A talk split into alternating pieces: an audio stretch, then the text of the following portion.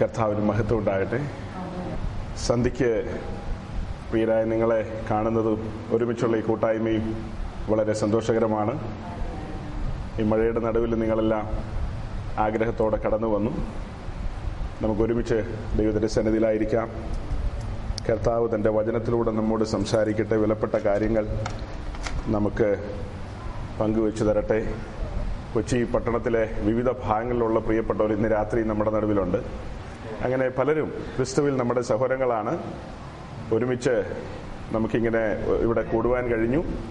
ഇനി കാഹളം ധ്വനിച്ചു കഴിഞ്ഞാൽ കർത്താവിനോടുകൂടെ എല്ലാവരും, ഇതുവരെ കണ്ടിട്ടില്ലാത്തവരും, അന്നൊരുമിച്ച് കാണുവാനായിട്ടുള്ളൊരവസരമുണ്ട്. അപ്പോൾ ഒരുമിച്ച് നമ്മൾ പുതിയ ഭൂമിയിൽ കർത്താവിനോടുകൂടെ ആയിരിക്കുമ്പോൾ, അതിനു മുമ്പ് ഒരു 1000 ആണ്ട് വാഴ്ചയൊക്കെയുണ്ട്, പിന്നെ അതിനു മുമ്പ് ഒരു 7 വർഷത്തെ കാലയളവൊക്കെയുണ്ട്. അതെല്ലാം കഴിഞ്ഞിട്ടുള്ള കാര്യമാണ് പുതിയ ഭൂമിയിലുള്ള വാസം. ആ പുതിയ ഭൂമിയിലുള്ള വാസത്തിൽ നമ്മളെല്ലാവരും കർത്താവിനോട് അടുത്തിരിക്കണമെന്നുള്ള ആഗ്രഹക്കാരാണ് ഞങ്ങൾ ഉദ്ദേശിമാർ. പുതിയ ഭൂമിയിൽ എങ്ങനെയെങ്കിലും എത്തിപ്പെട്ടാൽ പോരാ, അവിടെ കർത്താവിനോട് ഏറ്റവും ക്ലോസ് ആയിട്ടിരിക്കണം. അല്ലെങ്കിൽ ഇങ്ങനെയൊരു ബൈബിൾ ക്ലാസ്സുകളോ ഉപവാസ പ്രാർത്ഥനകളോ മീറ്റിങ്ങുകളുടെ ഒന്നും ആവശ്യമില്ല. രക്ഷിക്കപ്പെട്ട് സ്നാനപ്പെട്ട് നേരെ അങ്ങ് പോയി കഴിഞ്ഞാൽ എല്ലാവരും പുതിയ ഭൂമി വരും. അവിടെ കർത്താവിനോട് ചേർന്നിരിക്കണമെങ്കിൽ, അതിന് നമ്മൾ കഴിഞ്ഞ തവണയെ പറഞ്ഞൊരു വാക്യമുണ്ട്, ക്രിസ്തുവിനോട് പറ്റിച്ചേരുന്നവൻ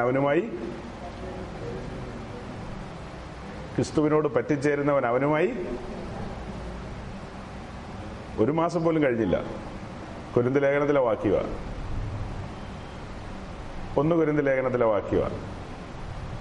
ഇനിയിപ്പോൾ പുസ്തകം തുറക്കാൻ പോണ്ട. ഞാൻ പറഞ്ഞിരുന്നു മനോഹരമായ വാക്യമാണ്. നമുക്ക് അങ്ങനെ ഒട്ടും അവഗണിക്കാൻ പറ്റാത്ത വാക്യമാണ്. നമ്മുടെ ജീവിതത്തിൽ ഏറ്റവും സീരിയസ് ആയ വാക്യമാണ് അത്. ആ വാക്യമൊക്കെ നമ്മൾ ഇങ്ങോട്ട് നോക്കി പറയാൻ പോകുന്നത്. ക്രിസ്തുവിനോട് പറ്റിച്ചേരുന്നവൻ അവനുമായി ഏകാത്മാവാകുന്നു, രണ്ടും ഒന്നായിത്തീരുന്നു. ഇതൊരു അസാധാരണ മർമ്മം. അവൻ അപ്പനെയും അമ്മയും വിട്ട് ഭാര്യയോട് പറ്റിച്ചേരുന്നു. ഇത് കല്യാണത്തിന് പറയാൻ വേണ്ടി എഴുതി വെച്ചതല്ലെന്നും പറഞ്ഞു. ഇത് ക്രിസ്തുവും തന്റെ സഭയുമായിട്ടുള്ള ആഴമേറിയ ബന്ധത്തെ കുറിക്കാൻ വേണ്ടിയാണ് എഫേസ്യ ലേഖനത്തിൽ എഴുതിയത്. പക്ഷെ അവിടെ എത്തിപ്പെടണം, അവിടെ വരെ എത്തി വരണം. നമ്മൾ കാൽവറിയിലെ ക്രൂശ് എന്ന് പറയുന്ന യാഗപീഠം വഴി നമ്മുടെ വീണ്ടെടുപ്പ് സാധിപ്പിച്ചു. ഇനി നരകത്തിൽ പോണ്ട, ശിക്ഷാവിധിയിൽ നിന്ന് ഒഴിഞ്ഞു. ഒരു ബർത്ത് കിട്ടി നമുക്ക്, പുതിയ ഭൂമിയിലേക്ക് ഒരു ബർത്ത്. ഈ സുവിശേഷം പ്രസംഗിക്കുമ്പോൾ പുതിയ ഭൂമിയിലേക്കുള്ള റിക്രൂട്ട്മെന്റാണ് നടക്കുന്നത്. ഞങ്ങൾ പരസ്യയോഗത്തിനൊക്കെ പ്രസംഗിക്കാൻ പോകുന്ന ആൾക്കാരാണ്. തെരുവിലൊക്കെ ചെന്ന് ഇന്ന് പ്രസംഗിക്കും. ആക്ച്വലി അവിടെ റിക്രൂട്ട്മെന്റ് നടത്താൻ പോവുക, പുതിയ ഭൂമിയിലേക്കുള്ള റിക്രൂട്ട്മെന്റ്. ആരെങ്കിലും വരുന്നുണ്ടോ എന്ന് ചോദിക്കുമ്പോൾ തന്നെ ആളുകൾ കല്ലെടുത്തെറിയും. ഞങ്ങൾക്ക് പുതിയ ഭൂമിയും വേണ്ട, ഒരു ഭൂമിയും വേണ്ട, ഞങ്ങളിവിടെ ജീവിച്ചോളാം, അതാണ് എല്ലാവരും പറയുന്നത്. ഇപ്പൊ പുതിയ ഭൂമിയെ ആഗ്രഹിച്ച് രക്ഷിക്കപ്പെട്ടു വന്നവർ എവിടെ ഇരിക്കുന്നവരല്ല. ഇവിടെ ഇരിക്കുന്ന നിങ്ങളോട് പ്രസംഗിക്കുമ്പോൾ തിരുവി പറയുന്നത് അങ്ങനെയാ, ഈ ഭൂമിയൊക്കെ കത്തിക്കാൻ പോവാ, കൂട്ടത്തിൽ നീയും കത്തിപ്പോവും, അതിനു മുമ്പ് രക്ഷപ്പെട്ടോ, പുതിയ ഭൂമിയിൽ ഒരു ബർത്ത് സംഘടിപ്പിച്ചോ, ഞങ്ങൾ റിക്രൂട്ട്മെന്റിന് വന്നതാണ്, ഇതാണ് കണ്ടീഷൻസ് എന്നൊക്കെ പറയും. അപ്പൊ അത് ബഹുഭൂരിപക്ഷം അംഗീകരിക്കില്ല, ഒരു ന്യൂനപക്ഷം അംഗീകരിക്കത്തുള്ളൂ. അങ്ങനെ അംഗീകരിച്ച ന്യൂനപക്ഷങ്ങളാണ് ഇവിടെ ഇരിക്കുന്നത്, അല്ലേ? ഞങ്ങൾക്ക് ഈ ഭൂമിയിലെ തീ, അയ്യോ വരാൻ പോകുന്ന തീയിൽ ഞങ്ങളും എന്ത് പോകും, വേണ്ട, ഞങ്ങൾക്ക് ആ സിസ്റ്റാവിനോട് കൂടെ ഉള്ളൊരു വാസം മതി എന്ന് പറഞ്ഞ് നമ്മൾ അംഗീകരിച്ചു വന്നവരാ. ഇനി നിങ്ങളോട് പറയാൻ പോകുന്ന എന്താ, പുതിയ ഭൂമിയിൽ ഒരു ബർത്ത് കിട്ടിയവരെ, പുതിയ ഭൂമിയിൽ തന്നെയുള്ള പുതിയ യെരുശലേമിൽ, നമ്മൾ പാടി തന്നെ, എൻ പ്രിയനെ പോൽ, അതെ, ആ സുന്ദരന്റെ കൂട്ടത്തിൽ ഒരുമിച്ചിരിക്കാൻ ആഗ്രഹിക്കുന്ന എത്ര പേരുണ്ട്? അതാണ് പിന്നത്തെ ചോദ്യം. ഇത് തെരുവിൽ ചോദിക്കാൻ പറ്റുമോ? അവർക്കൊന്നും മനസ്സിലാവില്ല. അവർക്ക് അല്ലെങ്കിലും ഒന്നും മനസ്സിലാകുന്നില്ല. നിങ്ങൾക്ക് എത്ര ദൈവം ഉണ്ടെന്നൊക്കെ അവർ ചോദിക്കുന്നത്. പിതാവ്, പുത്ര, പരിശുദ്ധാത്മാവ് എന്ന് പറയുമ്പോൾ നമുക്കും മനസ്സിലാകുന്നില്ല, അവർക്കും മനസ്സിലാകുന്നില്ല. അങ്ങനെ ലോകത്തിൽ നമ്മുടെ സിസ്റ്റങ്ങളൊന്നും ലോകക്കാർക്ക് മനസ്സിലാകുന്നില്ല. അത് ഈ പുസ്തകം പഠിപ്പിക്കുന്ന അങ്ങനെ ലോകത്തിന് ഇത് മനസ്സിലാകില്ല. ദൈവത്തിന്റെ ആത്മാവ് ഉള്ളവർക്കേ, ദൈവാത്മാവല്ലേ ദൈവത്തിന്റെ ആഴങ്ങൾ വെളിപ്പെടുത്തുന്നത്. ദൈവത്തിന്റെ ആഴങ്ങൾ, ദൈവസഭയുടെ ആഴങ്ങൾ, ദൈവസഭ എന്താന്നും ദൈവാത്മാവാ വെളിപ്പെടുത്തുന്നത്. അപ്പൊ വെളിയിലുള്ളവർക്ക് മനസ്സിലാകത്തില്ല. നമുക്ക് ഏതായാലും കൃപയാൽ അത്രയും മനസ്സിലായതുകൊണ്ട് അകത്ത് കയറിയ നമ്മോടാണ് ചോദിക്കുന്നത്, ഇങ്ങനെയൊക്കെ പോയാൽ മതിയോ? ജോലിയും വേലയും ബിസിനസ്സും മറ്റു കാര്യങ്ങളും ഒക്കെ ആയിട്ട് അങ്ങനെ തന്നെ അങ്ങ് പോയി, ഒരു പാട്ടൊക്കെ പാടി, ഒരു പ്രാർത്ഥനയൊക്കെ പ്രാർത്ഥിച്ച്, അത്യാവശ്യ കാര്യങ്ങളൊക്കെ പ്രാർത്ഥിച്ചപ്പോൾ ദൈവം നടത്തി തന്നു. അതിനൊരു സ്തോത്രം, അതിനൊരു സാക്ഷ്യം. അങ്ങനെയൊക്കെ 70 ഏറിയാൽ 80 അല്ലെങ്കിൽ 90, അങ്ങനെ പാട്ടും പാടി ഇവിടുന്ന് കൊണ്ടുപോയാൽ മതിയോ? നമ്മൾ ഇന്നലെ മുതൽ ചിന്തിച്ചു തുടങ്ങിയത് എന്താ, മിശ്രം വിട്ടതുകൊണ്ട് കാര്യമായില്ല. അത് കാര്യമാ, വിട്ടില്ലായിരുന്നെങ്കിലോ തീക്കകത്തേക്ക് പോയാനെ. അപ്പൊ അത് കാര്യമാണ്, കാര്യമായില്ലെന്ന് പറയാൻ പറ്റില്ല. വിട്ടത് നന്നായി, എന്റെ ദൈവമേ സ്വത്രം. ചെങ്കടൽ കടന്നത് നന്നായി, ഇല്ലെങ്കിൽ മറ്റേ പുള്ളി എവിടെയുണ്ട്, ആര്? ഫറവോണ്ട്. അവൻ ഇങ്ങനെ പുറകെ വന്നുകൊണ്ടിരിക്കും. ഇപ്പൊ അവനുമായിട്ടുള്ള എല്ലാ അക്കൗണ്ടും ക്ലോസ് ചെയ്തു, ചെങ്കടലും കടന്നു. നമ്മൾ ഇവിടെ ഇരിക്കുന്നെല്ലാം കടന്നതല്ലേ, ചെങ്കടൽ കടക്കാത്തവരെല്ലാം ഉണ്ടോ? എന്റെ പൊന്നെ വേഗം കിടന്നോണം. കടന്നില്ല അവൻ എപ്പോഴും വാദിച്ചുകൊണ്ടിരിക്കും പുറകെ നിന്ന്. ചെങ്കടൽ കടന്നാൽ പിന്നെ അവന്റെ ഒരു വാദവും നടക്കത്തില്ല. പിന്നെ മറുകര കടന്ന അവിടെ ഒത്തിരി ശത്രുക്കളുണ്ട്. അത് നമുക്ക് ദൈവകൃപയിൽ ആശ്രയിച്ച് ശരണപ്പെട്ട് അവനെല്ലാം കാൽക്കീഴിലിടാം. അതിന് ചില തത്വങ്ങളും കാര്യങ്ങളൊക്കെ ഉണ്ട്. ആ സർവായുധ വർഗം അങ്ങ് ധരിച്ചു നിന്നാൽ ഒരുത്തരും നമ്മെ തൊടാൻ പറ്റത്തില്ല. പറ്റുമോ? ഒരു രോമത്തെ തൊടാൻ പറ്റത്തില്ല. നമ്മുടെ കൂടെയുള്ളവൻ ആരാ? ദഹിപ്പിക്കുന്ന അഗ്നിയായവൻ കൂടെയുണ്ട്. അങ്ങനെ നാം മുന്നോട്ട് പോകുന്നത്. അങ്ങനെ മുൻപോട്ട് പോയി മരുഭൂമിയിൽ പട്ടു വീഴാനാണോ പോകുന്നത്? മരുഭൂമി വന്നപ്പോ അതുവരെ നമ്മൾ നല്ല പിള്ളകളായിരുന്നു. മിശ്രം വിട്ടപ്പോ നമ്മുടെ കണ്ണീരും നമ്മുടെ ഹൃദയ തകർച്ചയൊക്കെ കാണേണ്ടതായിരുന്നു. നമ്മൾ എന്തെല്ലാം പറയുന്നത്, ഓ ആ കത്തോലിക്ക യാക്കോവയും മറ്റതൊന്നും കൊള്ളത്തില്ല, ദൈവമേ ഈ സത്യം അറിഞ്ഞില്ലായിരുന്നെങ്കിൽ ഞങ്ങൾ മുടിഞ്ഞു പോയേനെ, എന്തൊക്കെയാ ആളുകളോട് പറയുന്നേ, ഞങ്ങൾ സത്യം അറിഞ്ഞു, ഞങ്ങൾ സ്നാനപ്പെട്ടു കേട്ടോ. ശരി, അത് കഴിഞ്ഞോ? കുറേ കാലം കഴിഞ്ഞപ്പോഴത്തേക്കും നമ്മളെ പോലെ വില്ലന്മാരും വില്ലത്തികളും വേറെ ഇല്ലെന്ന നിലയായി. അന്നൊക്കെ എന്നാ പാവങ്ങളായിരുന്നു, മുഖത്ത് നോക്കിയ നിഷ്കളങ്കതയല്ലാതെ ഒന്നുമില്ലായിരുന്നു. ഒരു 10-15 വർഷമൊക്കെ കഴിഞ്ഞപ്പോഴത്തേക്കും ആ രക്ഷിക്കപ്പെട്ടതിന്റെ ആ ചൂടും സ്നാനത്തിന്റെ തണുപ്പും വെള്ളത്തിലൊക്കെ ഇറങ്ങില്ലോ, അതൊക്കെ പിന്നെ എന്നേ മറന്നുപോയി. അന്ന് പറഞ്ഞൊരു വാക്ക് ഉപദേശിച്ച് തലേ കൈ വെച്ച് പറഞ്ഞു, മരണപര്യന്തം പല കാര്യത്തിലും അവിശ്വസ്തതയായി പിന്നെ ജീവിതത്തിൽ. അപ്പോഴോ ഒരാള് ചോദിക്കുന്നു, ഇന്ന് വൈകിട്ട് എവിടെയാ നിൽക്കുന്നതെന്ന്. തോപ്പുംപടി നിൽക്കുമ്പോ അവനോട് പറഞ്ഞു പള്ളുരുത്തിലാന്ന്. വിശ്വസ്തതയാണോ അവിശ്വസ്തതയാണോ? അല്ല പാസ്റ്റർ, അതൊക്കെ കൊച്ചു കാര്യങ്ങളല്ലേ, എനിക്കറിയില്ല, ദൈവത്തോട് പോകുമ്പോൾ ചോദിച്ചാൽ മതി കൊച്ചാണോ വലുതാണോ എന്നൊക്കെ. യോഹന്നാൻ പറയുന്നത് ഞങ്ങൾക്ക് കൂട്ടായ്മയുള്ളത് പിതാവിനോടും അവന്റെ പുത്രനോടും ആണല്ലേ. പിതാവിനോടും അവന്റെ പുത്രനോടും ആണെങ്കിൽ അവർ ഇരുട്ടിലാണോ? പിതാവും പുത്രനിലൂടെ ഇരുട്ടാണോ വരുന്നത്? വെളിച്ചമാ. അപ്പോ തികച്ചും വെളിച്ചമാ. ആ വെളിച്ചത്തിൽ വസിക്കുന്നവൻ അവനിൽ ഇരുൾ അശേഷം കാണുവോ? ദൈവത്തിൽ ഇരുളില്ല. അങ്ങനെയാണ് ദൈവത്തിന്റെ കൂടെ വസിക്കുന്നവനിലും എന്തുണ്ടാവില്ല, അശേഷം ഇരുളുണ്ടാകത്തില്ല എന്ന് പറഞ്ഞാൽ ചെറിയതും വലിയതൊന്നുമില്ല. പിന്നെ ചെറിയ കാര്യമാണേലും പിന്നെ വന്നു പോയി കഴിഞ്ഞാൽ, പിഴവ് വന്നു പോയി കഴിഞ്ഞാൽ, വാക്കിലാകട്ടെ നോട്ടത്തിലാകട്ടെ പ്രവൃത്തിയിലാകട്ടെ, പിന്നെ കടലിലെ മീൻ കരയിൽ കിടന്ന് എങ്ങനെ കിടന്ന് പിടയ്ക്കും അതുപോലെ പിടച്ചിലായിരിക്കും അല്ലേ. ഒരു പിടച്ചിലല്ലായിരുന്നു ആരംഭകാലത്തൊക്കെ? അതെ അതെ അതെ. പക്ഷെ കുറെ കാലം കഴിഞ്ഞപ്പോൾ ഒരു പിടയില്ലാതെയായി. ആരംഭകാലത്തൊക്കെ ഞാനൊരു കള്ളം പറഞ്ഞു, എന്റെ ദൈവമേ ഞാൻ ഇന്ന് രാത്രി എങ്ങനെ എന്റെ ദൈവസന്നിധിയിലിരുന്ന് ദൈവത്തോട് പ്രാർത്ഥിക്കും, അതൊക്കെ ആയിരുന്നു അന്ന്. അങ്ങനെയല്ലായിരുന്നോ? പക്ഷെ പിന്നെ കുറെ കാലം കഴിഞ്ഞപ്പോൾ നമുക്ക് മനസ്സിലായി ഇതുകൊണ്ടൊന്നും വലിയ കുഴപ്പമൊന്നുമില്ലെന്ന്. അങ്ങനെ കാലക്രമത്തിൽ മുൻപോട്ട് പോയി വന്നപ്പോ പിന്നെ തഴമ്പിച്ചു, പഴക്കം വന്നു. അങ്ങനെ പഴക്കത്തിലും ഒക്കെ പോയി കഴിയുമ്പോ നമ്മളോട് ആരെങ്കിലും ഇടയ്ക്ക് വന്ന് പറയുക, അതെ ഇങ്ങനെ പോയാ പോരാ, നമ്മൾ വേഗം യോർദാൻ കടക്കണം. ഇസ്രായേൽ വിട്ടവരും ചെങ്കടൽ കടന്നവരും മരുഭൂമിയിലൂടെയൊക്കെ മന്നായും തിന്ന് വെള്ളമൊക്കെ കുടിച്ചതാണെന്നൊക്കെ ശരി തന്നെ. നമുക്ക് ഒത്തിരി അത്ഭുതങ്ങളും അടയാളങ്ങളും പഴയ ചരിത്രമൊക്കെ പറയാനുണ്ട്. ചരിത്രമില്ലാത്ത ആരാ ഉള്ളത്? എല്ലാവർക്കും ചരിത്രം നീളത്തിൽ പറയാനുണ്ട്. പക്ഷെ എന്തുകൊണ്ട് ഇത് കടന്ന് മറുകര വന്ന് ആ വെളിപ്പാടുകൾ പ്രാപിക്കാത്തതെന്ന് ചോദിച്ചു കഴിഞ്ഞാൽ ഒരു ഉത്തരവില്ല.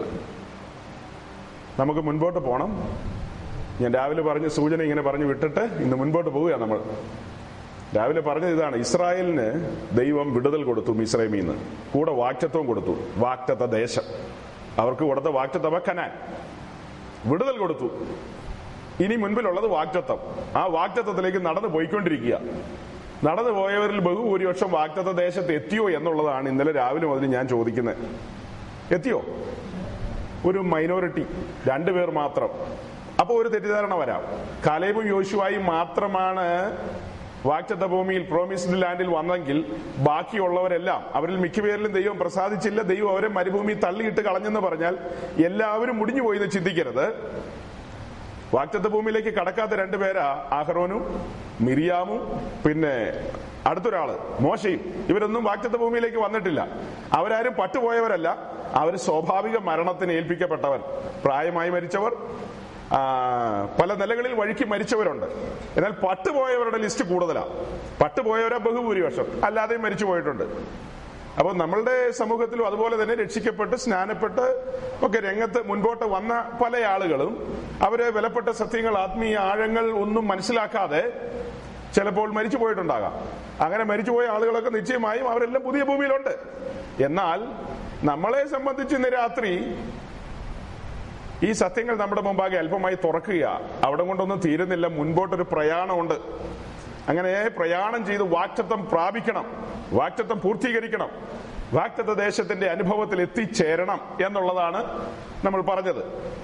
അങ്ങനെ എത്തിയില്ലെങ്കിൽ വലിയൊരു നഷ്ടക്കച്ചവടമായി പോകും. എന്ന് പറഞ്ഞാൽ മിസ്രൈമിൽ നിന്ന് വിട്ടെന്നുള്ളത് ശരി തന്നെ, അവിടെ എത്തിയവർ അനുഭവിക്കുന്ന സ്വസ്ഥതയും ആനന്ദവും മഹിമയും തേജസ്സും ഒക്കെ നമ്മൾ അകലെ നിന്ന് കാണുക കേൾക്കുകയൊക്കെ ചെയ്തു കഴിഞ്ഞാൽ, അതാണ് ദാനിയേൽ പറയുന്നത്, നിലത്തിലെ പൊടിയിൽ നിദ്ര കൊള്ളുന്നവരിൽ ചിലർ നിത്യ നിന്ദയ്ക്കായും ചിലർ നിത്യ ജീവനായും, ഒരു കൂട്ടർ എങ്ങനെയാ വരുന്നത്, ലജ്ജയ്ക്കായി, അവർ ലജ്ജയ്ക്കായി ഉയർത്തുവരും. അപ്പോ അവകാശങ്ങൾ ഉണ്ടായിരുന്നു, വചനം കേട്ടു, വെളിപ്പാടുകളൊക്കെ പ്രാപിച്ചു, വെളിപ്പാടുകൾ ലഭിച്ചു, പക്ഷെ ആ വെളിപ്പാടിലേക്ക് നടന്നു പോയില്ല. അതിന് ഉദാഹരണമാണ് മോശയ്ക്ക് വാഗ്ദത്ത ഭൂമിയിലെ വെളിപ്പാടുകൾ കിട്ടിയില്ലേ? അതാ നമ്മൾ കഴിഞ്ഞ ദിവസം വായിച്ചത്. വാഗ്ദത്ത ഭൂമിയില് മിസ്രൈമിലെ പോലത്തെ കാര്യങ്ങളാണ് വാഗ്ദത്ത ഭൂമിയിലുള്ളത്, വിലപിടിപ്പുള്ള കാര്യങ്ങളാണ് വാഗ്ദത്ത ഭൂമിയിലുള്ളത്. അതെല്ലാം മോശയ്ക്ക് വെളിപ്പാടിൽ, മോശയെ പിസ്ഗ കൊടുമുടിയുടെ മുകളിൽ നിന്ന് ദൈവം അത് കാണിച്ചു കൊടുത്തു, ഒരു വെളിപ്പാടും കൊടുത്തു, അവിടുത്തെ എ ടു ഇസഡ് കാര്യങ്ങൾ. ആ വെളിപ്പാടെല്ലാം മോശയ്ക്ക് കിട്ടിയെങ്കിലും മോശയ്ക്ക് അക്കരെ കടക്കാൻ പറ്റിയില്ല. അഹ്റോനെ സംബന്ധിച്ച് അതും കിട്ടിയില്ല. അഹ്റോൻ ഇതൊന്നും മനസ്സിലായില്ല വാഗ്ദത്ത ഭൂമിയിൽ എന്തെല്ലാം ഉണ്ടെന്ന്. എന്നാൽ മോശയ്ക്ക് ദൈവം അതെല്ലാം വെളിപ്പെടുത്തി കൊടുത്തു. രണ്ടുപേര്, ഒരാൾ അഹ്റോനും ഒരാൾ മോശി. മോശയ്ക്ക് ഈ കാര്യങ്ങളെല്ലാം മനസ്സിലായി, പക്ഷെ തനിക്ക് അവിടെ എത്താൻ പറ്റിയില്ല. എന്നാൽ അടുത്ത രണ്ടുപേര് യോശുവയും കാലേബും, അവർ രണ്ടുപേരും അവിടെ വന്നു അനുഭവിച്ചു. രണ്ടുപേര് ഇക്കരെ നിൽക്കുന്നു, അഹ്റോനും മോശയും, രണ്ട് നടത്തിപ്പുകാര്. ഒരു നടത്തിപ്പുകാരന് ഒരു ബോധം ഉണ്ടായില്ല. അദ്ദേഹം ജനത്തെ നടത്തി കാളക്കുട്ടിയുടെ അടുത്തേക്ക് കൊണ്ടുപോയി. ജനത്തെ എങ്ങോട്ടാ കൊണ്ടുപോയത്? കാളക്കുട്ടിയുടെ അടുത്തേക്ക്. മോശയെ സംബന്ധിച്ച് നല്ല നടത്തിപ്പുകാരനാ. ഒരു പ്രത്യേക സാഹചര്യത്തിൽ ഒരു അബദ്ധം പറ്റി, കയ്യബദ്ധം പറ്റി. സാധാരണ ഒരാളാണ് ദൈവം ക്ഷമിച്ചേനെ, നടത്തിപ്പുകാരോട് ദൈവത്തിന്റെ ക്ഷമ ഇച്ചിരി കുറവായിരിക്കും. അതുകൊണ്ടാണ് പാപയാഗത്തോടുള്ള ബന്ധത്തിലെല്ലാം പഠിക്കുമ്പോൾ ഇസ്രായേലിന്റെ നടുവിലുള്ള പുരോഹിതന്മാർ, രണ്ട് അവരുടെ നടുവിലുള്ള പ്രമാണിമാർ, മൂന്ന് സാധാരണ ജനം, സാമാന്യ ജനം, ഈ മൂന്ന് കൂട്ടരും പാപം ചെയ്തു കഴിഞ്ഞാൽ അതിന് ദൈവം വെച്ച പരിഹാരമായിട്ട് കാളയെയും ആടിനെയും ഒക്കെ കൊണ്ടുവരുന്ന കാര്യം എഴുതിയിട്ടുണ്ട്. ഇസ്രായേലിന്റെ പുരോഹിതൻ പാപം ചെയ്തു കഴിഞ്ഞാൽ ഒരു ആടിനെ കൊണ്ട് വന്ന ദൈവം പറയും വിട്ടുപോക്കോളാൻ, ആടൊന്നും പറ്റത്തില്ല, എന്ത് തന്നെ കൊണ്ടുവരണം, കാളയെ തന്നെ കൊണ്ടുവരണം. അതേസമയം ഒരു പ്രമാണി പാപം ചെയ്തു കഴിഞ്ഞാൽ ആടിനെയും കൊണ്ട് വരണം. ഇസ്രായേലിന്റെ നടുവിലുള്ള പ്രഭുക്കന്മാരോ അവരുടെ നടുവിലുള്ള പ്രമാണിയോ പാപം ചെയ്താൽ ആടിനെയും കൊണ്ടുവരണം. സാധാരണ ജനം, പാവപ്പെട്ടവരൊക്കെ ഉണ്ട്, അവർ പാപം ചെയ്തു കഴിഞ്ഞാൽ അതിന് കുറുപ്രാവിനെ കൊണ്ടോ പ്രാവും കുഞ്ഞിനെ കൊണ്ടൊക്കെ വന്നാണ് അവരുടെ യാഗത്തിന്റെ കാര്യം. അത്രയേ ഉള്ളൂ, അതിന്റെ തൂക്കം അത്രയേ ഉള്ളൂ എന്ന് ചുരുക്കം. ഒരു സാധാരണക്കാരൻ ചെയ്യുന്നതും. അതുകൊണ്ടാണ് പത്രോസ് പറയുന്നത്, നീ ഇത് അറിയാതിരിക്കുന്നത് നിനക്ക് നന്ന്, അറിയാതിരുന്നായിരുന്നെങ്കിൽ നന്നായിരുന്നു, ഇതിപ്പോ അറിഞ്ഞും പോയല്ല, അതുകൊണ്ട് മര്യാദയ്ക്ക് നടന്നോണം അല്ലേ. നീ ഇത് അറിയാതിരുന്നെങ്കിൽ നിനക്ക് നന്നല്ല എഴുതിയിരിക്കുന്നേ. അപ്പൊ അറിയുന്നവന് രണ്ടടി കൂടുതലാ. അതുകൊണ്ട് പുരോഹിതൻ പാപം ചെയ്തു കഴിഞ്ഞാൽ എന്ത് കൊണ്ടുവരണം എന്നാ പറഞ്ഞത്? കാളയെ തന്നെ കൊണ്ടുവരണം. കാളയ്ക്ക് കനം കൂടുതലാണോ കുറവാണോ?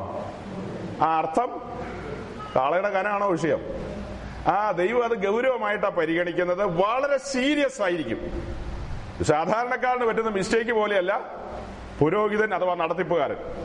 അപ്പോൾ ഞാൻ പറഞ്ഞത്, അഹ്റോനെ സംബന്ധിച്ച് ഈ പറഞ്ഞ കാര്യങ്ങളെല്ലാം ഒന്നും മനസ്സിലായില്ല. മോശ പറയുന്നത് കേട്ട ആമേൻ ആമേൻ ആമേൻ പറഞ്ഞുകൊണ്ടിരുന്ന ആളാ പുള്ളി. നേരിട്ട് ദൈവത്തിൽ നിന്നൊന്നും കേട്ടില്ല. കേട്ടത് മുഴുവൻ ആരാ? മോശ. മോശയിൽ നിന്ന് താൻ കേട്ടു. അപ്പൊ മോശയ്ക്ക് ഈ കാര്യങ്ങളൊക്കെ മനസ്സിലായെങ്കിലും കടക്കാനും പറ്റിയില്ല. കാരണം പറഞ്ഞല്ലോ, നടത്തിപ്പുകാരുടെ മിസ്റ്റേക്ക് എല്ലാം ഒന്നും ഒരുപോലെയല്ല ദൈവം തൂക്കുന്നത്. അതങ്ങനെ ക്ഷമിക്കുന്ന കാര്യങ്ങളൊക്കെ അത് വലിയ വിഷയങ്ങൾ, അത് നിൽക്കട്ടെ. എന്നാൽ യോശുവയും കാലേബും മറുകര കടന്നു വന്നു, അവരാ വാഗ്ദത്തം പ്രാപിച്ചു. ഇതുപോലെ നമ്മുടെ ജീവിതത്തിലേക്ക് ഇനി കടന്നു വരാം. അത് അവരുടെ കാര്യം. നമ്മുടെ ജീവിതത്തിലേക്ക് വരുമ്പോൾ നാം രക്ഷിക്കപ്പെട്ടു, അടുത്തപടി നാം സ്നാനപ്പെട്ടു, നാം മുൻപോട്ട് യാത്രയിലാണ്, മരിയാത്രക്കാരാണ്. ഈ സ്നാനത്തോടുള്ള ബന്ധത്തിൽ നാം മുൻപോട്ട് കടന്നു പോകുമ്പോൾ നാം ഈ ഭൂമിയിൽ അവന്റെ കൂടാരങ്ങളായി, ടാബർനാക്കിളുകളായി എന്ന് പറഞ്ഞ കൂടാരങ്ങളായി മാറണം. അങ്ങനെ ആ കൂടാരവും വഹിച്ചുകൊണ്ടാണ് നാം മുൻപോട്ട് പോകേണ്ടത്. ഇസ്രായേൽ മിസ്രൈം വിട്ട് ചെങ്കടൽ കടന്ന് മരുഭൂമിയിൽ നേരെ കയറി വരുന്ന സ്ഥലമാണ് ഹോരേബ്. ആ ഹോരേബിൽ വന്നപ്പോൾ അവർക്ക് പ്രമാണം ലഭിച്ചു. ആ പ്രമാണത്തോടു കൂടി ഈ കൂടാരം പണിയുടെ കാര്യങ്ങളൊക്കെ ദൈവം അവരോട് പറയുന്നത് ആ സമയത്താണ്. അങ്ങനെ ആ കൂടാരം പണിത് ആ കൂടാരത്തിന് മുൻപിൽ ആ കൂടാരത്തിനകത്ത് യാഗപീഠമുണ്ട്. അവരുടെ യാത്രയിൽ പാളയം മുന്നോട്ട് പോകുന്ന സമയത്തെല്ലാം പുരോഹിതന്മാർ, ലേവ്യ പുരോഹിതന്മാർ പെട്ടകം ചുമലിൽ ചുമന്നുകൊണ്ടാണ് പോകുന്നത്. അങ്ങനെ മുൻപോട്ട് പോയി മരുഭൂമിയുടെ അവസാനം യോർദാന്റെ കരയ്ക്ക് വന്നപ്പോൾ യോർദാൻ കലങ്ങി മറിഞ്ഞ് ഒഴുകുകയാണ്. കൊയ്ത്ത് കാലത്തൊക്കെ യോർദാൻ എങ്ങനെയാണ് ഒഴുകുന്നത്? കര കവിഞ്ഞൊഴുകുകയാണ്. കര കവിഞ്ഞൊഴുകുന്ന അതിൽ കടന്നു പോകാൻ സാധിക്കത്തില്ല, ബുദ്ധിമുട്ടാണ്. എന്നാൽ യോശുവയോട് ദൈവം പറഞ്ഞു, നിങ്ങളുടെ നടുവിലുള്ള പുരോഹിതന്മാർ പെട്ടകം ചുമലിലേന്തി വെള്ളത്തിലേക്ക് കാലെടുത്ത് വെക്കട്ടെ. അവർ പെട്ടകവുമായിട്ട് എവിടെ ഇറങ്ങണം? വെള്ളത്തിലേക്ക് ഇറങ്ങണം. ഇങ്ങനെ കര കവിഞ്ഞൊഴുകുമ്പോൾ ഏതെങ്കിലും പുരോഹിതൻ ഇറങ്ങുമോ? പേടിച്ചു പോകും. അങ്ങനെ പേടിക്കേണ്ട കാര്യമില്ല. ചുമലിലിരിക്കുന്ന എന്താ? ബലത്തിൻ പെട്ടകമാ. ആ പെട്ടകവുമായിട്ട് കാലെടുത്ത് വെക്കുമ്പോൾ യോർദാൻ രണ്ടായിട്ട് തിരിയും. അങ്ങനെ യോർദാൻ രണ്ടായി വിഭാഗിക്കപ്പെട്ട് നിൽക്കുന്ന സമയത്ത് പുരോഹിതന്മാർ മുമ്പിൽ നിന്ന് നടന്നു, മുൻപിൽ നിന്ന് നയിച്ചു, ജനം പുറകിൽ മറുകര കടന്നു. അങ്ങനെയാണ് നമ്മൾ പറഞ്ഞു വരുന്നത്. അങ്ങനെ മറുകര കടന്നു വന്നു. എരിഹോ കാൽക്കീഴിലിടണം. ഇനി അടുത്തത് എരിഹോവിൽ യുദ്ധങ്ങളാണ്. ഇനിയാണ് യുദ്ധങ്ങൾ. ഈ മരുഭൂമിയിലുള്ള രണ്ട് യുദ്ധങ്ങളേ ഉള്ളൂ, ചെറിയതായിട്ട് രണ്ട് മൂന്ന് യുദ്ധങ്ങൾ. സീഗോനോടും ഓഗിനോടും അങ്ങനെയൊക്കെയുള്ള ചുമ്മാ സാമ്പിൾ യുദ്ധങ്ങൾ. യുദ്ധം എന്ന് പറയുന്നത് ആരംഭിക്കുന്നത് യോർദാൻ കടന്നു കയറുമ്പോഴാണ്. പിന്നെയാണ് യഥാർത്ഥ യുദ്ധം. ആ യുദ്ധം പല രീതിയിലുള്ള യുദ്ധങ്ങളാണ്. എരിഹോവിലെ യുദ്ധതന്ത്രമല്ല ഹായിൽ, അത് കഴിഞ്ഞുള്ള യുദ്ധതന്ത്രമല്ല മുൻപോട്ട് പോകുമ്പോൾ. അങ്ങനെ മുൻപോട്ട് പോയി ആ വാഗ്ദത്ത ഭൂമിയുടെ ചങ്കായ ഭാഗം, കാതലായ ഭാഗം, അതാണ് യെബൂസ് നഗരം അല്ലെങ്കിൽ സിയോൻ. ആ സിയോൻ പിടിക്കണം. ദീർഘ വർഷങ്ങൾ അവർക്ക് സാധിച്ചില്ല സിയോൻ പിടിക്കാൻ. ആ ദേശം ലാൻഡ് ഡിവൈഡ് ചെയ്തപ്പോൾ, ദേശം വിഭാഗിച്ചപ്പോൾ യഹൂദ ഗോത്രത്തിന് വന്ന ഭാഗമാണ് സിയോൻ എന്ന് പറയുന്നത്. ആ യഹൂദ ഗോത്രത്തിലുള്ള ആരും യുദ്ധം ചെയ്ത് അത് പിടിച്ചെടുക്കാനായിട്ട് ഉത്സാഹിച്ചില്ല. എന്നാൽ കാലങ്ങൾ കഴിഞ്ഞ് ഒരുവൻ, ദൈവത്തിന്റെ ഹൃദയപ്രകാരമുള്ള ദാവീദ്, വരേണ്ടി വന്നു ആ ദേശം പിടിച്ചെടുക്കാനായിട്ട്. ആ ദേശത്ത് അവിടെയാണ് ദൈവത്തിന്റെ ആലയം പണിയുന്നത്. യെരുശലേമിലാണ്, സിയോണിലുള്ള യെരുശലേമിലാണ് എന്ത് പണിയുന്നത്? ദൈവത്തിന്റെ ആലയം. അപ്പൊ വഴിയിൽ ഇവർ കൊണ്ടുപോയത് എന്താ? അത് ദൈവത്തിന്റെ ആലയം എന്ന് പറഞ്ഞാലും അതിന് പറയുന്ന കൂടാരം എന്നാണ്. വഴിയാത്രയിൽ അവർ ചുമന്നുകൊണ്ട് പോകുന്ന മൊബൈൽ ടെമ്പിൾ, അതാണ് ടാബർനാക്കിൾ അഥവാ സമാഗമന കൂടാരം. ഈ സമാഗമന കൂടാരവും യെരുശലേമിൽ അവർ പണിതത് ഒരു പെർമനന്റ് ആയ ആലയം. ഈ രണ്ട് കാര്യത്തെക്കുറിച്ചും പണ്ട് കാലത്ത് ഒരു 10-40 വർഷം മുമ്പൊക്കെ മലയാളക്കരയിൽ നന്നായിട്ട് പഠിപ്പിക്കുമായിരുന്നു. ആളുകൾക്ക് നല്ല ബോധ്യം ഉണ്ടായിരുന്നു. ആ ബോധ്യത്തിൽ ഇറങ്ങി വന്ന വിശുദ്ധന്മാരെ കണ്ടാൽ തിരിച്ചറിയാം ഇവൻ ഗുണപ്പെട്ടതാന്ന്. പക്ഷെ ഇന്നൊന്നും മനസ്സിലാകാത്തത്, ഇന്ന് ഇത്തരം വിഷയങ്ങളൊന്നും ആരും എങ്ങും ഒരു കൺവെൻഷനിലും ഒരു ഉപവാസ പ്രാർത്ഥനയിലും ഇത് ഇത്തരം വിഷയങ്ങൾ പഠിപ്പിക്കുന്നില്ല. അതുകൊണ്ട് ആളുകൾ ബോധിച്ചതുപോലെ നടക്കുകയാണ്, വെളിപ്പാടില്ലാതെ നടക്കുകയാണ്. ഈ കാര്യങ്ങളൊക്കെ വെളിപ്പാടിൽ മനസ്സിലാക്കുമ്പോഴാണ് നമ്മൾ എത്ര ഭാരിച്ച ഉത്തരവാദിത്തം ചുമക്കാൻ വന്നവരാണെന്ന് മനസ്സിലാകുന്നത്. നാം ചുമക്കുന്നത് എന്താ? ഭാരിച്ച ഉത്തരവാദിത്തങ്ങളാണ്. ആ ഉത്തരവാദിത്തം ചുമക്കണമെങ്കിൽ നമുക്ക് റെവലേഷൻസ്, വെളിപ്പാടുകൾ വേണം. ആ വെളിപ്പാടിലേക്ക് വന്നാൽ മാത്രമേ നമുക്ക് ഗൗരവം, സീരിയസ്നെസ് ഉണ്ടാകത്തുള്ളൂ. അല്ലെങ്കിൽ അലസരായിരിക്കും. എന്തുകൊണ്ടാണ് ബഹുഭൂരിപക്ഷം ഉദാസീനരും അലസരുമാകുന്നതിന്റെ കാരണം? അവർ ഒരു മതത്തിലാണ്, പെന്തിക്കോസ് മതത്തിലാണ്, മതഭക്തി മാത്രം. കത്തോലിക്ക മതത്തിൽ നിന്ന്, യാക്കോബായ മതത്തിൽ നിന്ന്, അല്ലെങ്കിൽ ഇതര മറ്റു മതങ്ങളിൽ നിന്ന് പെന്തിക്കോസ് മതത്തിലേക്ക് വന്നു. അവിടെ സമ്പ്രദായങ്ങൾ ഉണ്ടായിരുന്നു, ആചാരങ്ങൾ, മര്യാദകളൊക്കെ ഉണ്ടായിരുന്നു. അങ്ങനെ കുറെ ആചാരങ്ങൾ ഇവിടെയും ചെയ്യുന്നു. വരുന്നു, പാടുന്നു, പോകുന്നു എന്നുള്ളതല്ലാതെ താൻ ആരാണ്, തന്നെ വിളിച്ചിരിക്കുന്നത് ആരാണ്, വിളിച്ചിരിക്കുന്നത് എന്തിനാണ്, എന്താണ് തന്റെ ഡ്യൂട്ടി, തന്റെ ഉത്തരവാദിത്വം എന്താണ്, ഈ വക കാര്യങ്ങളിലൊക്കെ ഇന്നത്തെ വിശുദ്ധന്മാര് വേണ്ട വിധത്തിൽ ഗ്രഹിച്ചിട്ടില്ലെന്നുള്ളതാണ് സത്യം. അങ്ങനെ ഗ്രഹിക്കാത്തത് കൊണ്ടാണ് അവിടെ ഇവിടങ്ങളിലൊക്കെ 4000, 5000, 10000ത്തിന്റെ ചർച്ചകൾ, 1000ങ്ങൾ, 10000ങ്ങൾ തടിച്ചുകൂടുകയാണെന്നാണ് പറയുന്നത്. ഈ തടിച്ചുകൂടുന്ന സ്ഥലങ്ങളിൽ നമ്മൾ ഇന്ന് രാവിലെ പറഞ്ഞതുപോലെയുള്ള വിഷയങ്ങൾ പറയുകയാണെങ്കിൽ ഈ തടിച്ചുകൂടലൊക്കെ പിരിച്ചുവിടാൻ എളുപ്പമല്ലേ? 144 പ്രഖ്യാപിക്കണ്ട. നമ്മളിന്ന് രാവിലെ എന്താ പറഞ്ഞത്? കൊരിന്ത്യരോട് പൗലോസ് എന്ത് പ്രസംഗിച്ചെന്ന? ദൈവപുത്രനായ ക്രിസ്തുവിനെ പ്രസംഗിച്ചു. 1 കൊരിന്ത്യർ ലേഖനത്തിൽ വായിക്കുമ്പോൾ എന്താ വായിച്ചത്? ഞങ്ങളോ ക്രൂശിക്കപ്പെട്ട ക്രിസ്തുവിനെ പ്രസംഗിച്ചു. അപ്പൊ ഈ 10,000, 1,00,000 പേരുള്ള സഭകളിൽ ക്രൂശിക്കപ്പെട്ടവനായ ക്രിസ്തുവിനെ പ്രസംഗിക്കുകയാണെങ്കിൽ 1-2 മാസത്തിനുള്ളിൽ അതൊക്കെ കാലിയായി കിട്ടും. കിട്ടില്ലേ? പ്രസംഗിച്ച് നോക്ക്, കിട്ടുമോ ഇല്ലയോ അന്നേരം അറിയാം. ദൈവപുത്രനായ ക്രിസ്തുവിനെ പ്രസംഗിച്ചു കഴിയുമ്പോൾ, ക്രിസ്തുവിനെ പ്രസംഗിക്കുമ്പോൾ എല്ലാ വിഷയങ്ങളും രംഗത്തേക്ക് വരിക. അതെല്ലാം രംഗത്തേക്ക് വരുമ്പോൾ ആളുകൾ ഈ പുസ്തകത്തിന്റെ ചരിത്രത്തിൽ, ദൈവസഭയുടെ ചരിത്രത്തിൽ, ദൈവരാജ്യം പ്രഘോഷിച്ചു തുടങ്ങിയ ആരംഭകാലത്ത് തന്നെ ജനം കഠിനവാക്കെന്ന് പറഞ്ഞെങ്കിൽ ഇന്ന് പറയില്ലേ? യഥാർത്ഥ സത്യങ്ങൾ സത്യോപദേശം പ്രസംഗിച്ചു കഴിഞ്ഞാൽ ആരംഭകാലത്ത്, ഇത് ഉദ്ഘാടനം ചെയ്ത കാലത്ത് തന്നെ ജനം പറഞ്ഞു, കഠിനോപദേശം, ഇതാരെ കൊണ്ട് പറ്റും, ഞങ്ങൾ പോവുകയാണ്, ടാറ്റ ബൈ ബൈ. തന്നെ അപ്പത്തിന് സ്തോത്രം. അപ്പം വർദ്ധിപ്പിച്ചു കൊടുത്തല്ലോ, 5 അപ്പം കൊണ്ട് 5000 പേരെ പോഷിപ്പിച്ച ആ പുള്ളികളാണല്ലോ പിന്നെ പറഞ്ഞത് ഇതൊക്കെ കഠിനമാണെന്ന്. അപ്പം നിന്നിപ്പോ നല്ല സോഫ്റ്റ് ആയിരുന്നു, കാര്യം പറഞ്ഞപ്പോ കഠിനമായി തോന്നി. അപ്പൊ ഇന്ന് ആളുകൾ തടിച്ചുകൂടുന്നത്, നമുക്ക് ഇവിടെയും വലിയ ബിൽഡിംഗ് ഒക്കെ, നമ്മുടെ ആളുകൾ വന്ന് ഒത്തിരി കൂടുക എന്നുള്ളതല്ല. ഇന്ന് രാത്രി ഞാൻ സന്തോഷത്തിലാകട്ടോ, നമുക്ക് ഇത്രയൊക്കെ മതി. ഇതിനകത്തുനിന്ന് ചില കൂടാരങ്ങൾ പുറത്തു വരണം, ദൈവത്തിന്റെ കൂടാരങ്ങൾ. കൂടാരത്തെക്കുറിച്ചും പിന്നീട് പണിയാൻ പോകുന്ന ആലയത്തെക്കുറിച്ചും ഈ കാര്യത്തെക്കുറിച്ചൊരു ബോധ്യം വേണം. ഈ ബോധ്യം എന്ന് പറയുന്നത് ദൈവസഭയെക്കുറിച്ചുള്ള ഒരു ബോധ്യമാണ്. ദൈവസഭയെക്കുറിച്ച് സഹോദരങ്ങളെ, ബൈബിളിൽ, വിശുദ്ധ പുസ്തകത്തിൽ അനേക ഉപമാനങ്ങളുണ്ട്. അതിലൊന്നാണ് ദൈവസഭ ഒരു ആലയമാണ്, ദൈവത്തിന്റെ സഭ ഒരു കൃഷിയാണ്, തോട്ടമാണ്, ഒരു പുതിയ മനുഷ്യൻ, മണവാട്ടി, പിന്നെ എന്താ ദൈവത്തിന്റെ നഗരം. അങ്ങനെ വിവിധങ്ങളായ പേരുകളിലാണ് ദൈവസഭ അറിയപ്പെടുന്നത്. അതിൽ ഏറ്റവും സീരിയസ് ആയിട്ട് നാം അറിയുകയും പഠിക്കുകയും ചെയ്യേണ്ട കാര്യമാണ് ദൈവത്തിന്റെ സഭ എന്ന് പറയുന്നത് ഒരു ആലയം, ഒരു കൂടാരം എന്നുള്ള കാര്യം കമ്പൈൻഡ് ആയിട്ട് ചേർന്ന് നാം പഠിക്കണം, മനസ്സിലാക്കണം.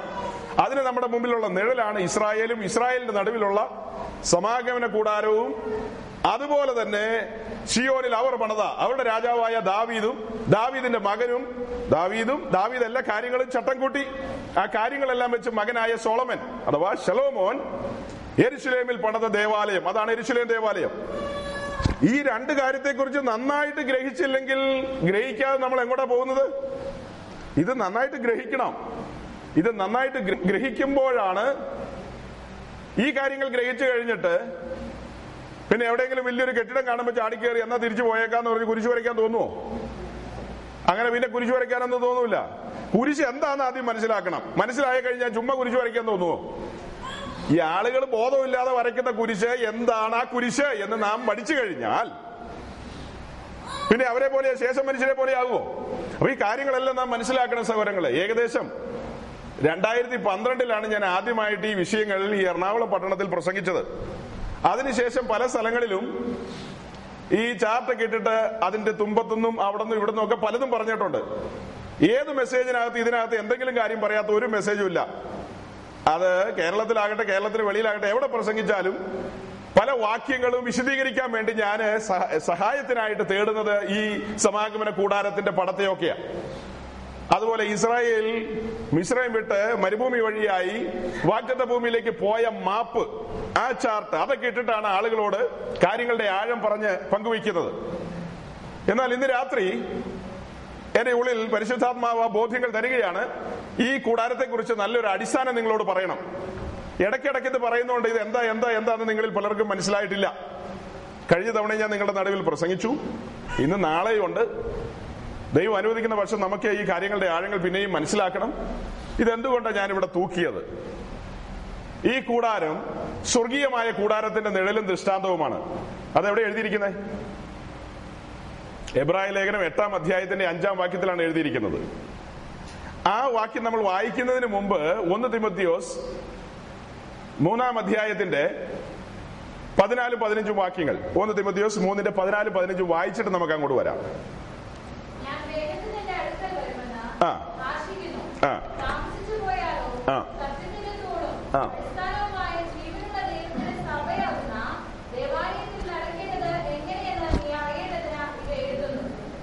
ഈ തിമോഥെയൂസിന്റെ ലേഖനത്തിലെ വാക്യം വായിച്ചത് എന്തിനാ സഹോദരങ്ങളെ? ഈ വാക്യം വായിച്ചപ്പോൾ നമുക്ക് പിടികിട്ടിയ ബോധ്യം എന്താ?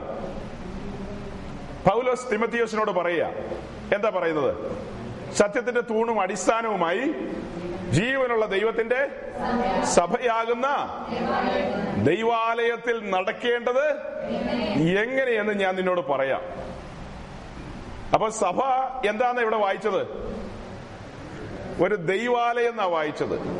നമ്മൾ ഇന്നലെ മുതൽ പറഞ്ഞ കാര്യത്തോട് ഇത് ഒടുവിൽ കണക്റ്റഡ് ആകും. മിശ്രയം വിട്ട് ചെങ്കടൽ കടന്ന് മുൻപോട്ട് പോകുന്ന ആ കാര്യത്തോട് ഇത് കണക്റ്റഡ് ആകും പറഞ്ഞു വരുമ്പോൾ. അപ്പൊ സഭ എന്നുള്ള വിഷയം പഠിക്കുമ്പോൾ അതിലെ ആദ്യം ഈ കാര്യം നമ്മൾ കാണുകയാണ്, സഭ ഒരു ആലയമാണ്. സഭയെ പരിശുദ്ധാത്മാവ് ഒരു ആലയം എന്ന നിലയിലൂടെ ചിത്രീകരിച്ചിരിക്കുകയാണ്. അപ്പൊ ആ ആലയം എന്ന് പറയുമ്പോൾ നമ്മൾ എന്താ മനസ്സിലാക്കുന്നത്? ആലയം എന്ന് പറഞ്ഞാൽ എന്താ? അതെ, ആലയം എന്ന് പറയുമ്പോ ഇപ്പോ ഇവിടെ വലിയ ബസിലിക്ക ചർച്ചസ് ഉണ്ട്, കത്തീഡ്രൽസ് ഉണ്ട്, സാധാരണ പള്ളികളൊക്കെ ഉണ്ട്, കത്തോലിക്കരുടെ യാക്കോബക്കാരുടെ ഒക്കെ. ആ പള്ളി കണ്ടു കഴിഞ്ഞാൽ അവരെന്തു പറയും? ദൈവത്തിന്റെ ആലയമോ എന്ന് പറഞ്ഞു കളയും, പറയില്ലേ? നിങ്ങൾ ആരെങ്കിലും ഈ റോട്ടിൽ നിന്ന് ഇങ്ങോട്ട് നോക്കിയിട്ട് ഈ ബിൽഡിംഗ് കണ്ടിട്ട് ഇത് ദൈവത്തിന്റെ ആലയമാണെന്ന് പറയാൻ പറ്റുമോ? അവർക്ക് പറയാം. നമുക്ക് ഈ ബിൽഡിംഗ് കണ്ടിട്ട് ദൈവാലയാന്ന് പറയാൻ പറ്റുമോ? അതെന്താ? വലിയ പാസ്റ്റേഴ്സ് പോലും മിസ്റ്റേക്ക് വരുത്തിയ ഇപ്പോ, അതുകൊണ്ടാ പറയുന്നത്. ഈ ബിൽഡിംഗ് കണ്ടിട്ട് ഇത് ദൈവത്തിന്റെ ആലയം, ദൈവാലയം എന്ന് നമുക്ക് പറയാൻ കഴിയാത്തതിന്റെ കാരണം എന്താ? ദൈവത്തിന് ഒരേ സമയം ഭൂമിയിൽ എത്ര ആലയം കാണും? ഒരൊറ്റ ആലയമേ ഉള്ളൂ. ഇസ്രായേലിനും ഇസ്രായേലിൽ നിന്ന് വിടുവിച്ച് വഴിയിലൂടെ കൊണ്ടുപോകുമ്പോൾ അവർക്ക് കൊടുത്ത പ്രമാണപ്രകാരം അളവ് പ്രകാരം പണിതാണ് സമാഗമന കൂടാരം. ഈ കൂടാരത്തിൽ ദീർഘവർഷം അവർ മുൻപോട്ട് പോയി പലസ്തീനിൽ വന്നിട്ട് കനാനിൽ വന്നിട്ടും കുറെ കാലം ഈ കൂടാരത്തിലായിരുന്നു വാസം. അത് കഴിഞ്ഞ് കൂടാരം ചുരുട്ടി വെച്ചിട്ട് അവിടെ പിന്നെ ശലോമോൻ എന്ത് പണിതു? ഒരാലയം, അഥവാ ഒരു പെർമനന്റ് ആയിട്ടുള്ള ഒരു സ്ട്രക്ചർ പണിതു. അതാണ് യെരുശലേം ദേവാലയം. അത് കല്ലിന്മേൽ കല്ല് ശേഷിക്കാതെ തകരുന്ന ഒരു നിലയിലേക്ക് പിന്നെ വരികയാണ്. ആ ബിൽഡിംഗ് തകരുന്നതിന് മുമ്പ് തന്നെ അതിനകത്ത് ദൈവമഹത്വം പോകുകയാണ് യേശുക്രിസ്തുവിന്റെ ക്രൂശീകരണത്തിന്റെ സമയത്ത്. അതിലെ തിരശ്ശീല മുകൾ തൊട്ട് താഴെ വരെ എന്ത് ചെയ്തു? ചിന്തിപ്പോയി. അപ്പോൾ അതിലെ ദൈവമഹത്വം പോയി എന്നുള്ളത് സുബോധം പ്രാപിച്ച നമുക്ക് പിടികിട്ടി. എല്ലാവർക്കും മനസ്സിലായിട്ടുണ്ടോന്ന് അറിയില്ല, നമുക്ക് ഏതായാലും അത് മനസ്സിലായി. അപ്പോ രണ്ടാമത്തെ ആലയം അതും തീർന്നു. മൂന്നാമത്തെ ആലയം എന്ന് പറയുന്നത് എന്താ? ദൈവത്തിന്റെ സഭ എന്ന് പറയുന്നതാണ് മൂന്നാമത്തെ ആലയം. ഏത് രാത്രി ചോദിച്ചാലും പറയണം. ഒന്നാമത് സമാഗമന കൂടാരം, രണ്ടാമത് യെരുശലേം ദേവാലയം. യെരുശലേം ദേവാലയം തന്നെ 3 പ്രാവശ്യം പണിതിട്ടുണ്ട്. ഒന്ന് ശലോമോൻ പണിതു, അത് നെബൂഖദ്നേസറിന്റെ കാലത്ത് തകർന്നു പോയി. അത് കഴിഞ്ഞിട്ട് പിന്നീട് അവിടെ ശെരുബാബേലിന്റെ നേതൃത്വത്തിൽ എന്ത് ചെയ്തു? വീണ്ടും ആ ആലയം പുതുക്കി പണിതു. അതും പിന്നീട് അതും തകർന്നു പോയി. ഒടുവിൽ യേശുക്രിസ്തുവിന്റെ കാലം വന്നപ്പോൾ കണ്ട യെരുശലേം ദേവാലയം എന്ന് പറയുന്നത് മഹാനായ ഹെരോദാവ് എന്ന് പറയുന്ന രാജാവ് പണിതതാണ് ആ ആലയം. നമ്മളത് 3 കൂടെ ചേർത്ത് ഒറ്റ വാക്കിൽ പറയും. എങ്ങനെ പറയും? യെരുശലേം ദേവാലയം. ആര് പണിതാലും അത് എവിടെ ഇരിക്കുന്നത്? യെരുശലേമിൽ. അത് ഒരേ അളവൊന്നും മാറിയിട്ടില്ല, ഒന്നും മാറിയിട്ടില്ല. ഇടിഞ്ഞു പോയപ്പോൾ വീണ്ടും വീണ്ടും പണിതന്നേ ഉള്ളൂ. ഒറ്റ വാക്കിൽ പറഞ്ഞു യെരുശലേം ദേവാലയം. ഓക്കെ, അതും തകർന്നു. മൂന്നാമത്തെ ആലയം അതേതാ? ദൈവത്തിന്റെ സഭ. ദൈവത്തിന് ഒരേ സമയം ഭൂമിയിൽ എത്ര ആലയേ ഉള്ളൂ? ഒരൊറ്റ ആലയേ ഉള്ളൂ. മൂന്നാമത്താണ് ദൈവത്തിന്റെ സഭ. നമ്മൾ എല്ലാവരും കൂടെ കൂടി. ദൈവത്തിന്റെ സഭ എന്ന് പറഞ്ഞാൽ നാം ഓരോരുത്തരും രക്ഷിക്കപ്പെട്ട് സ്നാനപ്പെട്ട് വരുന്നവരെല്ലാം സഭയുടെ ഭാഗമായില്ലേ? നാം അല്ലേ സഭ? നാം എല്ലാം ഇന്ന് രാത്രി ഈ ബിൽഡിംഗിൽ നിന്ന് ഇവിടുന്ന് നേരെ ഫോട്ടോ വെച്ച് കടപ്പുറത്തേക്ക് പോവാ. ഇവിടെ ഒരു മനുഷ്യൻ പോലും ഇല്ല. നമ്മുടെ ഉദ്ദേശിമാരെ മുമ്പിൽ നിന്ന് നയിച്ചു പോകുന്നു. നമ്മളെല്ലാം കൂടെ അവിടെ പോയി ഒരു പെട്രോൾ മാക്സൊക്കെ വെച്ച് പായൊക്കെ വിരിച്ചു. അങ്ങനെ അവിടെ ഇരുന്ന് ആത്മാവിൽ ആരാധിക്കുന്നു, പാട്ടുപാടുന്നു, പ്രസംഗിക്കുന്നു. അവിടെ കൂടുന്നത് ആരാ? അവിടെ ആര് കൂടിയെന്ന് നമ്മൾ പറയുന്നത്? നാട്ടുകാർ പറയും ഏതോ ബോധമില്ലാത്ത ആൾക്കാർ കൂടിയെന്ന്. നമ്മളെന്ത് പറയും? സഭ കൂടി. അവിടെ ആരാ കൂടുന്നത്? ഇനി അവിടെ നിന്ന് ഒരു മരത്തിന്റെ ചുവട്ടിലേക്ക് പോയാലോ? അവിടെയും സഭയാ കൂടുന്നത്. ഇപ്പൊ നാം ഇരിക്കുന്നത് സഭയാൻ കൂടാരത്തിനകത്താ. ഇത് നല്ല ഉറപ്പുള്ള ബിൽഡിംഗാ, പക്ഷെ ഇതിനകത്ത് എന്തുണ്ട് ഇപ്പോ? അത് കാണാൻ പറ്റത്തില്ല. സഭ എന്ന് പറയുന്നത് അക്ഷരികമായൊരു ബിൽഡിംഗ് അല്ല. പിന്നെ സഭ എന്ന് പറയുന്ന ആ ബിൽഡിംഗ് അഥവാ ആലയം എന്ന് പറയുന്നത് അക്ഷരികമാണോ? ആത്മീയമായൊരു നിലയാണ് കാണിക്കുന്നത്. സഭ എന്ന് പറയുന്നത് ഇന്ന് ഒരു ആത്മീയ നിലയാണ്. നാം ആത്മീയരാണ്. ആത്മീയരായ നാം ഒരുമിച്ച് കൂടിയിരിക്കുമ്പോൾ സഭ കൂടിയിരിക്കുന്നു. ഇനി അടുത്തത്, നാം ഓരോരുത്തരും വ്യക്തിപരമായിട്ട് ആരാ? സഭയാ. അപ്പോ ആദ്യത്തേത് സമാഗമന കൂടാരം, രണ്ടാമത്തേത് യെരുശലേം ദേവാലയം, മൂന്നാമത്തേത് ദൈവസഭ എന്ന് പൊതുവിൽ പറയും, ജനറൽ ആയിട്ട് പറയും. അതൊന്നുകൂടെ പിരിച്ചു പറഞ്ഞു കഴിഞ്ഞാൽ നാം ഓരോരുത്തരും സഭയാണ്, നാം ഓരോരുത്തരും ദൈവത്തിന്റെ കൂടാരങ്ങളാണ്. നാം ഒരുമിച്ച് കൂടുന്നത് സഭയാൻ കൂടാരത്തിൽ. അടുത്തത്, നാം ഓരോരുത്തരും വ്യക്തിപരമായി ദൈവത്തിന്റെ കൂടാരങ്ങളാണ്, ടാബർനാക്കിളുകളാണ്. അങ്ങനെ വരുമ്പോ ദൈവത്തിന് ഒരേ സമയം 2 ആലയം ഉണ്ടോ? ഇപ്പൊ നാം എന്ന് പറയുന്ന സഭയേ ഉള്ളൂ. അതാണ് കൊരിന്ത്യരോട് പറഞ്ഞിരിക്കുന്നത് പൗലോസ്. ഇനി മാറ്റി പറയാനും പറ്റത്തില്ല. കൊരിന്ത്യരോട് എന്താ പറഞ്ഞത്? കൊരിന്ത്യരേ, നിങ്ങളാണ് പരിശുദ്ധാത്മാവിന്റെ മന്ദിരം. അപ്പൊ അവരെല്ലാം ഈ സുവിശേഷം കേട്ട്, ഇന്ന് രാവിലെ പറഞ്ഞതുപോലെ പൗലോസ് തന്റെ രണ്ടാം വിശ്രമയാത്രയിൽ കൊരിന്തിൽ വന്ന് യുസ്തോസിന്റെ വീട്ടിൽ വന്നു. ആ ഭക്തനായ മനുഷ്യൻ വാതിൽ തുറന്നു കൊടുത്തു വീടിന്റെ. അങ്ങനെ അവിടെ സുവിശേഷം പ്രസംഗിച്ചപ്പോൾ വേറെയും പ്രമാണിമാരും ഭക്തന്മാരെല്ലാം അവിടെ ഓടിക്കൂടി. അയൽവാസികളും ചുറ്റുപാടുമുള്ള ആളുകളെല്ലാം വന്നു, ജാതികളും വന്നു, യഹൂദന്മാരെല്ലാം വന്നു. അവരെല്ലാം വലിയ ടെമ്പിളുകളിൽ, മന്ദിരങ്ങളിൽ പോകുന്ന ആൾക്കാരല്ലേ. ഇസ്രായേലുകാരാണെങ്കിൽ അവരെല്ലാം അവിടെയുള്ള സിനഗോഗുകളിൽ പ്രാർത്ഥിക്കാൻ പോകുന്നവരാ. എല്ലാ ശനിയാഴ്ച അവർ സിനഗോഗുകളിൽ പ്രാർത്ഥിക്കാൻ പോകും. അത് കഴിഞ്ഞ് വർഷത്തിൽ, എല്ലാ വർഷവും അവർ കൂടാര പെരുന്നാൾ ആഘോഷിക്കാൻ എങ്ങോട്ട് പോകും? അടുത്ത ബോട്ടെ കയറി, അല്ലെങ്കിൽ കപ്പലെ കയറി, പായ് വഞ്ചിയെ കയറി കൊരിന്തിൽ നിന്ന് നേരെ എവിടെ വരും? യെരുശലേമി വരും. യെരുശലേമി വന്ന് കൂടാര പെരുന്നാളൊക്കെ ആഘോഷിക്കും. പിന്നെ പ്രായശ്ചിത്ത ദിനം, അറ്റോൺമെന്റ് ഡേയിൽ അവിടെ വരും. മഹാപാപപരിഹാര ദിവസം ഇവരെല്ലാം അവിടെ വരും. അങ്ങനെ അവിടെ വന്ന് യാഗങ്ങളും കർമ്മങ്ങളും കാര്യങ്ങളൊക്കെ നടത്തുന്നതിന്റെ ഭാഗമാകും, പങ്കുവറ്റും. യെരുശലേം ദേവാലയത്തിന്റെ മുമ്പിൽ അത്ര പവിത്രതയോടും പരിപാവനതയോടെ അവർ നിൽക്കത്തുള്ളൂ. ആ മഹത്വമുള്ള ആലയങ്ങളും ബിൽഡിങ്ങുകളും അതെല്ലാം വിട്ട് പുറത്തിറങ്ങി വന്ന അവരോട് പറയാണ്, അതിലൊന്നും വലിയ കഥയും കഴമ്പൊന്നുമില്ല, അവിടെ ഒരു ദൈവമഹത്വമില്ല, ദൈവം ആ പരിപാടി ക്യാൻസൽ ചെയ്തു. ഇപ്പൊ നിന്നെയാണ് ദൈവത്തിന്റെ ആലയമാക്കാൻ, ദൈവത്തിന്റെ മന്ദിരമാക്കാൻ തെരഞ്ഞെടുത്തിരിക്കുന്നത്. കൊരിന്തിലുള്ള പ്രിയപ്പെട്ടവരെ, നീ ഇനി യെരുശലേമിലേക്കൊന്നും വരണ്ട ഒരു കൂടാര പെരുന്നാളിന്. നിന്നെ ഒരു കൂടാരമാക്കാൻ പോവാ. അതല്ലേ പൗലോസ് പ്രസംഗിച്ചത്. കൊരിന്തിലുള്ളവര് ലൈസൻസ്, ഒരു ലൈസൻസ് കൊടുക്കാതെ അവിടെ എല്ലാ സൈസ് വണ്ടി ഓടിക്കുന്നത്. കൊരിന്തുകാരെന്ന് പറഞ്ഞൊരു മ്ലേച്ഛ പട്ടണമാ, ഒരു ലൈസൻസും ഇല്ലാത്ത നാട്. അങ്ങനെ തോന്നിയ പോലെ ജീവിച്ച മനുഷ്യര്, അവർക്ക് ബോധിച്ചതുപോലെയാ എല്ലാ കാര്യങ്ങളും, സകല കാര്യങ്ങളും. അവിടെ വന്ന ഈ തേജസിന്റെ സുവിശേഷം പ്രസംഗിക്കുന്നത്, ആ സുവിശേഷം കേട്ടേ അവർക്ക് മനസ്സിലായി, ഒരു ചരട് വീണേട്ടുണ്ടല്ലോ, ഒരു അദൃശ്യമായ ചരട് ഞങ്ങളിങ്ങനെ വലിച്ചുകൊണ്ടിരിപ്പുണ്ടല്ലോ പോകുന്ന വഴിക്ക്, ഇനി പഴയതുപോലെ പോകാൻ പറ്റില്ലെന്ന് അവർക്ക് മനസ്സിലായി. അപ്പോഴവരോട് പറയുന്നത്, നിങ്ങൾ ആരെന്നാ വിചാരിച്ചത്? ഈ സുവിശേഷം കേട്ട് ചുമ്മാ രക്ഷിക്കപ്പെട്ട് രക്ഷ, അതായത് നരകത്തിൽ പോകാതെ നിങ്ങളെ രക്ഷിച്ചു എന്നുള്ളത് കൊണ്ട് മാത്രമാണോ? അതുകൊണ്ട് മാത്രം തീരുന്നുണ്ടോ? ദൈവം വലിയൊരു ഉദ്ദേശത്തോടു കൂടിയ സ്നേഹിത നിന്നെ രക്ഷിച്ചിരിക്കുന്നത്. നിന്നെ തന്റെ കൂടാരമാക്കി, തന്റെ ആലയമാക്കി മാറ്റി ദൈവത്തിന് നിന്നിൽ വസിക്കണം. വലിയവനായ ദൈവം നിന്നിൽ വസിക്കുകയാണ്. അതല്ലേ പറഞ്ഞതിന്റെ സാരം. അപ്പൊ ദൈവത്തിന് ഒരേ സമയം ഭൂമിയിൽ എത്ര ആലയമുണ്ട്? ഒരെണ്ണല്ലേ ഉള്ളൂ. ഇപ്പോഴത്തെ ആലയം നമ്മളാ. അങ്ങനെ ദൈവത്തിന്റെ ആലയങ്ങളായ നാം ഒരുമിച്ച് സമ്മേളിക്കുകയാണ് ഇവിടെ, ഒരുമിച്ച് കൂടാൻ വേണ്ടി. അതുകൊണ്ടാണ് നമ്മുടെ പൂർവന്മാർ പണ്ട് പറഞ്ഞത്, ഞങ്ങൾ ഒരുമിച്ച് സഭാഗോളിലേക്ക് പോവുകയാണ് ദൈവത്തെ ആരാധിക്കാൻ. ഒരാഴ്ച 6 ദിവസത്തെ ജീവിതം കൊണ്ട് ദൈവത്തെ മഹത്വപ്പെടുത്തി 7-ാം ദിവസം ഒരുമിച്ച് എല്ലാവരും കൂടി തയ്യാറാക്കിയ ബിൽഡിങ്ങിൽ, മാളിക മുറിയിൽ, മർക്കോസിന്റെ മാളികയായിട്ട് ഇതങ്ങ് കൂട്ടിക്കോ. ഇതിപ്പോ മർക്കോസിന്റെ ഒരു മാളികയാണെന്ന് ചിന്തിക്കാൻ മേലെ. ഈ മാളികയിലേക്ക് നമ്മൾ വന്നു. ആ മാളികയിൽ ആദ്യം കാത്തിരുന്ന 120 പേര്, ആ 120 പേരെ 120 കൂടാരങ്ങളാക്കി മാറ്റി. ഈ കൂടാരത്തിനകത്തൊരു വിളക്ക് കത്തുന്നുണ്ട്, ഒരു തങ്കനിലവിളക്ക്. നിർമ്മലമായ സ്വർണം കൊണ്ട്, നിർമ്മലമായ തങ്കം കൊണ്ട് പണിത ഒരു തങ്കനിലവിളക്ക് അതിനകത്ത് കത്തി നിൽപ്പുണ്ട്. അതുപോലെ 120 പേരെ 120 കൂടാരങ്ങളായി നിയമിച്ചുകൊണ്ട് ആ 120 കൂടാരത്തിനകത്തും തങ്ക നിലവിളക്കങ്ങ് കത്തിച്ചു വന്ന് ദൈവത്തിന്റെ പരിശുദ്ധ റൂഹ ഇറങ്ങി വന്ന് 120 പേരുടെ ഉള്ളിൽ 120 കൂടാരങ്ങൾക്കകത്ത് 120 വിളക്കുകൾ അങ്ങ് കത്തിച്ചു. ഈ ലോകത്തിന് ആത്മീയമായ വെളിച്ചം കൊടുക്കണം. ഈ ലോകത്തിന് ആത്മീയമായ വെളിച്ചം കൊടുക്കാൻ വേണ്ടി 120 വിളക്കുകൾ സജ്ജമാക്കി. എന്ത് ഭാരിച്ച ഉത്തരവാദിത്തം! എത്ര ഗൗരവതരമായ കാര്യങ്ങളാണ് നടക്കുന്നത്. ആ മർക്കോസിന്റെ മാളികയ്ക്കാണോ പ്രാധാന്യം? അവിടെ കൂടിയിരുന്ന 120 പേർക്കാണോ പ്രാധാന്യം? പറഞ്ഞേ. ഒരു 19 വർഷമൊക്കെ കഴിയുമ്പോൾ, 50, 60, 70, 100 വർഷമൊക്കെ കഴിയുമ്പോൾ കൂടിയിരുന്ന 120 പേർക്കും അവിടെ വെളിപ്പെട്ട പരിശുദ്ധാത്മാവിനും അല്ല പ്രാധാന്യം, പിന്നെ ആ ബിൽഡിങ്ങിനാ പിന്നെ പ്രാധാന്യം. ഹോ, പരിശുദ്ധ റൂഹ ഇറങ്ങിയ ബിൽഡിങ്ങാ. അതുകൊണ്ട് അവിടെ വേണേ ആളുകൾ എന്ത് ചെയ്യും? മാലയൊക്കെ ഇടും.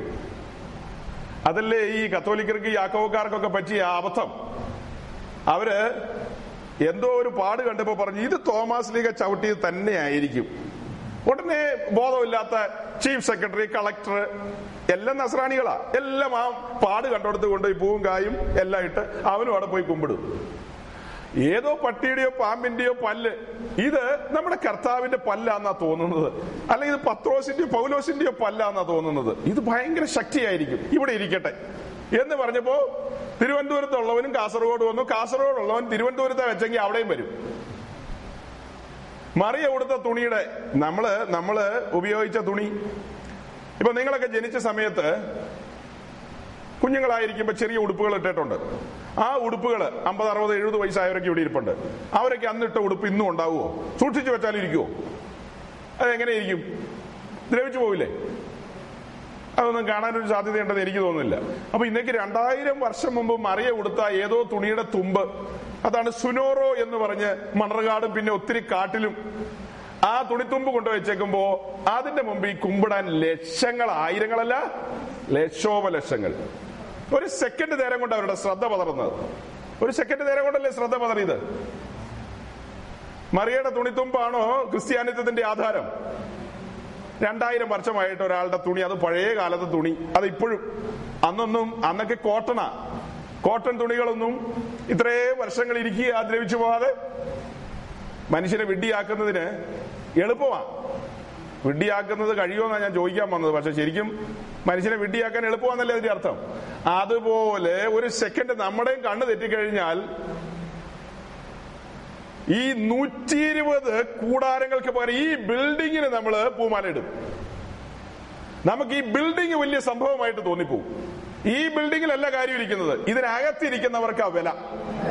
ഇതിനകത്തിരിക്കുന്ന 120 പേർക്കാ വില. ബിൽഡിങ്ങിന് ഒരു വിലയില്ല. അത് പേരിന്നും മർക്കോസിന്റെ മാളിക എന്ന് പറയുന്നു മാത്രം. ആ മാളികയ്ക്ക് എന്തെങ്കിലും പ്രാധാന്യമുണ്ടോ? ഒരു പ്രാധാന്യമില്ല. ഇനി മർക്കോസിന്റെ മാളികയ്ക്ക് വരും മത്തായിയുടെ മാളികയിലിരുന്നെങ്കിലോ? അത്രയേ ഉള്ളൂ. ലൂക്കോസിന്റെ മാളികയിലിരുന്നാലും കുഴപ്പമില്ല, ചാക്കോച്ചന്റെ മാളികയിലിരുന്നാലും കുഴപ്പമില്ല. പക്ഷെ ഈ ഇരിക്കുന്ന 120 പേർക്ക് വിലയുണ്ട്. അവരെ രക്തം കൊടുത്ത് വിലയ്ക്ക് വാങ്ങിയതാ, പ്രത്യേക ഉദ്ദേശത്തിന് വേണ്ടി വിലയ്ക്ക് വാങ്ങിയതാ. ദൈവത്തിന് വസിക്കാനുള്ള കൂടാരങ്ങളാക്കി അവരെ മാറ്റണം. ടെമ്പററി കൂടാരങ്ങൾ, താൽക്കാലികമായി ഇവരെ ഒരു കൂടാരമാക്കണം. ഈ കാണുന്ന മൺകൂടാരം, ഈ കൂടാരം ഒരു ഭൗമ ഭവനമായി. ഈ കൂടാരത്തിൽ നമ്മളും വസിക്കുന്നു, അതിനകത്ത് നമ്മുടെ പിതാവും വസിക്കുന്നു. ഈ മൺകൂടാരത്തിൽ നമ്മൾ വസിക്കുകയല്ലേ? ഈ കൂടാരം നമ്മുടെ കൂടാ, നമ്മുടെ വീടാ, ഇതിനകത്ത് നമ്മൾ വസിക്കുന്നത്. ഞാൻ ഇതിനകത്ത് വസിച്ചുകൊണ്ടാണ് ഇന്ന് രാത്രി നിങ്ങളോട് പ്രസംഗിക്കുന്നത്. ഈ കൂടാരത്തിൽ നടന്നുകൊണ്ടാണ് നിങ്ങൾ ഇന്ന് രാത്രി കൂട്ടായ്മയ്ക്ക് വന്നിരിക്കുന്നത്. ഇതിനകത്താണ് വലിയവനായ ദൈവം വസിക്കുന്നത്. അപ്പൊ ഇതിനകത്ത് ആരൊക്കെ വസിക്കുന്നു? നാമും വസിക്കുന്നു, നമ്മുടെ കർത്താവും വസിക്കുന്നുണ്ട്. രണ്ടുപേരും കൂടെ ഒരുമിച്ച് വസിക്കണമെങ്കിൽ, ഒരുമിച്ച് പോകണമെങ്കിൽ ആമോസ് പറയുന്നത് എങ്ങനെയാ? രണ്ടുപേർ തങ്ങളിൽ ഒത്തിട്ടല്ലാതെ ഒരുമിച്ച് പോകാൻ പറ്റുമോ? അപ്പോ നമ്മളും നമ്മുടെ കർത്താവ് ഇതിനകത്ത് ഒരുമിച്ച് വസിക്കണമെങ്കിൽ നമ്മുടെ ജീവിതം എങ്ങനെയായിരിക്കണം? പറഞ്ഞു വരാനുണ്ട്. ഈ വന്നിരിക്കുന്നവനാരാ? വിശുദ്ധിയിൽ ഭയങ്കരൻ. പണ്ട് കാലത്തൊക്കെ നമ്മൾ പറഞ്ഞിട്ടുണ്ട്, ദൈവമേ നീ പരിശുദ്ധനാകുന്നു. ഇപ്പൊ നമ്മളൊന്നും പറയാറുമില്ല, നമുക്കതുകൊണ്ട് അത് മറന്നും പോയി ദൈവത്തിന്റെ പരിശുദ്ധിയൊക്കെ. പണ്ട് കാലത്ത് സുബോധം ഇല്ലാതെയാണെങ്കിലും പറഞ്ഞിട്ടുണ്ട്, എഴുതി വെച്ചിരിക്കുകയല്ലേ, ദൈവമേ നീ പല പ്രാവശ്യം പറഞ്ഞോണ്ടിരിക്കുക. അന്നത്തെക്കാൾ കൂടുതൽ ബോധ്യം വേണ്ട കാലം ഏതാ? സുബോധം പ്രാപിച്ച ഈ കാലമല്ലേ. ആ പരിശുദ്ധനായ ദൈവം വസിക്കാൻ വരിക എന്ന് പറഞ്ഞാൽ അതാ പറഞ്ഞു വരുന്നത്. സഭയൊരു ആലയമായിട്ട് നമ്മളിവിടെ വായിക്കുകയാണ്. സഭയൊരു കൂടാരമാണ്, സഭയൊരു ആലയമാണ്. ഇനി എബ്രായ ലേഖനം 8-ാം അധ്യായത്തിന്റെ 5-ാം വാക്യം വായിച്ചേ.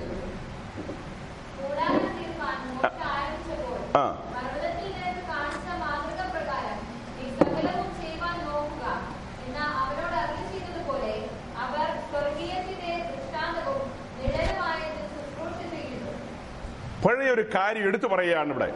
പഴയ കാര്യം എന്ന് വെച്ചാൽ ഇസ്രായേല് പുറപ്പെട്ട് മരുഭൂമിയിലൂടെ പോയപ്പോൾ സംഭവിച്ചൊരു കാര്യം പുതിയ നിയമത്തിന്റെ താളിൽ എബ്രായ ലേഖനത്തിൽ എഴുതിയിരിക്കുകയാണ്.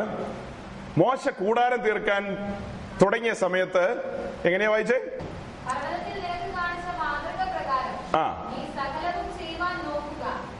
മോശ ഈ കൂടാരം പണിയാൻ തുടങ്ങിയപ്പോ അതെങ്ങനെയാ പണിതത്? തനിക്ക് പർവ്വതത്തിൽ വെച്ച്, സിനായി പർവ്വതത്തിൽ വെച്ച്, അല്ലെങ്കിൽ ഹോരേബിൽ വെച്ച് കിട്ടിയ മാതൃക പ്രകാരം അവിടെ വെച്ച് കിട്ടിയ സ്കെച്ചും പ്ലാനും വെച്ചിട്ടാണ് മോശ ഈ കൂടാരം പണിതെന്നാണ് ഈ വായിച്ചതിന്റെ ചുരുക്കം. അതിന്റെ താഴേക്ക് വന്നപ്പോ നമ്മൾ എങ്ങനെ വായിച്ചു? ഈ കൂടാരം എന്തിന്റെ നിഴലാന്നാ വായിച്ചത്? സ്വർഗീയ കൂടാരത്തിന്റെ ഒരു ഹെവൻലി ടാബർനാക്കിൾ ഉണ്ട്, ഒരു സ്വർഗീയ കൂടാരമുണ്ട്. സ്വർഗത്തിലുള്ള കൂടാരത്തിന്റെ അതേ മാതൃക ആരുടെ കയ്യിൽ ഏൽപ്പിച്ചു? മോശയുടെ കയ്യിൽ ഏൽപ്പിച്ചു. മോശയ്ക്ക് അത് വെളിപ്പാടിൽ ആ ബോധ്യം കൊടുത്തു.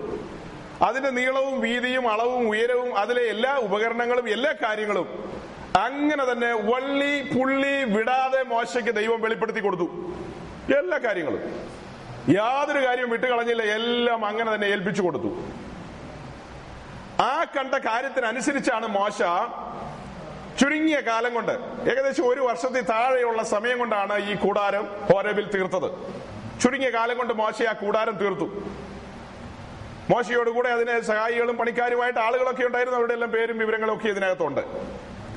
അപ്പൊ ഇതെല്ലാം പറഞ്ഞു വരുമ്പോ പ്രിയരായ നമ്മുടെ ഉള്ളിൽ ഒരു ചിന്ത വരുന്നത്, പാസ്റ്റർ ഇന്നലെ മുതല് മിസ്രൈം വിട്ട കാര്യവും ചെങ്കടൽ കടന്ന കാര്യവും വാഗ്ദത്ത ഭൂമി പോയ കാര്യമൊക്കെ പറയുന്നുണ്ട്, അതൊക്കെ ഇസ്രായേലിന്റെ കാര്യമല്ലേ, ഞങ്ങളോട് പറയുന്നത് എന്തിനാ എന്നൊരു ചിന്ത വന്നു കാണാം.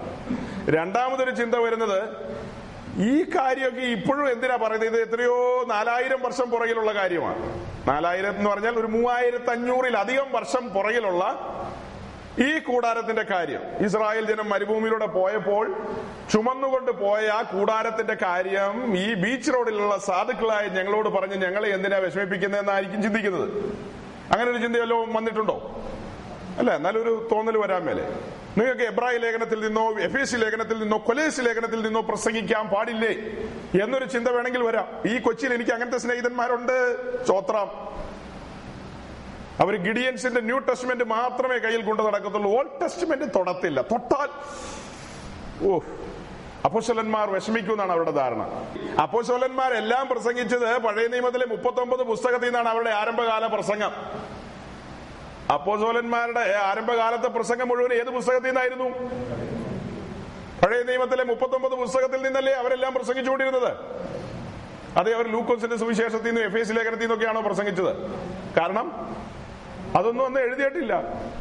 അപ്പോ ആ പഴയ നിയമത്തിലെ പുസ്തകങ്ങൾ വെച്ച് ഈ കൂടാരത്തെക്കുറിച്ചും കൂടാരത്തിൽ നടക്കുന്ന യാഗങ്ങളെക്കുറിച്ചും അവിടെ നിൽക്കുന്ന മഹാപുരോഹിതനെ കുറിച്ചും പുരോഹിതന്മാരെ കുറിച്ചും അവിടെ വരുന്ന ജനത്തെക്കുറിച്ചും ഈ വക കാര്യങ്ങളെല്ലാം സവിസ്തരം അവർ ഇസ്രായേലിന്റെ നടുവിലും യെരുശലേമിലും യഹൂദയിലും ശമരിയിലും അവർ കടന്നുപോയ സ്ഥലങ്ങളിലെല്ലാം ഈ കാര്യങ്ങൾ ഭംഗിയായിട്ട് പറഞ്ഞു കേൾപ്പിച്ചില്ലേ? യെരുശലേം ദേവാലയത്തിലെ കാര്യപരിപാടി അവസാനിപ്പിച്ചു. സഹോദരങ്ങളെ, അവിടെ നടന്നത് അക്ഷരീക യാഗങ്ങൾ. അവിടെ നടന്ന അക്ഷരീക യാഗങ്ങൾക്ക് മഹാപുരോഹിതൻ അതിന് അകമ്പടി സേവിച്ചിട്ടുണ്ട്. അവിടെ അഹരോന്റെ പുത്രന്മാരായ പുരോഹിതന്മാരുണ്ടായിരുന്നു. എന്നാൽ ഇന്ന് ഈ കാലം യേശുക്രിസ്തുവിന്റെ ക്രൂശുമരണത്തിന് ശേഷം നിങ്ങൾ ശ്രദ്ധിക്കണം, യേശുക്രിസ്തു എന്നൊരു മഹാപുരോഹിതൻ നമുക്കായിട്ട് ഇന്നുണ്ട്. ഇതായിരുന്നു ആരംഭകാലത്ത് അവർ പറഞ്ഞത്. ഈ കാലത്ത് നാം ഓരോരുത്തരുമാണ് ദൈവത്തിന്റെ ആലയങ്ങൾ.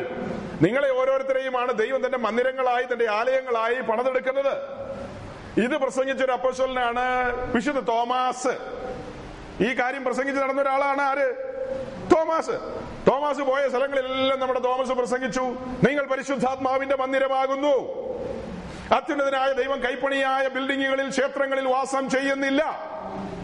തോമസിന്റെ പ്രസംഗ വിഷയമായിരുന്നു, പുസ്തകത്തിലൊന്നും എഴുതിയിട്ടില്ല, ഞാൻ ഭാവന പറയുക, 2 പ്രസംഗ വിഷയം. ആ പ്രസംഗ വിഷയമായിട്ട് തോമാസ് ലീഗ മലയാളക്കരയിലേക്ക് വന്നു. എന്തൊക്കെയായിരുന്നു പുള്ളിയുടെ 2 കാര്യങ്ങള്? ഒന്ന്, കാണുന്നവരോടെല്ലാം പുള്ളി പറയും അത്യുന്നതനായ ദൈവം കൈപ്പണിയായ കെട്ടിടങ്ങളിൽ വാസം ചെയ്യുന്നില്ല. പിന്നെ രണ്ടാമത് എന്ത് പറയും?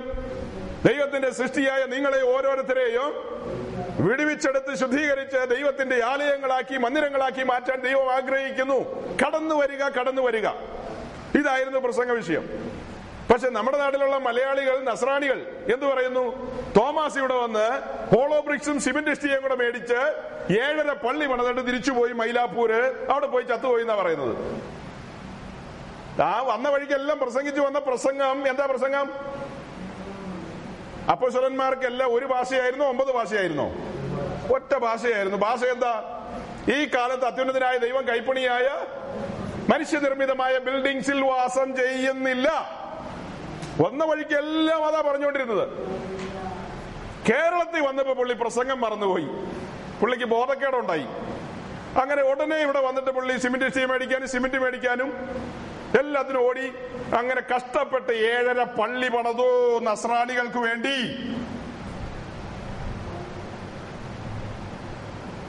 നമ്മുടെ നാട്ടിലുള്ള ആളുകൾക്കൊക്കെ എന്ന് ബോധം വെക്കുവോ? ഈ പുസ്തകത്തിൽ എഴുതിയിരിക്കുന്നതിന് വിരുദ്ധമായി ദൈവത്തിന്റെ അപ്പോസ്തലന്മാർ സംസാരിക്കുമോ? 1-ാം നൂറ്റാണ്ടിൽ അവർ സംസാരിച്ചില്ലെങ്കിൽ 2-ാം നൂറ്റാണ്ടിൽ സംസാരിക്കുമോ? 2-ാം നൂറ്റാണ്ടിൽ സംസാരിച്ചില്ലേ അടുത്ത നൂറ്റാണ്ടുകളിലും അങ്ങനെ തന്നെ ഒരേ കാര്യം തന്നെയാണ് പ്രസംഗം. എത്ര നേരം കൊണ്ടാ മനുഷ്യരെ വഴിതെറ്റിക്കുന്നത്? ദൈവത്തിന്റെ കാര്യപരിപാടിയിൽ നിന്ന് സാത്താൻ ശ്രദ്ധ തിരിപ്പിക്കുകയാണ്. ഇസ്രായേലിനും ഇസ്രായേലിൽ നിന്ന് വിടുവിച്ച് മരുഭൂമിയിലേക്ക് കൊണ്ടുവന്നപ്പോ ആ വന്ന വഴിക്ക് എല്ലാം തപ്പെടുത്ത് മനുഷ്യന് സ്വൈര്യം കൊടുത്തിട്ടില്ല. പാട്ടും ഭയങ്കര ആരാധനയായിരുന്നു. ഓരേവി വന്നു കഴിഞ്ഞപ്പോ ഒരു കാളക്കുട്ടിയെ കണ്ടപ്പോ അവർക്ക് തോന്നി ഇത് ഞങ്ങളുടെ ദൈവം ആയിരിക്കട്ടെ എന്ന്. വരുന്ന വഴിക്കെല്ലാം ഭയങ്കര ആരാധനയും പാട്ടും പ്രാർത്ഥനയും സ്വത്രം നന്ദി സൂചകമായി സ്വത്രം പറച്ചിലും സാക്ഷ്യം പറച്ചിലുമായിരുന്നു. ഹോരേവി വന്ന് കുറച്ചു ദിവസം മോശയെ കാണാതെ വന്നപ്പോ ഈ പുള്ളികളെല്ലാം ഒരു കാളക്കുട്ടിയെ കിട്ടിയപ്പോ എന്തു പറഞ്ഞു? ഇത് തിരക്കേടില്ല, ഇതാ ഞങ്ങൾ മിസ്രൈമിൽ നിന്ന് വിടുവിച്ച ദൈവം എന്നവര് പറഞ്ഞില്ലേ? എത്ര നേരം വേണ്ടി വന്നു വെളിപ്പാടിന്ന് പോകാൻ? ഒത്തിരി നേരം വന്നോ? ഒരു നടത്തിപ്പുകാരനായ അഹറോൻ ആ സൈസ് മണ്ടത്തരത്തിന് ഇറങ്ങി തിരിച്ചെങ്കിൽ ഇന്നത്തെ കാലത്തും വളരെ കാലം മുമ്പ് ഇറങ്ങിയെന്ന് പറയുന്ന കേമന്മാർക്ക് ഒത്തിരി നേരമൊന്നും വേണ്ട വെളിപ്പാടിൽ നിന്ന് പോകാൻ. സൂക്ഷിച്ചു നിൽക്കണം. നിൽക്കുന്നു എന്ന് തോന്നുന്നവൻ വീഴാതിരിപ്പാൻ സൂക്ഷിക്കട്ടെ. ഈ പറയുന്ന എനിക്കും ബാധകമാ, കേൾക്കുന്ന നിങ്ങൾക്കും ബാധകമാ, വെളിയിലുള്ള സകലർക്കും ബാധകമാ. ഇതെല്ലാം ദൃഷ്ടാന്തങ്ങളെ സഹോദരങ്ങളെ പുസ്തകത്തിലുള്ളത്. ദൈവത്തിന്റെ കാര്യപരിപാടിയെ അട്ടിമറിക്കുക എന്നുള്ളതാണ് എല്ലാ കാലത്തും സാത്താന്റെ പ്രോഗ്രാം. ദൈവത്തിന്റെ പ്രോഗ്രാം ഈ ലോകത്തിന് വെളിച്ചം കൊടുക്കാൻ ദൈവം തെരഞ്ഞെടുത്ത തന്റെ ജനമായിരുന്നു ഇസ്രായേൽ. വെളിച്ചം കൊടുക്കാൻ സാത്താൻ അനുവദിച്ചോ? ഇസ്രായേൽ പ്രകാശം പരത്തിയോ? അതിനുശേഷമാണ് യേശുക്രിസ്തു ഈ ഭൂമിയിൽ വന്ന് പറഞ്ഞത്, ഓക്കെ അതങ്ങനെയായി നിൽക്കുന്നു, ഞാനിപ്പോൾ ഈ ലോകത്തിന് വെളിച്ചം കൊടുക്കാൻ വന്നിരിക്കുന്നു, ഞാനാണ് വെളിച്ചം. അത് കഴിഞ്ഞ ദൗത്യം, ആ ഉത്തരവാദിത്വം തന്റെ വിശുദ്ധന്മാരെ തന്റെ സഭയെ ഏൽപ്പിച്ചു. ഈ ലോകത്തിന് ആത്മീയമായ വെളിച്ചം കൊടുക്കണം. ആ വെളിച്ചം കൊടുക്കണമെങ്കിൽ നാം ആകുന്ന വിളക്കുകൾ പ്രകാശിക്കണം, കത്തണം, ആത്മീയമായി കത്തണം, ജ്വലിക്കണം. അതിന് വിളക്കിനകത്ത് എന്തൊഴിക്കണം? കേട്ടില്ല. ആരെങ്കിലും ഒരു കൂട്ടർ പറയട്ടെ, ഇവർക്ക് അവസരം കൊടുക്കാം. സൗരിമാര് പറ, കേട്ടില്ല. എന്തെണ്ണ? പാം ഓയിൽ ഒഴിച്ചാൽ മതിയോ? സൺഫ്ലവർ ഒഴിക്കണോ? എങ്ങനെയാ സൗകര്യമാര്? പുറകിൽ കസേരകളിലൊക്കെ ഇരിക്കുന്നവർക്ക് അവസരം കൊടുക്കണമല്ലോ. നിങ്ങളുടെ അഭിപ്രായത്തിൽ എന്താ? വെളിച്ചെണ്ണ ഒഴിച്ചാൽ മതിയോ? പിന്നെ എന്തൊഴിക്കണം? നിങ്ങൾ പറഞ്ഞാട്ടെ. ഖത്തർ എങ്ങനെയുണ്ട്? ഖത്തറിലാണ് എണ്ണ കൂടുതലുള്ള സ്ഥലം. ഖത്തറുകാർ പറഞ്ഞ എങ്ങനെ പറയും? പെട്രോൾ ഒഴിക്കണോ? ഇടിച്ചെടുത്ത തെളിവുള്ള ഒലിവെണ്ണ ഒഴിക്കണ്ടേ? ആ അങ്ങനെ ഇടിച്ചെടുത്ത് ഇടിയുടെ ഈ വരുമ്പോഴത്തേക്ക് നമ്മൾ അപ്പ ഫോട്ടോച്ചിക്ക് വണ്ടി കയറും. ഇടിയുടെ ഈ വരുമ്പോഴത്തേക്ക് നമ്മൾ എന്ത് ചെയ്യും? ഫോട്ടോച്ചിക്കിന് വണ്ടി കയറാനില്ലല്ലോ, നടന്നു പോയാൽ മതി, ഓടും. അഭയസങ്കേതങ്ങൾ ഒത്തിരി എറണാകുളത്ത്. ചിലര് മെട്രോയിൽ കയറി പത്തടിപ്പാലം വരെ, അവിടെ വരെ മോടി പോയത്, മോടി ഇവിടം വരെ പോയത്. അതുകൊണ്ട് ഞങ്ങൾ പത്തടിപ്പാലത്ത് ഇറങ്ങുക, സ്വോത്രം ഹല്ലേലൂയ. അവിടെ ഇറങ്ങിയിട്ട് എന്ത് ചെയ്യും? ഈ ഇടിയുടെ ഈ വരുന്നു, അതുകൊണ്ട് ഞങ്ങളെ രക്ഷിക്കണമേ. ഉടനെ അവിടെ നിൽക്കുകയാണ് രണ്ടുപേര്. അവരിങ്ങനെ എല്ലാവരും രക്ഷിക്കാൻ നിൽക്കുക. അപ്പൊ അവർ പറയും, യേശുവിന്റെ നാമത്തിൽ ഒരു ഇടിയും ഇവന്റെ ജീവിതത്തിൽ സംഭവിക്കരുത്, ഒരു തുള്ളി എണ്ണ വീഴരുത്. കത്താൻ സമ്മതിക്കുക ഈ പുള്ളികള്. ജീവിതത്തിൽ വരുന്ന കഷ്ടനഷ്ടങ്ങളെല്ലാം 4 സൈഡിൽ നിന്നും പ്രസ്സിങ് വരും. പ്രസ്സിങ്, അതിന്റെ മലയാളമായി ഇടി. 4 സൈഡിൽ നിന്ന് എന്ത് വരും? പ്രസ്സിങ് വരും. ആ പ്രസ്സിങ്ങിലാണ് ഇറ്റിറ്റായിട്ട് എണ്ണ വീഴുന്നത്. ആ എണ്ണയിൽ വേണം ഈ വിളക്കൊന്ന് കത്താൻ. ഇപ്പൊ ദൗത്യം ആരെ ഭരമേൽപ്പിച്ചിരിക്കുന്നത്? കർത്താവ് 3.5 വർഷം ഇവിടെ ജീവിച്ചു, അല്ലെങ്കിൽ 33.5 വർഷം ജീവിച്ചു. 33.5 വർഷം കഴിഞ്ഞ് കർത്താവ് എന്ത് ചെയ്തു? ദൗത്യം പൂർത്തിയാക്കി. ആ ദൗത്യം നമ്മെ ഏൽപ്പിച്ചിട്ട് പോയി കഴിഞ്ഞു. ഇപ്പോൾ ഈ ലോകത്തിന് വെളിച്ചം കൊടുക്കേണ്ടത് ആരാ? അന്ധകാര നിബിഡമായ സാത്താനാൽ ഭരിക്കപ്പെടുന്ന ഈ ദുഷ്ടലോകത്തിൽ, ഈ വക്രതയും കോട്ടവുമുള്ള മ്ലേച്ഛ തലമുറയുടെ നടുവിൽ നാം വെളിച്ചം കൊടുത്തില്ലെങ്കിൽ ഇവിടെ മുഴുവൻ ഇരുട്ടായിരിക്കും. ഇരുട്ടിനൊരു പ്രത്യേകതയുണ്ട്. ഇരുട്ടിൽ എന്തും ചെയ്യാം മനുഷ്യന്, ഒരു വാസനയാണ്. വെളിച്ചത്തിലെല്ലാം ചെയ്യുമോ? എല്ലാ വക്രതയും സാധാരണ ചെയ്യുന്നത് എപ്പോഴാ? ഇരുട്ടിൽ. അപ്പൊ സഭ പ്രകാശിക്കാതെ കെട്ട് മങ്ങി അങ്ങനെ പോകുമ്പോൾ ഇരുള് കൂടും. ഇരുള് കൂടിക്കഴിഞ്ഞാൽ ലോകത്തിൽ എന്ത് വ്യാപിക്കും? അരാജകത്വം വ്യാപിക്കും. ആ അരാജകത്വം വ്യാപിക്കാതിരിക്കണമെങ്കിൽ നമ്മുടെ ദൗത്യം, ഏൽപ്പിച്ചിരിക്കുന്ന സ്ഥലങ്ങളിൽ നാം ഓരോരുത്തരും എന്ത് ചെയ്യണം? വെളിച്ചം കൊടുക്കണം. ഇടിയുടെ ഈ ഒക്കെ വരുന്നത് കാണുമ്പോഴത്തേക്കും അവിടെ ഇവിടെയൊക്കെ ഓടി നടന്ന് പ്രാർത്ഥിക്കാനും ഫോൺ വിളിക്കാനൊന്നും നടക്കരുത്. ഇരിക്കുന്നിടത്ത് ഇരുന്ന് തന്നെ സ്തോത്രം ചെയ്യുക. ഓക്കെ, ദൈവഹിതം നടക്കട്ടെ എന്റെ ജീവിതത്തിൽ, എന്നെ കുറിച്ചുള്ള ദൈവ ഉദ്ദേശം നിറവേറട്ടെ. ഇന്നലെ ഞാൻ പറഞ്ഞൊരു കാര്യത്തിൽ അതായത് ഞാനിങ്ങനെ ഈ സഞ്ചരിക്കുന്ന കൂട്ടത്തിൽ വിദേശത്തൊക്കെ പോകുമ്പോൾ കാണുന്നൊരു കാര്യമാണ്, അവിടങ്ങളിലൊക്കെയുള്ള എല്ലാ പ്രാർത്ഥനാ സെക്ഷനുകളിലും ഒരു വലിയ വിഷയമാണ് ആ ബ്രദറിന്റെ വിസയുടെ കാര്യം, ഈ ബ്രദറിന്റെ വിസയുടെ കാര്യം. എല്ലാ ബ്രദർമാരും വേദനയിലിരിക്കുക, വിസ ശരിയാകുന്നില്ല, ഇവിടെ നിൽക്കാൻ പറ്റുമോ, കിടക്കാൻ പറ്റുമോ, ഇരിക്കാൻ പറ്റുമോ എന്ന് അറിയാൻ മേല, ഭയങ്കര ടെൻഷനും ഭാരോ. പാസ്റ്ററും കൂടെ പ്രാർത്ഥിക്കണേ, വരത്തം പാസ്റ്ററും കൂടെ പ്രാർത്ഥിക്കണമേ എന്നാ പറയുന്നത്. എന്തിനാ ബ്രദർ ഇത്ര ടെൻഷൻ അടിക്കുന്നത്? നിന്നെ ഇവിടെ കൊണ്ടുവന്ന ദൈവമല്ലേ? നിന്നെ ഇവിടെ കൊണ്ടുവന്ന ആരാ? ദൈവമാ. ദൈവമാണെങ്കിൽ ഏത് ഷെയ്ക്കല്ല, ഷെയ്ക്കിന്റെ മുതുമുത്തച്ഛൻ അപ്പൂപ്പം വന്നാ നിന്നെ ഇവിടെ നിന്ന് പറഞ്ഞു വിടാൻ പറ്റുമോ? ഈ ഗൾഫ് എന്ന് പറയുന്ന ഷെയ്ക്കിന്റെ ഉപ്പാപ്പാടയാണോ ഗൾഫ്? ഇതെന്റെ ദൈവമല്ലേ ഈ ഭൂമിയുടെ അധിപൻ, ഈ ദേശത്തിന്റെ അധിപൻ ആരാ? നമ്മുടെ കർത്താവാണ് ഇതെല്ലാം സൃഷ്ടിച്ചത്.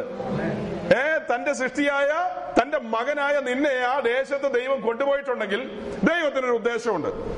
ദൈവത്തിന്റെ ഉദ്ദേശം ആരെങ്കിലും ഒടിക്കുവോ? ദൈവത്തിന്റെ ഉദ്ദേശം മടക്കാൻ ആരെ കൊണ്ട് പറ്റും? അവിടെ നിന്ന് എഴുതിയാൽ എഴുതിയത് മെനെ മെനെ തെക്കേ ലൂഫർസീനിൽ നിന്ന് എഴുതിയത് പരമാർത്ഥമാണ്. ഏത് ഷെയ്ക്കും പറയ്ക്കും, ഇവൻ എന്റെ മകനാ, ഇവൻ നിക്കട്ടെ ഖത്തറിൽ കുറച്ചു കാലം, നീ ആരാ വർത്തമാനം പറയാൻ, അടിച്ചു കൊട അവന് വിസ എന്ന് പറയില്ലേ? അല്ല, കാര്യമൊന്നും നടക്കുന്നില്ല, മടങ്ങി പോരാനുള്ള ടിക്കറ്റാ കൈ കിട്ടുന്നതെങ്കിൽ എന്ത് ചെയ്യണം? എന്റെ കർത്താവ് എന്റെ പിതാവ് ആഗ്രഹിക്കുന്ന ഞാൻ ഇപ്പോൾ ദുബായിൽ നിൽക്കാനല്ല, മടങ്ങി ഇവിടെ വരണം. ഇവിടെ മോശമാണോ ഈ സ്ഥലം? ഇവിടെയുള്ള ഞങ്ങളെല്ലാം മോശക്കാരാ? ഞങ്ങളുടെ കൂട്ടത്തിലൊന്നും ജീവിക്കാതെ നിങ്ങൾക്ക് പറ്റില്ലേ? ഞങ്ങൾക്ക് അത്ര വലിയ കളറൊന്നും ഇല്ലാന്നല്ലേ ഉള്ളൂ. ഞങ്ങൾക്ക് അങ്ങനെ ചുവന്ന കളറൊന്നുമല്ല, രക്തം ഒഴുകുന്നൊന്നുമില്ല, ഞങ്ങളുടെ മുഖത്ത് നോക്കിയില്ല, ആപ്പിൾ പോലെയൊന്നും അല്ല ഇരിക്കുന്നത്. ഞങ്ങളും മനുഷ്യരാ, ഞങ്ങളുടെ കൂട്ടത്തിൽ ജീവിച്ചു നോക്ക്, മര്യാദക്കാരാണോ അല്ലയോ എന്നറിയാം. അവിടെ പോയി കുബൂസ് മാത്രം തിന്നുള്ളൂ എന്ന് ഞങ്ങൾ കഞ്ഞി കുടിക്കുന്ന പാർട്ടികളാണ്. കപ്പയും തിന്നും, ചക്കയും തിന്നും, ചേനയും തിന്നും, ചേമ്പും തിന്നും. അല്ലാതെ കുബൂസ് മാത്രം തിന്ന് സിയോനിലെത്താന്നാണോ പ്ലാൻ? സൗരങ്ങളെ ഗൾഫിലായാലും കൊള്ളാം, അമേരിക്കയിലാണേലും കൊള്ളാം, ഇനി അന്റാർട്ടിക്കയിലാണേലും കൊള്ളാം, നമ്മുടെ സ്വന്തം മാതൃദേശത്താണേലും കൊള്ളാം, ദൈവത്തിന് നമ്മെ കുറിച്ചൊരു ഉദ്ദേശമുണ്ട്. അത് നിറവേറിയില്ലെങ്കിൽ എല്ലാം പാളി. അല്ല, നമ്മുടെ ആൾക്കാർ ബോധമില്ലാതെ പറയുന്ന ആ ബ്രദർ രക്ഷപ്പെട്ടു, ആ ബ്രദർ ഖത്തറിലെത്തി, ആ ബ്രദർ ബഹ്റിനിലെത്തി, ആ ബ്രദർ അമേരിക്കയിലെത്തി എന്നൊക്കെ സുബോധമില്ലാത്ത ആൾക്കാർ പറയുന്നതാണ്. അങ്ങനെ പറഞ്ഞു കഴിഞ്ഞാൽ അർത്ഥം ഇവിടെ കിടക്കുന്ന ഞങ്ങളെല്ലാം മോശന്മാരാന്നല്ലേ? ആ ബ്രദർ രക്ഷപ്പെട്ടു എന്ന് പറഞ്ഞാൽ ഞാൻ അമേരിക്കക്കാരനല്ല, ഞാൻ ഇന്ത്യക്കാരനാ. ഞാൻ രക്ഷപ്പെട്ടിട്ടില്ലേ? യേശുക്രിസ്തുവിന്റെ തങ്കച്ചോരയാൽ വീണ്ടെടുക്കപ്പെട്ടവനാ ഞാൻ, ഞാൻ സ്നാനപ്പെട്ടവനാ, ഞാൻ യേശുക്രിസ്തുവിനെ ധരിച്ചിരിക്കുന്നവനാ, ഞാൻ പിതാവിനോട് പുത്രനോട് പരിശുദ്ധാത്മാവിനോട് കൂട്ടായ്മ ആചരിക്കുന്നവനാ. എന്നെ പോലെ ഭാഗ്യവാൻ ആരുണ്ട്? ട്രംപ് ഉണ്ടോ? ട്രംപിന് 3 ഭാര്യമാരാ, എനിക്ക് ഒരു ഭാര്യയേ ഉള്ളൂ. എന്റെ കയ്യിൽ ഈ പുസ്തകമുണ്ട്, ഞാനിത് വിശ്വസിക്കുന്നു, ഞാൻ ദൈവത്തെ ഭയപ്പെടുന്നവനാ. അമേരിക്ക പോയി ട്രംപിന്റെ ഡോളർ ഒന്നും എനിക്ക് വിഷയമല്ല, എനിക്ക് ഇന്ത്യൻ റുപ്പിയിൽ വിശ്വാസമുണ്ട്. അതാണോ രക്ഷവട്ടം എന്ന് പറയുന്നത്? വർത്താനം പറയുന്നത് സൂക്ഷിച്ചു വേണം കേട്ടോ. രക്ഷപ്പെടുന്ന അമേരിക്ക പോകുന്നതാണോ രക്ഷപ്പെടുന്നത്? ഓരോ കഥകൾ ഞാൻ പറയണ അവിടെ നിന്ന് നിങ്ങൾക്ക് ഇവിടെ ഇരുന്നിട്ട് കാണാത്ത കാര്യമായതുകൊണ്ട് വെള്ളം ഇറക്കിക്കൊണ്ടിരിക്കുക എല്ലാവരും. അമേരിക്കയും UK, US ഗൾഫും അമേരിക്ക മറ്റു സ്ഥലങ്ങളൊക്കെ അവിടെയുള്ള ഓരോരുത്തരുടെ ജീവിതവും കുടുംബജീവിതവും ഒക്കെ തകർന്ന് തരിപ്പണമായ ഫോൺ കോളുകളാണ് വരുന്നത്. യാതൊരു ബെല്ലുമില്ല, ബ്രേക്കുമില്ലാത്ത ജീവിതം നയിക്കുന്ന മൃഗതുല്യമായ ജീവിതം നയിക്കുന്ന മനുഷ്യരുടെ ഇടയിൽ നിന്ന് സഹവസിച്ചിട്ട് ഭാര്യയ്ക്കും ഭർത്താവിനും ഉങ്ക് കയറിയിട്ട്, ഹുങ്ക് കേട്ടിട്ടുണ്ടോ? ഹുങ്കെന്ന് അഹങ്കാരം കയറിയിട്ട് ഭാര്യ ഭർത്താവിനെ അനുസരിക്കത്തില്ല, ഭർത്താവ് ഭാര്യയെ സ്നേഹിക്കത്തില്ല, ദൈവത്തെ പ്രസാദിപ്പിക്കാൻ രണ്ടുപേർക്കും മനസ്സില്ല. തകർന്ന കുടുംബജീവിതങ്ങളുടെ ചരിത്രങ്ങളാ വരുന്നത്. പരസ്യമായിട്ട് വിളിച്ചു പറയാൻ പറ്റുമോ? ഇവിടെ പച്ചക്കപ്പയും പഴുത്ത കപ്പയും ഒക്കെ തിന്ന് ജീവിച്ച മനുഷ്യരാ. ദൈവത്തെ ഭയപ്പെട്ട് കൂട്ടായ്മയും ഇങ്ങനെ ആഴ്ച മാറാൻ ചുരിദാറും സാരിയൊന്നും ഇല്ലായിരുന്നു. വർഷത്തിൽ 2-3 മേടിക്കാൻ പറ്റുള്ളൂ. ഓക്കേ, കൂടെ ദൈവം ഉണ്ടല്ലോ. അവിടെ ചെന്ന് ആഴ്ചയിലാഴ്ച മേടിക്കുക. രാവിലെ കൊടുക്കുന്നല്ല ഉച്ച കഴിഞ്ഞ് കൊടുക്കുന്നത്. എല്ലാവരും അങ്ങനെയാണെന്നല്ല കേട്ടോ, അങ്ങനെയൊന്നും ധരിക്കരുത്. ഈ പോയ പലരുടെയും ജീവിതത്തിൽ ദുരന്തങ്ങളാ. ഇട്ടുമൂടാൻ പണമുണ്ട്. കഴിഞ്ഞ ദിവസം ഒരു പ്രിയപ്പെട്ടവന്റെ കരച്ചിൽ എന്റെ കാതുകളിൽ കിടന്ന് മുഴങ്ങുക. 1-2 ലക്ഷമൊന്നുമല്ല ശമ്പളം മേടിക്കുന്നത്. തന്റെ ജീവിതം എന്ന് പറയുന്നത് ഞാൻ ഓർത്തുപോയി, ദൈവമേ ഞാൻ എത്ര ഭയങ്കര ഭാഗ്യവാൻ. എന്റെ കയ്യിൽ 2 ലക്ഷത്തിന്റെ ശമ്പളവും ഇല്ല, 3 ലക്ഷത്തിന്റെ ഇല്ല. വെട്ടിപ്പിടിക്കാൻ വേണ്ടി പരക്കം പാഞ്ഞു എല്ലാവരും. കൂട്ടായ്മകളും ദൈവത്തിന്റെ കൂട്ടായ്മകൾക്ക് എല്ലാം വന്നതുകൊണ്ടും കാര്യമില്ല. വ്യക്തിപരമായി ദൈവത്തോട് കൂട്ടായ്മയും ദൈവസന്നിധിയിൽ ധ്യാനത്തിന് വേണ്ടി സമയം ചെലവഴിക്കണം. അല്ലാതെ എല്ലാ ഞായറാഴ്ചയും സഭയിൽ വന്നെന്നോർത്ത് നമ്മൾ പരിശുദ്ധനാകുന്നില്ല. നമ്മുടെ ജീവിതത്തിലെ ക്വാളിറ്റി ടൈം ആർക്ക് വേണ്ടി നീക്കിവെക്കണം? ദൈവത്തിന് വേണ്ടി നീക്കിവെക്കണം. ആകെ നമുക്ക് 24 മണിക്കൂറേ ഉള്ളൂ. ആ 24 മണിക്കൂറിലെ സകല മണിക്കൂറുകളും നമ്മൾ ലോകത്തിന് വേണ്ടി അല്ലെങ്കിൽ ഷെയ്ക്കിന് വേണ്ടി പോയി കഴിഞ്ഞാൽ നീ ഷെയ്ക്കാകും. കേട്ടല്ലോ, നമ്മുടെ ജീവിതം ഷെയ്ക്കിന് വേണ്ടി എഴുതി കൊടുത്തിരിക്കുകയല്ല, നമ്മുടെ കർത്താവിന് വേണ്ടി തീരെഴുതിയതാ. അതുകൊണ്ട് സമയം, ക്വാളിറ്റി ടൈം ആർക്ക് വേണ്ടി മാത്രം ഉള്ളതാ. ഇപ്പൊ ഞാൻ കല്യാണം കഴിച്ചയാളാ. ഞാൻ എന്റെ വീട്ടിൽ കടന്നു ചെല്ലുമ്പോൾ എന്റെ ഭാര്യ ഒരു നല്ല ചായയൊക്കെ ആയിട്ട് വന്ന് അത്യാവശ്യം വർത്തമാനമൊക്കെ പറഞ്ഞ് ഞാനുമായി സമയം ചെലവഴിക്കാൻ ഞാൻ ആഗ്രഹിക്കും. അതിനു പകരം ഞാൻ കയറി ചെല്ലുമ്പോൾ ഭാര്യ പറയാ, അതെ ഞാനിപ്പോ ഇവിടെ ഒരു പഞ്ചായത്ത് കൂടാൻ പോവാ എന്ന് പറഞ്ഞാൽ പോയിട്ട് 2 ദിവസം കഴിഞ്ഞാൽ വരുന്നെങ്കിലോ, ഞാൻ ഇറങ്ങാൻ നേരത്തെ വീണ്ടും തിരിച്ചു കയറി വരും. ഓക്കെ, പോയി വന്നാട്ടെ, ശരി. ഞാൻ പോയി 4 ആഴ്ച കഴിഞ്ഞ് വീണ്ടും വരികയാണ്. ഞാൻ ചെന്ന് കയറിയതേ പറയാണ് ഞാൻ വീണ്ടും പഞ്ചായത്ത് കൂടാൻ പോവാണ്. അല്ലെ, അവിടെ ഒരു വിഷയമുണ്ട്, അവിടെ ഒരു കാര്യമുണ്ട്, ഇവിടെ ഒരു കാര്യമുണ്ട്, ഞാൻ എല്ലാ കാര്യത്തിലും പോയിട്ട് വരാം.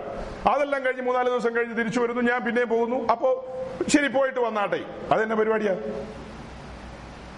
പക്ഷെ പറയുമ്പോഴോ, അയ്യോ എനിക്ക് എന്റെ ഭർത്താവിനോട് മാത്രമേ സ്നേഹമുള്ളൂ, ഭർത്താവില്ലാത്തൊരു ജീവിതമേ ഇല്ലെന്ന് പറയും. അങ്ങനെ പറഞ്ഞാൽ ശരിയാവുമോ? അത് കപടതയല്ലേ. അതിന് നമ്മൾ നമ്മുടെ നാടൻ ഭാഷയിൽ എന്ത് പറയും? കപടഭക്തി എന്നല്ലേ പറയുന്നത്. കർത്താവിനോട് സ്നേഹമുണ്ടെങ്കിൽ ആരുടെ കൂട്ടത്തിലിരിക്കണം? കർത്താവിന്റെ കൂട്ടത്തിലിരിക്കണം. നമുക്ക് കർത്താവിനോട് സ്നേഹമുണ്ടെന്ന് പറഞ്ഞാൽ പോരാ, അത് പ്രൂവ് ചെയ്യുന്നത് അവന്റെ സന്നിധിയിൽ ഇരിക്കുമ്പോഴാണ്. അങ്ങനെ ഇരിക്കുമ്പോൾ അവൻ നമ്മോട് സംസാരിക്കും. ഇരിക്കുമ്പോൾ അങ്ങ് ഇരിക്കുമ്പോഴേ ഈ ബോക്സിലൂടെ ഇങ്ങനെ വരുന്ന പോലത്തെ സ്വരമൊന്നും അല്ല വരുന്നത്. കാത്തിരിക്കണം, ചെവി വട്ടം പിടിച്ചിരിക്കണം. അപ്പോഴാണ് ആ മൃദുസ്വരം പതിയെ ഇങ്ങനെ വന്നു തുടങ്ങുന്നത്. അത് കേൾക്കാനുള്ള ഒരു പ്രാക്ടീസിലേക്ക് വരണം. അങ്ങനെ പ്രാക്ടീസ് ആയി മുൻപോട്ട് വന്നു കഴിയുമ്പോൾ പിന്നെ നമുക്ക് കേൾക്കാതെ ഇരിക്കാനും പറ്റാത്ത അവസ്ഥയാവും. അങ്ങനെ കേട്ട് കേട്ട് കേട്ട് തുടങ്ങിക്കഴിഞ്ഞാൽ പിന്നെ നമ്മൾ അവിടെ ഒരു പ്രവാചകൻ വന്നിട്ടുണ്ട് എന്നൊന്നും പറഞ്ഞു കഴിഞ്ഞാൽ നമ്മൾ ഓടത്തില്ല. നമുക്ക് നേരിട്ട് കേൾക്കാൻ കഴിയുന്ന ഒരു കാലം വന്നു കഴിഞ്ഞാൽ പിന്നെ പ്രവാചകൻ വഴി വളഞ്ഞു കേൾക്കണോ? അതിന്റെ ആവശ്യമില്ല. എന്നാൽ ദൈവസഭയിൽ പ്രവാചകൻ ഉണ്ട്, അത് വേറെ കാര്യം. അത് ഗംഭീരമായ ഉദ്ദേശങ്ങൾക്ക് വേണ്ടി വെച്ചിരിക്കുന്നതാണ്, നേരം പോക്ക് പറയാനുള്ളതല്ല. ദൈവത്തിന്റെ പ്രവാചകൻ, പുതിയ ദൈവത്തിന്റെ പ്രവാചകൻ എന്ന് പറഞ്ഞാൽ എത്ര വലിയ മഹനീയമായ ശുശ്രൂഷയാണ്. ഈ കൂടാരത്തിന്റെ പണിയും ഇതിന്റെ കാര്യങ്ങളൊക്കെ നടക്കുമ്പോൾ, അല്ലെങ്കിൽ യെരുശലേമിലെ ദേവാലയത്തിന്റെ പണിയുടെ സമയത്ത് അതിലെ ഓരോ കാര്യങ്ങളും അളവ് തെറ്റുമൊക്കെ ചെയ്യുന്നുണ്ട്. ഉടനെ പ്രവാചകൻ ചാടി വീഴും. വീണിട്ട് പറയും, ഇത് 5 മുഴമാണ്, മുഴം കുറഞ്ഞു പോയിരിക്കുന്നു, ഉയരം 5 മുഴം, വീതി 3 മുഴം, അതെന്താ കുറഞ്ഞിരിക്കുന്നത് എന്നൊക്കെയുള്ള കാര്യങ്ങളായിരിക്കും പ്രവാചകൻ വന്ന് ചോദിക്കുന്നത്. നമ്മുടെ നാട്ടിലെ പ്രവാചകൻ വന്ന് ചോദിക്കുന്നത് എന്താ? പ്രവാചകൻ വരികയാണ് ദൈവസഭയാം കൂടാരത്തിലേക്ക്. വരുന്ന വഴിക്ക് പ്രവാചകൻ ചോദിക്കുക, എന്താ ഇവിടെ യാഗപീഠം കാണുന്നില്ലല്ലോ. അങ്ങനെ പറഞ്ഞ പിറ്റേ ആഴ്ചയിൽ അവനെ നമ്മൾ ഈ വാതിൽ തുറന്നകത്ത് കയറ്റുമോ? അവനിവിടെ വന്ന് ആത്മാവിൽ നിൽക്കും. പോലീസ് നായ കണ്ടിട്ടുണ്ടോ നിങ്ങൾ? പോലീസ് നായ ഹലോ, പോലീസ് നായ കണ്ടിട്ടുണ്ടോ? അത് ഓരോ കാര്യങ്ങൾ കഴിയുമ്പോ അതിനെ ഇങ്ങനെ കൊണ്ടുപോകും. അല്ലെങ്കിൽ ഓരോ കൊലപാതകമോ മോഷണമോ എന്തെങ്കിലുമൊക്കെ നടക്കുമ്പോൾ പോലീസ് നായ പോലീസുകാർ കൊണ്ടു നടക്കും. അത് അവിടെ ചെന്ന് മണം പിടിച്ചിട്ട് കൃത്യം കാര്യം കാണിക്കും. അല്ലേ, അതല്ലേ അതിന്റെ പരിപാടി. അതുപോലെ ദൈവത്തിന്റെ പോലീസ് നായ്ക്കളാണ് ദൈവത്തിന്റെ പ്രവാചകന്മാർ. അവർ അകത്ത് കയറി വന്ന് മണം പിടിക്കും, നോക്കും, മണം പിടിക്കുമ്പോ അകത്ത് ധൂപപീഠത്തിൽ നിന്ന് ഉയരുന്നത് സുഗന്ധ ധൂപമല്ലല്ലോ, സൗരഭ്യവാസനയല്ലല്ലോ പരക്കുന്നത്. സ്വർഗം പ്രസാദിക്കില്ല കേട്ടോ. എന്നല്ലേ ദൈവത്തിന്റെ പ്രവാചകൻ പറയാൻ പോകുന്നത്.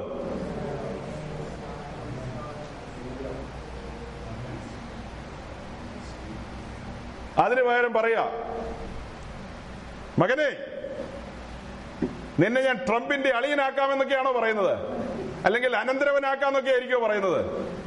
ദൈവത്തിന്റെ പ്രവാചകന് വേറെ പണിയൊന്നുമില്ലേ? ദൈവത്തിന്റെ പ്രവാചകൻ ആരാന്ന് പഠിക്കണം. ദൈവത്തിന്റെ പ്രവാചകന്റെ സ്റ്റാൻഡേർഡുകൾ എന്ന് പറഞ്ഞ് ഞാൻ മലയാളത്തിൽ എഴുതിയൊരു സാധനം നമ്മുടെ സഹോദരന്റെ കയ്യിൽ കഴിഞ്ഞ തവണ വന്നപ്പോഴാണ് തോന്നുന്നു അല്ലേ, ഫോണിനകത്ത് ഞാൻ അയച്ചു കൊടുത്തു. അദ്ദേഹത്തിന് മനസ്സുള്ള എല്ലാവർക്കും അയച്ചു കൊടുക്കട്ടെ എന്ന് ഓർത്താ. ആർക്കൊക്കെ അയച്ചു തന്നോ? ആർക്കൊക്കെയോ അയച്ചു തന്നിട്ടുണ്ട്. ആരിതൊക്കെ ശ്രദ്ധിക്കുന്നു? അതേസമയമല്ല പട്ടിയോ പൂച്ചയോ ചാടുന്ന സാധനമൊക്കെ അയച്ചു തരുന്നെങ്കിൽ പെട്ടെന്ന് ഞെക്കി നോക്കും. ഓ, ഇങ്ങനെ ഇരുന്ന് നമ്മളും കുലുങ്ങി നോക്കും. ഇത് ഗൗരവമായ കാര്യങ്ങളെ എഴുതി വെച്ചിരിക്കുന്നത്. ദൈവത്തിന്റെ പ്രവാചകൻ ആരായിരിക്കും, അവൻ എങ്ങനെയായിരിക്കും, അവന്റെ നിലവാരം എന്തായിരിക്കും? പഴയ നിയമപ്രവാചകനേക്കാൾ കടുകട്ടിയാ പുതിയ നിയമപ്രവാചകൻ. ആ സാധനം അന്യം നിന്ന് നിൽക്കുന്ന ഒരു കാലത്താണ് നാം നിൽക്കുന്നത്. നിങ്ങളിൽ ആരെങ്കിലും അങ്ങനെ ഒരു പ്രവാചക ശുശ്രൂഷയ്ക്ക് വാഞ്ചയുണ്ടെങ്കിൽ വാഞ്ചിക്കുക. ദൈവം നിങ്ങളെ ചുമതലപ്പെടുത്തട്ടെ. ആ ശുശ്രൂഷയ്ക്ക് ഇറങ്ങിയത് പരമാർത്ഥമാണെങ്കിൽ പച്ചവെള്ളം കിട്ടത്തില്ല. കയറി ചെല്ലുന്നിടത്തൊക്കെ ചെന്ന് ഇവിടെ സൗരഭ്യമില്ലല്ലോ, എവിടെ ക്രൂശിക്കപ്പെട്ട ക്രിസ്തു എന്നൊക്കെ ചോദിച്ചു കഴിഞ്ഞാൽ ആളുകൾ പറയും ഗെറ്റ് ഔട്ട് എന്ന്. അതേ 500 ഇങ്ങനെ ചുരുട്ടി പിടിച്ചിട്ട് കൈക്കകത്ത് വെച്ച് തരുമോ? അതിവിടെയുള്ള നാടൻ പ്രവാചകന് കൊടുക്കുന്നതാ. അവന് കൊടുക്കുന്നത് അടിയായിരിക്കും. ദൈവത്തിന്റെ പ്രവാചകന് കിട്ടാൻ പോകുന്നത് അടിയാ, കല്ലേറാ കിട്ടാൻ പോകുന്നത്. അല്ലെങ്കിൽ നിന്നയും പരിഹാസമായിരിക്കും, ദുഷിയായിരിക്കും അവർക്ക് കിട്ടുന്നത് സത്യപ്രവാചകന്. അങ്ങനെയല്ലേ? ഒരു വാക്യം വായിച്ചേ ലൂക്കോസ്, അത് എഴുതൊന്നും വേണ്ട, നമ്മുടെ വിഷയമായി ഒരു ബന്ധമുള്ളതല്ല, ഈ പറഞ്ഞപ്പോ അങ്ങ് പറഞ്ഞതാ. ലൂക്കോസ് 6:26 വായിച്ചേ. ആ ഏ നിങ്ങൾക്ക് അയ്യോ കഷ്ടം. ആ ആ, അപ്പൊ ഈ പുകഴ്ച ലഭിക്കുന്ന ആളുകളൊക്കെ ആരാന്നാ ഇപ്പൊ വായിച്ചത്? ദൈവത്തിന്റെ പ്രവാചകന്മാർക്ക് വേണ്ട വിധത്തിൽ ആളുകൾ പുകഴ്ച കൊടുക്കുവോ? ഇപ്പൊ ന്യൂ ഇന്ത്യ ചർച്ച് ഓഫ് ഗോഡിന്റെ ജനറൽ കൗൺസിൽ കൂടിക്കൊണ്ടിരിക്കുന്നു, അല്ലെങ്കിൽ IPCയുടെ ജനറൽ കൗൺസിൽ കൂടിക്കൊണ്ടിരിക്കുന്നു, അസംബ്ലീസ് ഓഫ് ഗോഡിന്റെ എക്സിക്യൂട്ടീവ് കമ്മിറ്റി കൂടിക്കൊണ്ടിരിക്കുന്നു. അവിടെ ദൈവത്തിന്റെ പ്രവാചകൻ കടന്നു വന്നിട്ട് എന്തെങ്കിലും പറയാൻ തുടങ്ങിക്കഴിഞ്ഞാൽ അവന് പുകഴ്ച കിട്ടുവോ? ബ്രദർ വന്നതല്ലേ, ചായ കുടിച്ചിട്ട് പോയാ മതി എന്ന് പറഞ്ഞായിരിക്കും ഇടുന്നത്. ഇവ ഈ മാരണം എവിടെന്നാ കയറി വന്ന് ഇവനെ പിടിച്ച് പുറത്താക്കൂ എന്ന് പറയില്ലേ? ഇവനെ പിടിച്ച് പുറത്താക്കുമല്ലോ, യോർദാന്റെ കരയിലേക്ക് പറഞ്ഞു വിടൂ, ഈ ഈ ഒട്ടകത്തോലും ഈ വൃത്തികെട്ട ഇവനെ പറഞ്ഞു വിടൂ എന്ന് പറയില്ലേ? അവന്റെ വരവും കോലവും സംസാരവും ഗ്രാമർ ഉണ്ടാവുമോ?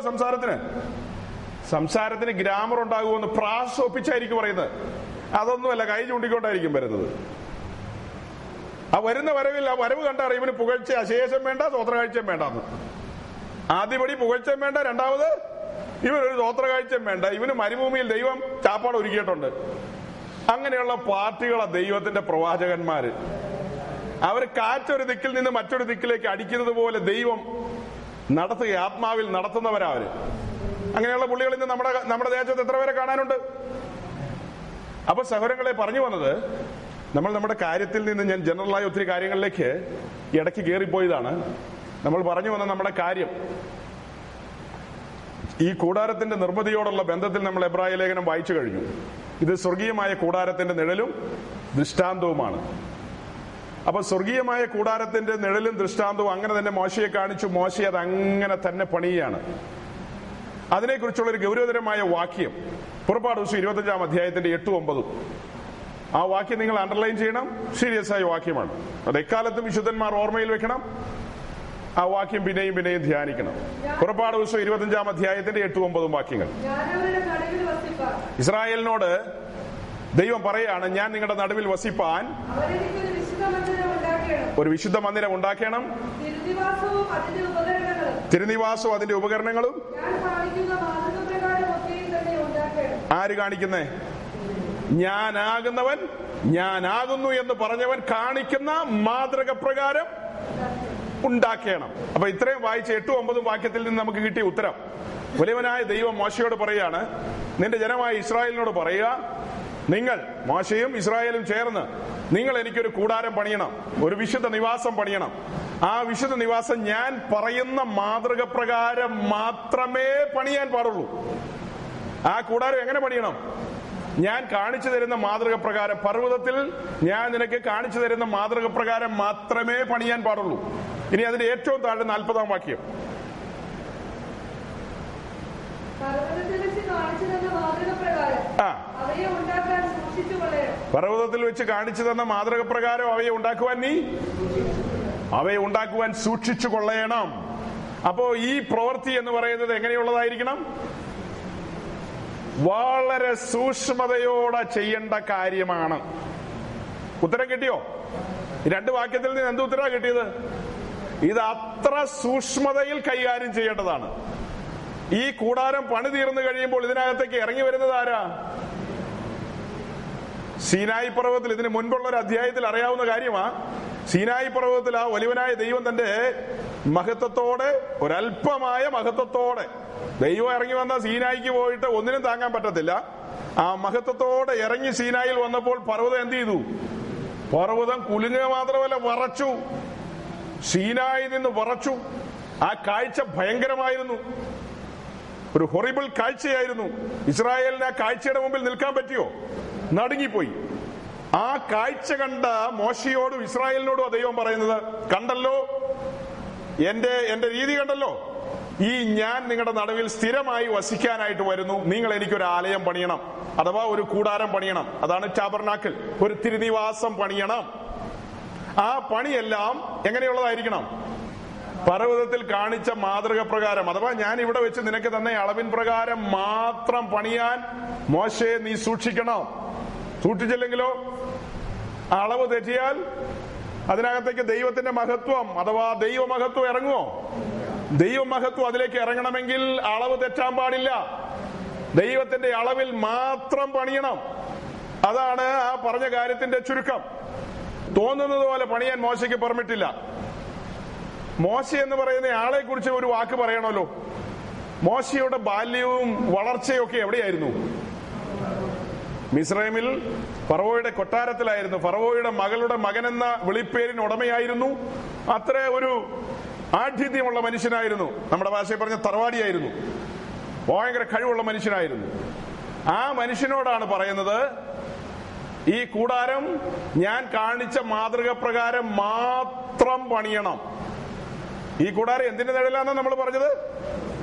സ്വർഗീയമായ കൂടാരത്തിന്റെ നിഴൽ. സെയിം ടൈം അതുപോലെ തന്നെ പറഞ്ഞു കഴിഞ്ഞാൽ ഈ കൂടാരം ദൈവസഭയുടെ നിഴലും കൂടെയാണ്. രണ്ട് നിഴലായി നിൽക്കുകയാണ് സമാഗമന കൂടാരം. ഒന്ന് സ്വർഗീയമായ കൂടാരത്തിന്റെ നിഴൽ, രണ്ട് ദൈവസഭയുടെ നിഴലായി നിൽക്കുകയാണ്. ആ കൂടാരം, സമാഗമന കൂടാരം മോശ പണിയാണ്. അപ്പോസ്തല പ്രവൃത്തി 7:22 കൂടെ വായിച്ചേ. മോശ ആരാണെന്നൊരു വാക്കിൽ ഒന്ന് പരിചയപ്പെടുത്തിയിട്ട് മുന്നോട്ട് പോവാം.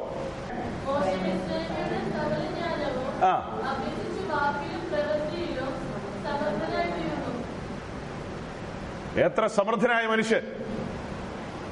മോശ ആരായിരുന്നു? നമ്മൾ കേട്ടിട്ടുള്ള വിക്കനാന്നല്ലേ? അതൊക്കെ ശരിയാ.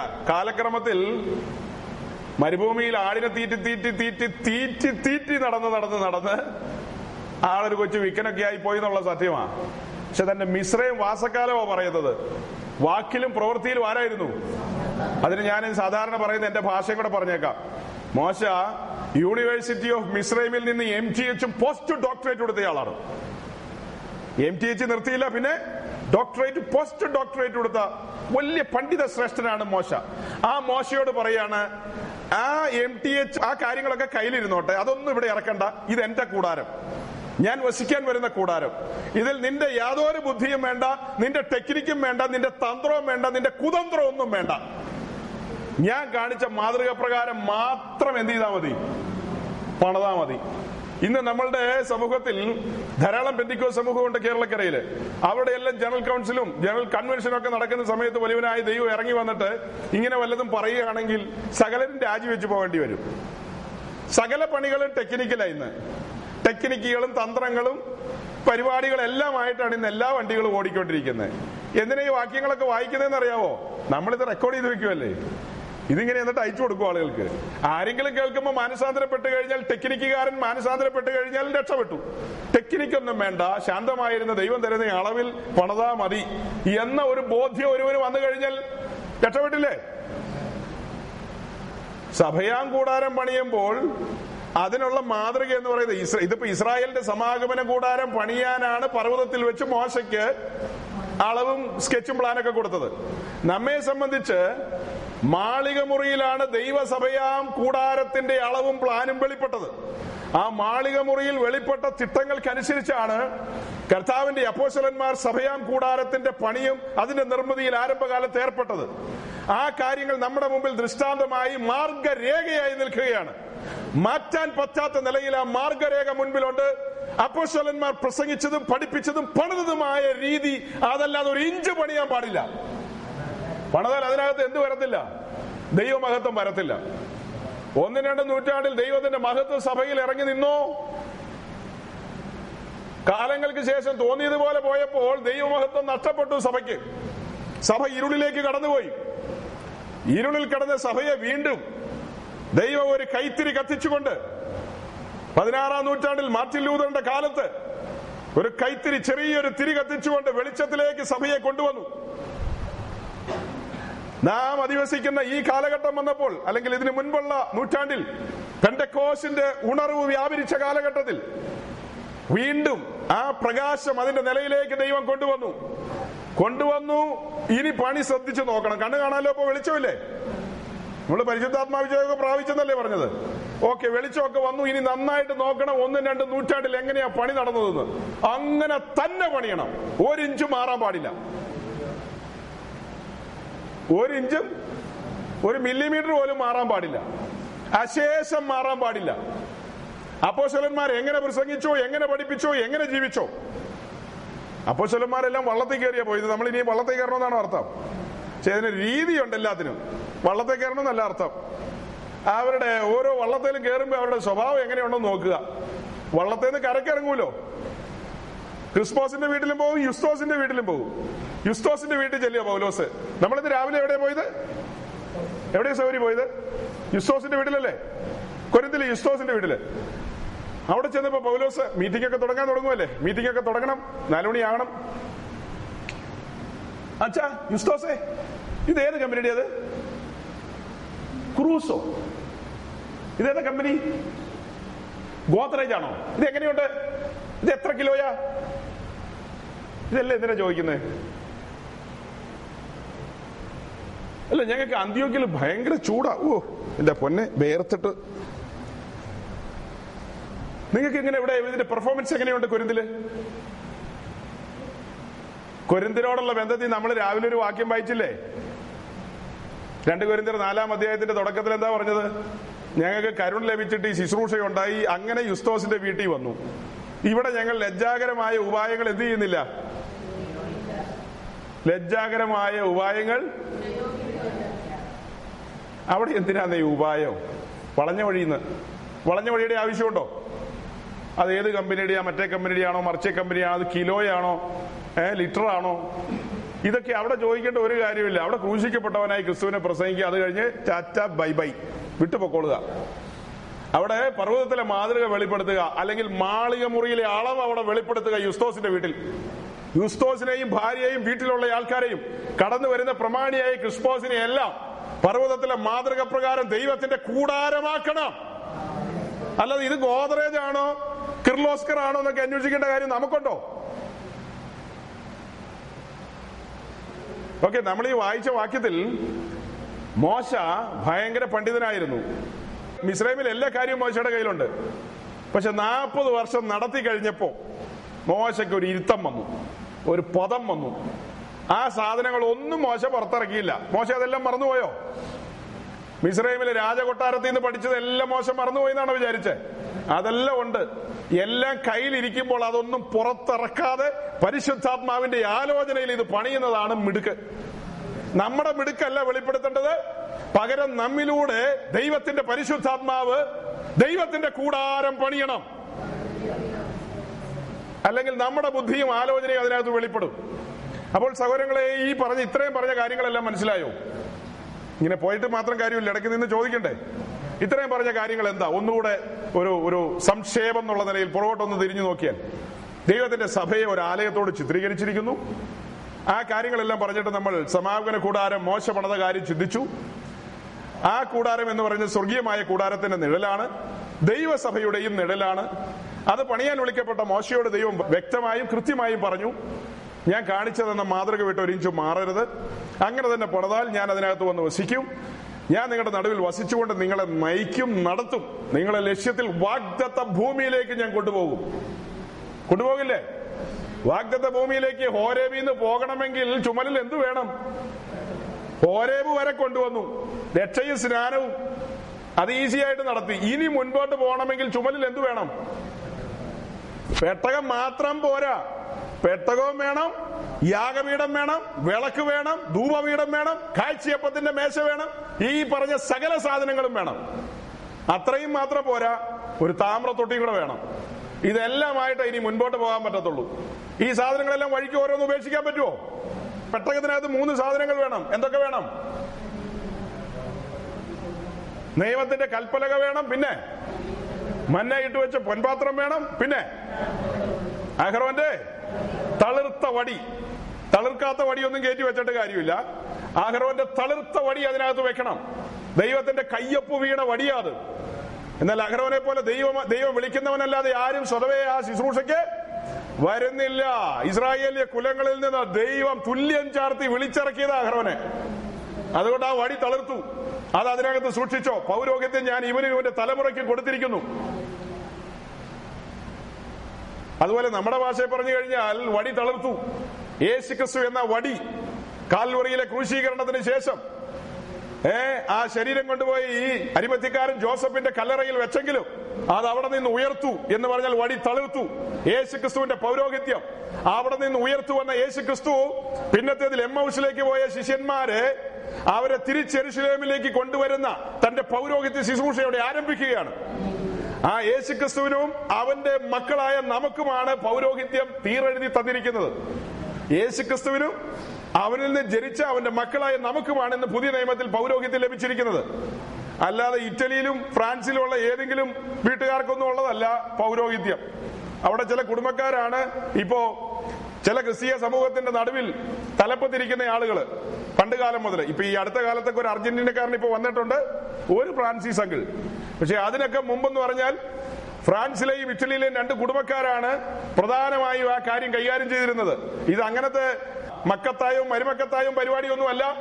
യേശുക്രിസ്തുവിലൂടെ വീണ്ടും ജനിച്ച സകലരും അവന്റെ മക്കളായ സകലർക്കും പൗരോഹിത്യമുണ്ട്. ഓക്കെ, നമ്മൾ പറഞ്ഞു വരുന്നത് മോശപണിത ഈ കൂടാര സഹോദരങ്ങളെ താൽക്കാലികമാണ്. മോശയാൽ പണിയപ്പെട്ട ഈ കൂടാരം കേവലം 500-ൽ താഴെ വർഷത്തേക്ക് വേണ്ടി മാത്രം പണിതാണ്. അതുകൊണ്ട് ഇതിനെ താൽക്കാലികമായ കൂടാരം എന്ന് വിളിക്കും. ഈ യാത്രയ്ക്ക് വേണ്ടി ഉപയോഗിച്ച മൊബൈൽ ടെമ്പിൾ, ഈ താൽക്കാലിക കൂടാരം 500-ൽ താഴെ വർഷമേ ഇസ്രായേലിന്റെ നടുവിൽ ഉണ്ടായിരുന്നുള്ളൂ. ഇത് തുണി കൊണ്ടും തുകൽ കൊണ്ടും മരം കൊണ്ടും ഒക്കെയാണ് ഇതിന്റെ നിർമ്മിതി. ഇതിനകത്ത് സ്വർണവും വെള്ളിയും താമരവും ഒക്കെ ഉപയോഗിച്ചിട്ടുണ്ട്. എന്നാൽ ഇവർ വാഗ്ദത്ത ഭൂമിയിൽ വന്നതിന് ശേഷം, വാഗ്ദത്ത ഭൂമിയിൽ ദൈവം കണ്ടിട്ടുള്ള സ്ഥലം സിയോൻ, ആ സിയോൻ ദാവീദിന്റെ നേതൃത്വത്തിൽ പിടിച്ചടക്കിയതിനു ശേഷം സിയോനിൽ ദാവീദിന്റെ മകനായ ശലോമോൻ വഴി പണിതീർക്കപ്പെട്ട കല്ലുകൾ ഉപയോഗിച്ച് ഒരു മൂലക്കല്ലിട്ടുകൊണ്ട് യെരുശലേമിൽ മനോഹരമായ ഒരു സൗധം പണിതു. അതാണ് ദൈവത്തിന്റെ ആലയം എന്ന് പറയുന്ന യെരുശലേം ദേവാലയം. അത് എടുത്തുകൊണ്ട് പോകുന്നതല്ല, അതൊരു പെർമനന്റ് സ്ട്രക്ചറാണ്, സ്ഥിരമായി നിൽക്കുന്ന ഒരു ബിൽഡിംഗ്, സ്ഥിരമായി നിൽക്കുന്ന ഒരു കെട്ടിടം. അതിനെയാണ് ദേവാലയം, യെരുശലേം ദേവാലയം എന്ന് വിളിക്കുന്നത്. ഇത് കൂടാരം, അത് ആലയം. ഇത് കൂടാരം യാത്രയ്ക്ക് വേണ്ടിയുള്ള താൽക്കാലികമായ കൂടാരം. യെരുശലേമിൽ പണിതത് ആലയം, പെർമനന്റ് ആയി നിൽക്കുന്നത്. 2 കാര്യം: മോശ പണിതത് താൽക്കാലിക, ശലോമോൻ പണിതത് നിത്യമായി അല്ലെങ്കിൽ പെർമനന്റ് ആയിട്ടുള്ളത്. ശലോമോൻ പണിതത് പെർമനന്റ് ആയിട്ട് നിൽക്കുന്നത്. നിത്യമായി എന്നുള്ള വാക്ക് ശരിയല്ല, അത് നിത്യമായിട്ട് സ്ഥിരമായി നിൽക്കുന്നു എന്ന് നമുക്ക് പറയാം. നിത്യമായി എന്ന് പറഞ്ഞാൽ പിന്നെ ഒരിക്കലും തകരാൻ പാടില്ല എന്നർത്ഥമാകും. അത് സ്ഥിരമായി നിൽക്കുന്നു, പെർമനന്റ് ആയി നിൽക്കുന്നു എന്ന് പറയാം. അത് കഴിഞ്ഞിട്ട് നമ്മൾ ഈ വിഷയത്തോടുള്ള ബന്ധത്തിൽ മുൻപിൽ കൊണ്ടുവരുന്ന 2 കൂടാരങ്ങൾ. ഒന്ന്, യേശുക്രിസ്തു എന്ന കൂടാരം. യേശുക്രിസ്തു ഈ ഭൂമിയിൽ വന്നപ്പോൾ താൻ കൂടാരത്തിലാണ് വസിച്ചത്. അതെങ്ങനെ മനസ്സിലാക്കാം? യേശു ക്രിസ്തു ഈ ഭൂമിയിൽ വന്നപ്പോൾ താൻ കൂടാരത്തിൽ വസിച്ചു. അതിനുള്ള വാക്യമാണ് എബ്രായ ലേഖനം 10-ാം അധ്യായത്തിന്റെ 5-6 വാക്യങ്ങൾ. എബ്രായ ലേഖനം 10-ാം അധ്യായത്തിന്റെ 5-6 വാക്യങ്ങൾ വായിക്കുമ്പോൾ ആകയാൽ ലോകത്തിൽ വരുമ്പോൾ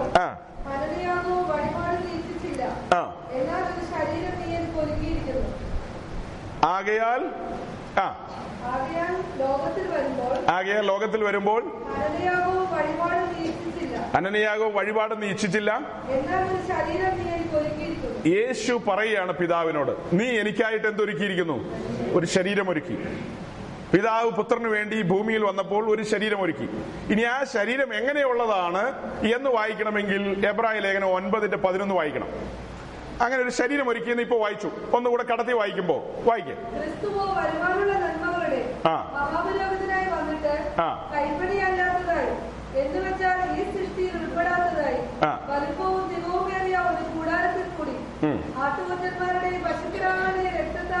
മതി. യേശു ക്രിസ്തുവിന്റെ പിതാവ് ഒരു ശരീരം ഒരുക്കിയെന്ന് വായിച്ചു. അടുത്ത വാക്യത്തിൽ നാം ഇപ്പോ വായിച്ചു. എന്ത് വായിച്ചു? ആ ശരീരം എന്താന്നാ വായിച്ചത്? ഒരു കൂടാരമാണെന്നാ വായിച്ചത്. വായിച്ചില്ലേ? കൈപ്പണി അല്ലാത്തതായ ഒരു കൂടാരത്തിലേക്ക് നീ പ്രവേശിച്ചെന്നാ വായിച്ചത്. അപ്പൊ യേശു ക്രിസ്തുവിന് കൊടുത്ത ശരീരം എന്ന് പറയുന്നത് ഒരു കൂടാരം. അതിന് തുല്യമായൊരു വാക്യം യോഹന്നാന്റെ സുവിശേഷം 1-ാം അധ്യായത്തിലുണ്ട്. അപ്പോ യേശുക്രിസ്തു ഈ ഭൂമിയിൽ വന്ന് കൂടാരത്തിൽ വസിച്ചു എന്ന അർത്ഥം വരുമാറുള്ള ഒരു ട്രാൻസ്ലേഷൻ ഉണ്ട് ഇംഗ്ലീഷിൽ. അപ്പൊ ഈ വാക്യങ്ങളെല്ലാം വെച്ച് യേശുക്രിസ്തു ഈ ഭൂമിയിൽ ഒരു മൺമയമായ ശരീരത്തിൽ, ഒരു മൺമയമായ കൂടാരത്തിൽ 33.5 തിരുവയസ്സ് വസിച്ചു. മനസ്സിലായോ? യേശുക്രിസ്തു ഈ ഭൂമിയിൽ ഒരു മൺമയമായ കൂടാരത്തിൽ വസിച്ചു. ആദ്യം പറഞ്ഞത് മോശയുടെ കൂടാരം താൽക്കാലികം. ഈ കൂടാരം അത്ര ഭംഗിയൊന്നുമില്ല. ഇത് കണ്ട അത്ര ഭംഗിയല്ലോ ഉണ്ടോ? തോന്നുന്നുണ്ടോ? ഇത് അത്ര വലിയ ഭംഗിയും വലിയ പരിപാടിയൊന്നുമില്ല. കണ്ട കാഴ്ചക്ക് അത്ര വലിയ ഗേമൊന്നുമല്ല. എന്നാൽ ശലോമോൻ പണിതോ അത് ലോകത്തിലെ അത്ഭുതങ്ങളിൽ ഒന്ന് തന്നെയായിരുന്നു. അതിനകത്ത് ചെലവഴിച്ച താമ്രവും വെള്ളിയും പൊന്നും പിന്നെ ഖദിരമരവും അതിന്റെ കാര്യങ്ങളെല്ലാം എടുത്ത് പഠിച്ചാൽ കോടാനുകോടി രൂപയായിരിക്കും അതിന്റെ നിർമ്മിതിക്ക് വേണ്ടി ചെലവായത്. അത്ര ഭയങ്കര ഒരു സംഭവമായിരുന്നു യെരുശലേം ദേവാലയം. അതിനകത്തേക്ക് കയറി കഴിഞ്ഞാൽ അത്ര ഭയങ്കര തേജസ്സിന്റെ മണ്ഡലമാണ്. മോശയുടെ താൽക്കാലികം അത് അത്ര വലിയ ഭംഗിയൊന്നുമില്ല കണ്ടാൽ. എന്നാൽ ശലോമോന്റേത് ഭയങ്കര തേജസ്സിന്റെ മണ്ഡലമാണത്. അതുപോലെ യേശുക്രിസ്തു ഈ ഭൂമിയിൽ ഒരു കൂടാരത്തിൽ വസിച്ചു 33.5 വയസ്സ്, ഒരു മൺമയമായ കൂടാരത്തിൽ. പിന്നത്തേതിൽ നാം യേശുക്രിസ്തുവിനെ കാണുന്നത് വെളിപ്പാട് പുസ്തകത്തിലാണ്. സ്വർഗാരോഹണം ചെയ്ത ക്രിസ്തുവിനെ സഭയുടെ പ്രതിനിധിയായ യോഹന്നാൻ കാണുകയാണ്. യോഹന്നാൻ കണ്ടപ്പോ എങ്ങനെയാ കണ്ടത്? തേജസ് വാരിച്ചുറ്റി നിൽക്കുന്ന ക്രിസ്തുവിനെ. ആ കാണുന്ന കാഴ്ച എന്ന് പറയുന്ന ഒരു വിൺമയ ശരീരത്തിൽ യേശു നിൽക്കുന്നതായിട്ടാ അല്ലേ? അത് സ്വർഗീയ ശരീരമാണോ അതോ മൺമയമായിരിക്കോ? ഉയർത്തെഴുന്നേറ്റ ക്രിസ്തു, മനുഷ്യരുടെ ഇടയിൽ നിന്ന് ഉയർത്തെഴുന്നേറ്റത്, ആദ്യമായി ഉയർത്തെഴുന്നേറ്റത് യേശു ക്രിസ്തു. ഉയർപ്പിന്റെ ശരീരവുമായി യേശു ക്രിസ്തു നിൽക്കുന്നു. അത് സ്വർഗീയ ശരീരം അഥവാ വിൺമയമായ ശരീരം, അല്ലെങ്കിൽ ഒരു വിൺമയമായ അനുഭവത്തിലേക്ക് യേശു ക്രിസ്തു മാറി. ഇങ്ങനെ മനസ്സിലാക്കുക, യേശു ഈ ഭൂമിയിൽ രോഗം ശീലിച്ചവനായിരുന്നു. അവന് ദാഹമുണ്ടായിരുന്നു, വിശപ്പുണ്ടായിരുന്നു, കണ്ണുനീരുണ്ടായിരുന്നു. യേശു കണ്ണുനീർ വാർത്തു അല്ലെ? ഇതെല്ലാം ഉണ്ടായിരുന്ന ഒരു മൺമയമായ കൂടാരത്തിൽ പാപം നിമിത്തം തകർന്നു പോയ മനുഷ്യന്റെ ശരീരത്തിന്റെ അതേ രീതിയിലുള്ള, പാപമില്ല എന്നാൽ തകർന്നു പോയ അതുപോലത്തെ ഒരു ശരീരം എടുത്തുകൊണ്ട് ഈ ഭൂമിയിൽ വന്നത്. മനുഷ്യരുടെ ശരീരത്തിന് എന്തെല്ലാം താഴ്ചകളുണ്ടോ തകർച്ചകളുണ്ടോ അതുപോലൊരു ശരീരത്തിൽ ആ ബലഹീനതകളെല്ലാം, അതാണ് അതിനകത്ത് ദാഹവും വിശപ്പും ഒക്കെ ഉണ്ടെന്ന് പറഞ്ഞത്. അങ്ങനെ ഒരു ശരീരത്തിൽ 33.5 വയസ്സ് ഈ ഭൂമിയിൽ താൽക്കാലികമായ ഒരു പാർപ്പിടത്തിൽ പാർത്തു. എന്നാൽ പിന്നത്തേതിൽ നാം യേശു ക്രിസ്തുവിനെ കാണുന്നത് വിൺമയമായ സ്വർഗീയമായ ഒരു തേജസ്സിന്റെ കൂടാരത്തിൽ ഒരു വിൺമയമായ അനുഭവത്തിലേക്ക് യേശു ക്രിസ്തു നിൽക്കുന്നതായിട്ട് കാണുന്നു. മോശയുടേത് താൽക്കാലികം, ശലോമോന്റേത് പെർമനന്റ്. യേശു ക്രിസ്തു ഈ ഭൂമിയിൽ ഒരു താൽക്കാലികത്തിൽ, പിന്നത്തേതിൽ ഒരു പെർമനന്റിൽ അഥവാ ഒരു സ്ഥിരമായ കൂടാരത്തിലേക്ക് മാറി, ഒരു വിൺമയ കൂടാരത്തിലേക്ക്. ഇനി അടുത്ത് പറയാൻ പോകുന്നത്, നാം ഓരോരുത്തരും ഈ ഭൂമിയിൽ കൂടാരമായ ഭൗമ ഭവനത്തിൽ, മൺമയമായ കൂടാരത്തിൽ ഇപ്പോൾ വസിക്കുന്നു. ദുഃഖമുണ്ട്, രോഗമുണ്ട്, മുറവിളിയുണ്ട്, കണ്ണുനീരുണ്ട്, വിശപ്പുണ്ട്, ദാഹമുണ്ട്, ഇതെല്ലാമുള്ള താഴ്ചയുള്ള ശരീരത്തിൽ, മൺമയമായ കൂടാരത്തിൽ പരദേശികളെ പോലെ, യാത്രക്കാരെ പോലെ ഈ ഭൂമിയിൽ നാം കൂടാരവാസികളായി വസിക്കുന്നു. 2 കൊരിന്ത്യർ 5:1. കൂടാരമായ ഭൗമ ഭവനത്തിൽ നാം ഇപ്പോൾ ആയിരിക്കുന്നു.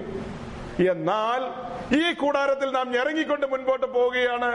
ഈ കൂടാരത്തിൽ ഇരിക്കുമ്പോൾ തന്നെ നമുക്ക് വാക്തത്വങ്ങൾ ലഭിച്ചിട്ടുണ്ട്, പ്രത്യാശയുണ്ട്. എന്താ നമ്മുടെ പ്രത്യാശ?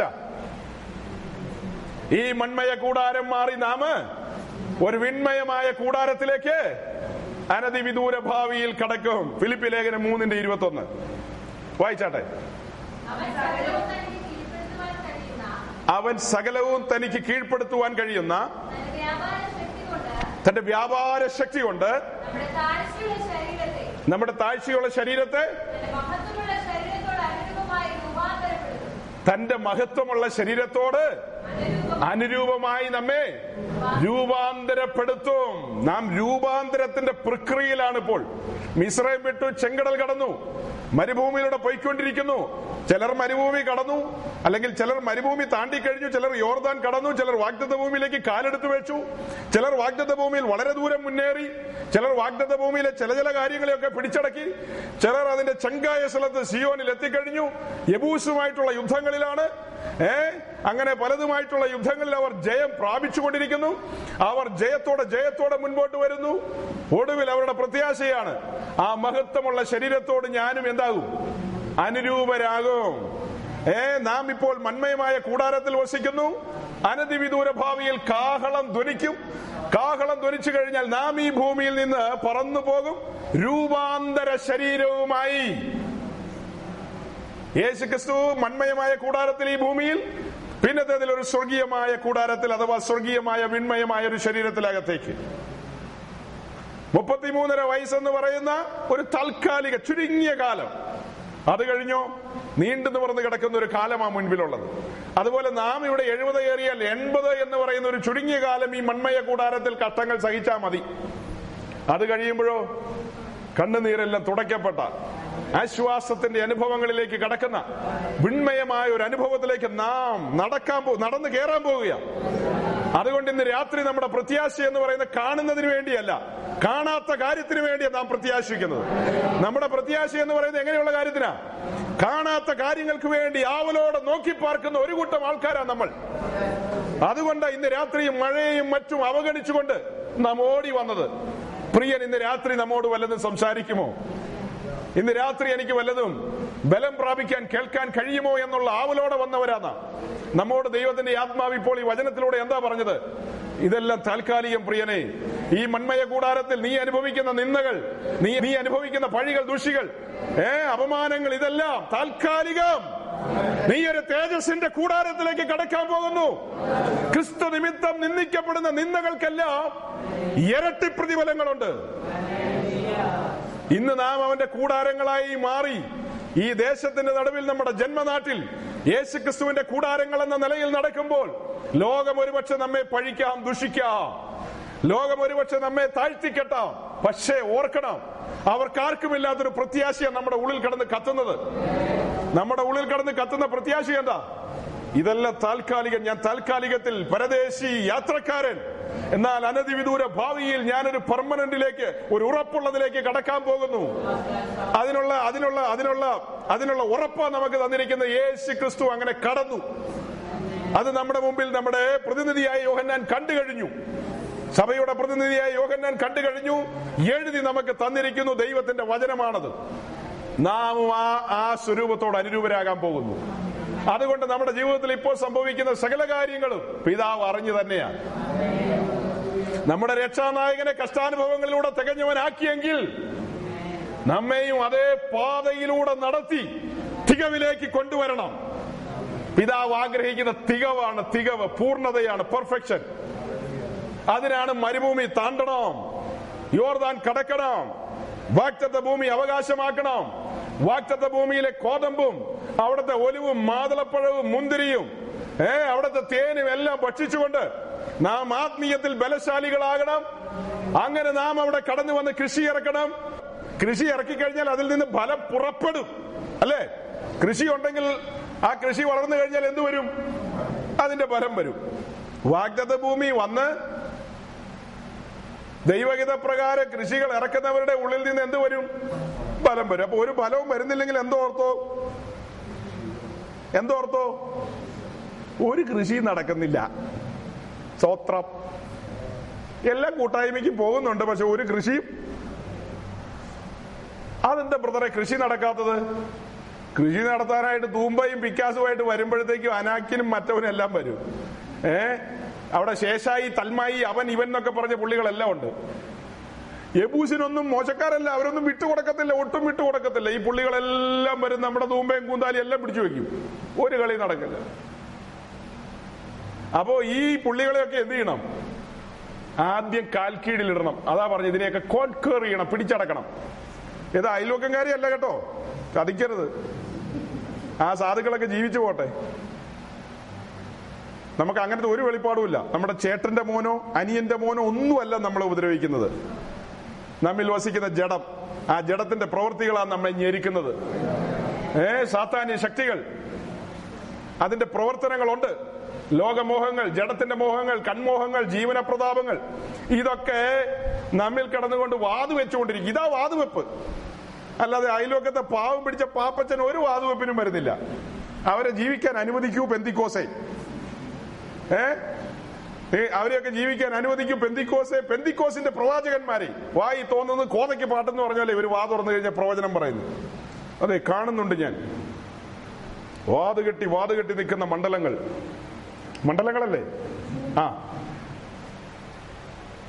ആരാ പാപ്പച്ചൻ? അല്ലെങ്കിൽ ചോദിക്കും ആരാ ത്രേശ്യാമ്മ? ആരാ? ആ നമുക്കൊരു പിടിയില്ല. പിന്നെ രണ്ടു മൂന്നിന്റെ കഴിയുമ്പോൾ ഒരു പേരോടെ പറയും എൽസമ്മ ആരാ? ആ വാതുകെട്ടി നിൽക്കുന്നത് കാണുന്നു. ദൈവാത്മാവ് കാണിക്കുക. ദൈവാത്മാവിന് ഒരു പണിയില്ലേ? എന്നാ ദൈവാത്മാവ് ഈ പുസ്തകത്തിൽ എഴുതിയിരിക്കുന്ന ജഡത്തിന്റെ പ്രവൃത്തികളെയൊക്കെ ഒന്ന് കാണിക്ക്. പക, പിണക്കം, ജാരശങ്ക, കോപം, ക്രോധം, ഈ സാധനങ്ങളൊക്കെ എന്താ വാതുകെട്ടി നിൽക്കാത്തത്? ഈ കാര്യങ്ങളൊക്കെ ഒന്ന് കാണിക്കുന്നേ.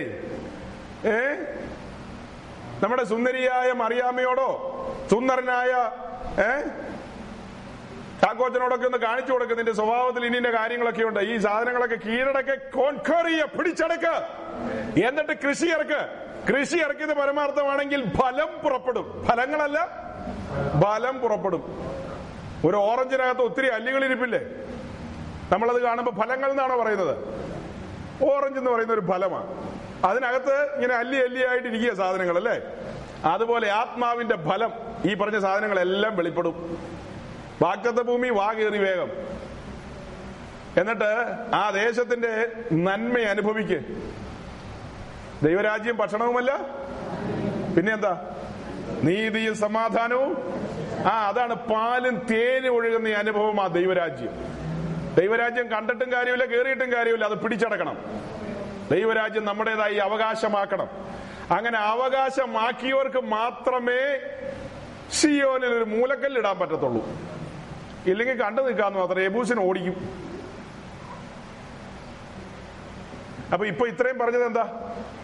മോശയുടേത് താൽക്കാലിക കൂടാരം, ശലോമോന്റേത് പെർമനന്റ്. ഇത് ഒത്തിരി ഒത്തിരി ഇങ്ങനെ പറഞ്ഞു പോകും. യേശു ക്രിസ്തു ഈ ഭൂമിയിൽ ഒരു താൽക്കാലിക കൂടാരത്തിൽ, പിന്നത്തേതിൽ ഒരു വിൺമയ കൂടാരത്തിലേക്ക് കടന്നുപോയി. നാം ഈ ഭൂമിയിൽ ഒരു മൺമയ കൂടാരത്തിൽ, പിന്നത്തേതിൽ നമ്മുടെ കാത്തിരിപ്പും പ്രത്യാശയും എന്താ? ഒരു വിൺമയ കൂടാര സ്വപ്നം കണ്ടുകൊണ്ടിരിക്കുകയാണ്. മരണമില്ലാത്ത, ദുഃഖമില്ലാത്ത, മുറവിളിയില്ലാത്ത. അന്ന് നമുക്ക് കെട്ടിടങ്ങൾ വേണ്ട കിടക്കാൻ, 2 നിലയും വേണ്ട, 3 നിലയും വേണ്ട, ചുരിദാറും വേണ്ട, പാന്റും വേണ്ട, ഷർട്ടും വേണ്ട, ഒന്നും വേണ്ട. തേജസിന്റെ കൂടാരമല്ലേ. എന്താ? ഹെലികോപ്റ്ററും വേണ്ട, ബോയിങ് 747 വേണ്ട, 380 വേണ്ട സഞ്ചരിക്കാൻ. അങ്ങനെ പോവുകയല്ലേ, ദൂതതുല്യമായ നിലയിലേക്ക് മാറുകയല്ലേ. പിന്നെ കർത്താവിനോട് കൂടെ കുഞ്ഞാട് പോകുന്നിടത്തൊക്കെ കുഞ്ഞാടിനോട് കൂടെയല്ലേ. പറ്റിച്ചേർന്ന് ഒന്നായി കഴിഞ്ഞില്ലേ. പറ്റിച്ചേർന്ന് ഇനി ഈ ഭാര്യയെ ഭർത്താവ് ഉപേക്ഷിക്കരുത് എഴുതി വെച്ചിരിക്കുന്നത്. അതുകൊണ്ട് കർത്താവ് ഒരിക്കലും അത് ചെയ്യില്ല. അപ്പൊ അങ്ങനെ പറ്റിച്ചേർന്ന് ഒരുമിച്ചുള്ള വാസം, ഭയങ്കരമായ വാസം. അതിനാ മഹത്വമുള്ള ശരീരത്തോട് നാമും എന്ത് ചെയ്യണം? അനുരൂപരാകണമെന്നല്ലേ വായിച്ചത്. അനുരൂപരാകാത്തവര് സ്വപ്നം കാണാന്ന് മാത്രമേ ഉള്ളൂ. അപ്പൊ അനുരൂപരാകണമെങ്കിൽ അവിടെ ചെന്നിട്ട് അനുരൂപരാക്കിക്കൊള്ളുവോ? നമ്മളിവിടുന്ന് അവിടെ ചെന്ന് കഴിഞ്ഞിട്ടേ, നമ്മുടെ ആൾക്കാര് കാത്തലിക് ബാക്ക്ഗ്രൗണ്ടിലുള്ളവർ ഒപ്പീശി ചൊല്ലി അപ്പനെ അമ്മയും സ്വർഗത്തിൽ കയറ്റുന്നത് പോലെ, യാക്കോബക്കാർ അനിത ചൊല്ലി സ്വർഗത്തിൽ കയറ്റുന്നത് പോലെ, നമ്മൾ പെന്തിക്കോസുകാർ ചിന്തിക്കുക സ്വർഗത്തിൽ ചെല്ലുമ്പോൾ പറയാം ഒന്ന് അനുരൂപരാക്കിയരെന്ന്. അങ്ങനെ ആക്കാൻ പറ്റുമോ? യേശുക്രിസ്തു 33 തിരുവയസ്സിൽ ഭൂമിയിൽ ജീവിച്ചപ്പോഴാണ് രക്ഷാനായകൻ എന്ന നിലയിൽ തന്നെ കഷ്ടാനുഭവങ്ങളിലൂടെ തികവിലേക്ക് പിതാവ് കൊണ്ടുവന്നത്. അങ്ങനെയെങ്കിൽ ഈ ഭൂമിയാണ് നമ്മുടെ പണിയുടെ സ്ഥലം. ഈ ഭൂമി ഇതാണ് നമ്മുടെ വെട്ടുകുഴി. ഈ വെട്ടുകുഴി വെച്ച് നമ്മൾ എന്ത് ചെയ്യണം? പണിയണം, നല്ല രീതിയിൽ പണിയണം. അപ്പൊ അങ്ങനെ നമ്മെ പണിത് കഴിഞ്ഞിട്ട് ആ തേജസ്സിന്റെ നിലയിലേക്ക് കൊണ്ടുപോകുന്നത്. പിന്നെ അടുത്തൊരു കാര്യം ഇവിടെ പറയണം. സഭ ഇപ്പോൾ ഈ ഭൂമിയിൽ കൂടാരവാസികളായി പോകുന്നു. നാം വ്യക്തിപരമായി മൺമയ കൂടാരത്തിലാണെന്നുള്ളൊരു കാര്യം പറഞ്ഞു. അതിന്റെ ഒരു ഉപവിഭാഗം എന്ന നിലയിൽ പറയേണ്ട ഒരു കാര്യമാണ്, നാം ഒരുമിച്ച് കൂടുന്ന സംഘത്തിന് പറയുന്നതാണ് സഭ. വ്യക്തിപരമായി നാം സഭയാണ്, നാം ഒരുമിച്ച് കൂടുമ്പോഴും എന്താണ്? സഭയാണ്. വിശുദ്ധന്മാരുടെ സംഘം, അതാണ് ദൈവസഭ. ദൈവസഭ ഈ ഭൂമിയിൽ ഇപ്പോൾ എങ്ങനെയാ? കൂടാരവാസികളുടെ സംഘമാണ്, പരദേശികളാണ്, അന്യരാണ്. ഇവിടെ അവർ യാത്രയിലല്ലേ? അവർ യാത്രയിലാണ്. ആ കാര്യം പറഞ്ഞു വരുമ്പോൾ പറയാം, അവർ യാത്രയിലാണ്, അവർ ലക്ഷ്യത്തിൽ ഇതുവരെ എത്തിയിട്ടില്ല, അവർ യാത്രയിൽ മുൻപോട്ട് പോകുന്നു.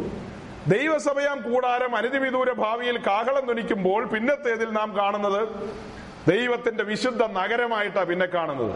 തന്റെ ആലയം, പുതിയ ഭൂമിയിൽ വെളിപ്പെടുന്ന തേജസ്സിന്റെ ആലയം, തേജസ്സിന്റെ നഗരം, അതാണ് പുതിയ യെരുശലേം. ഇപ്പോൾ നാം എല്ലാവരും കൂടെ കൂടി കൂടാരവാസികളായി ഇതിൽ പോയിക്കൊണ്ടിരിക്കുന്നു. ഈ കൂടാരവാസികളായി പോയിക്കൊണ്ടിരിക്കുമ്പോൾ തന്നെ നമുക്ക് വേറൊരു പേരും കൂടെ പുസ്തകം പഠിപ്പിക്കും. നാം ഓരോരുത്തരും കാട്ടുകല്ലുകളായിരുന്നു.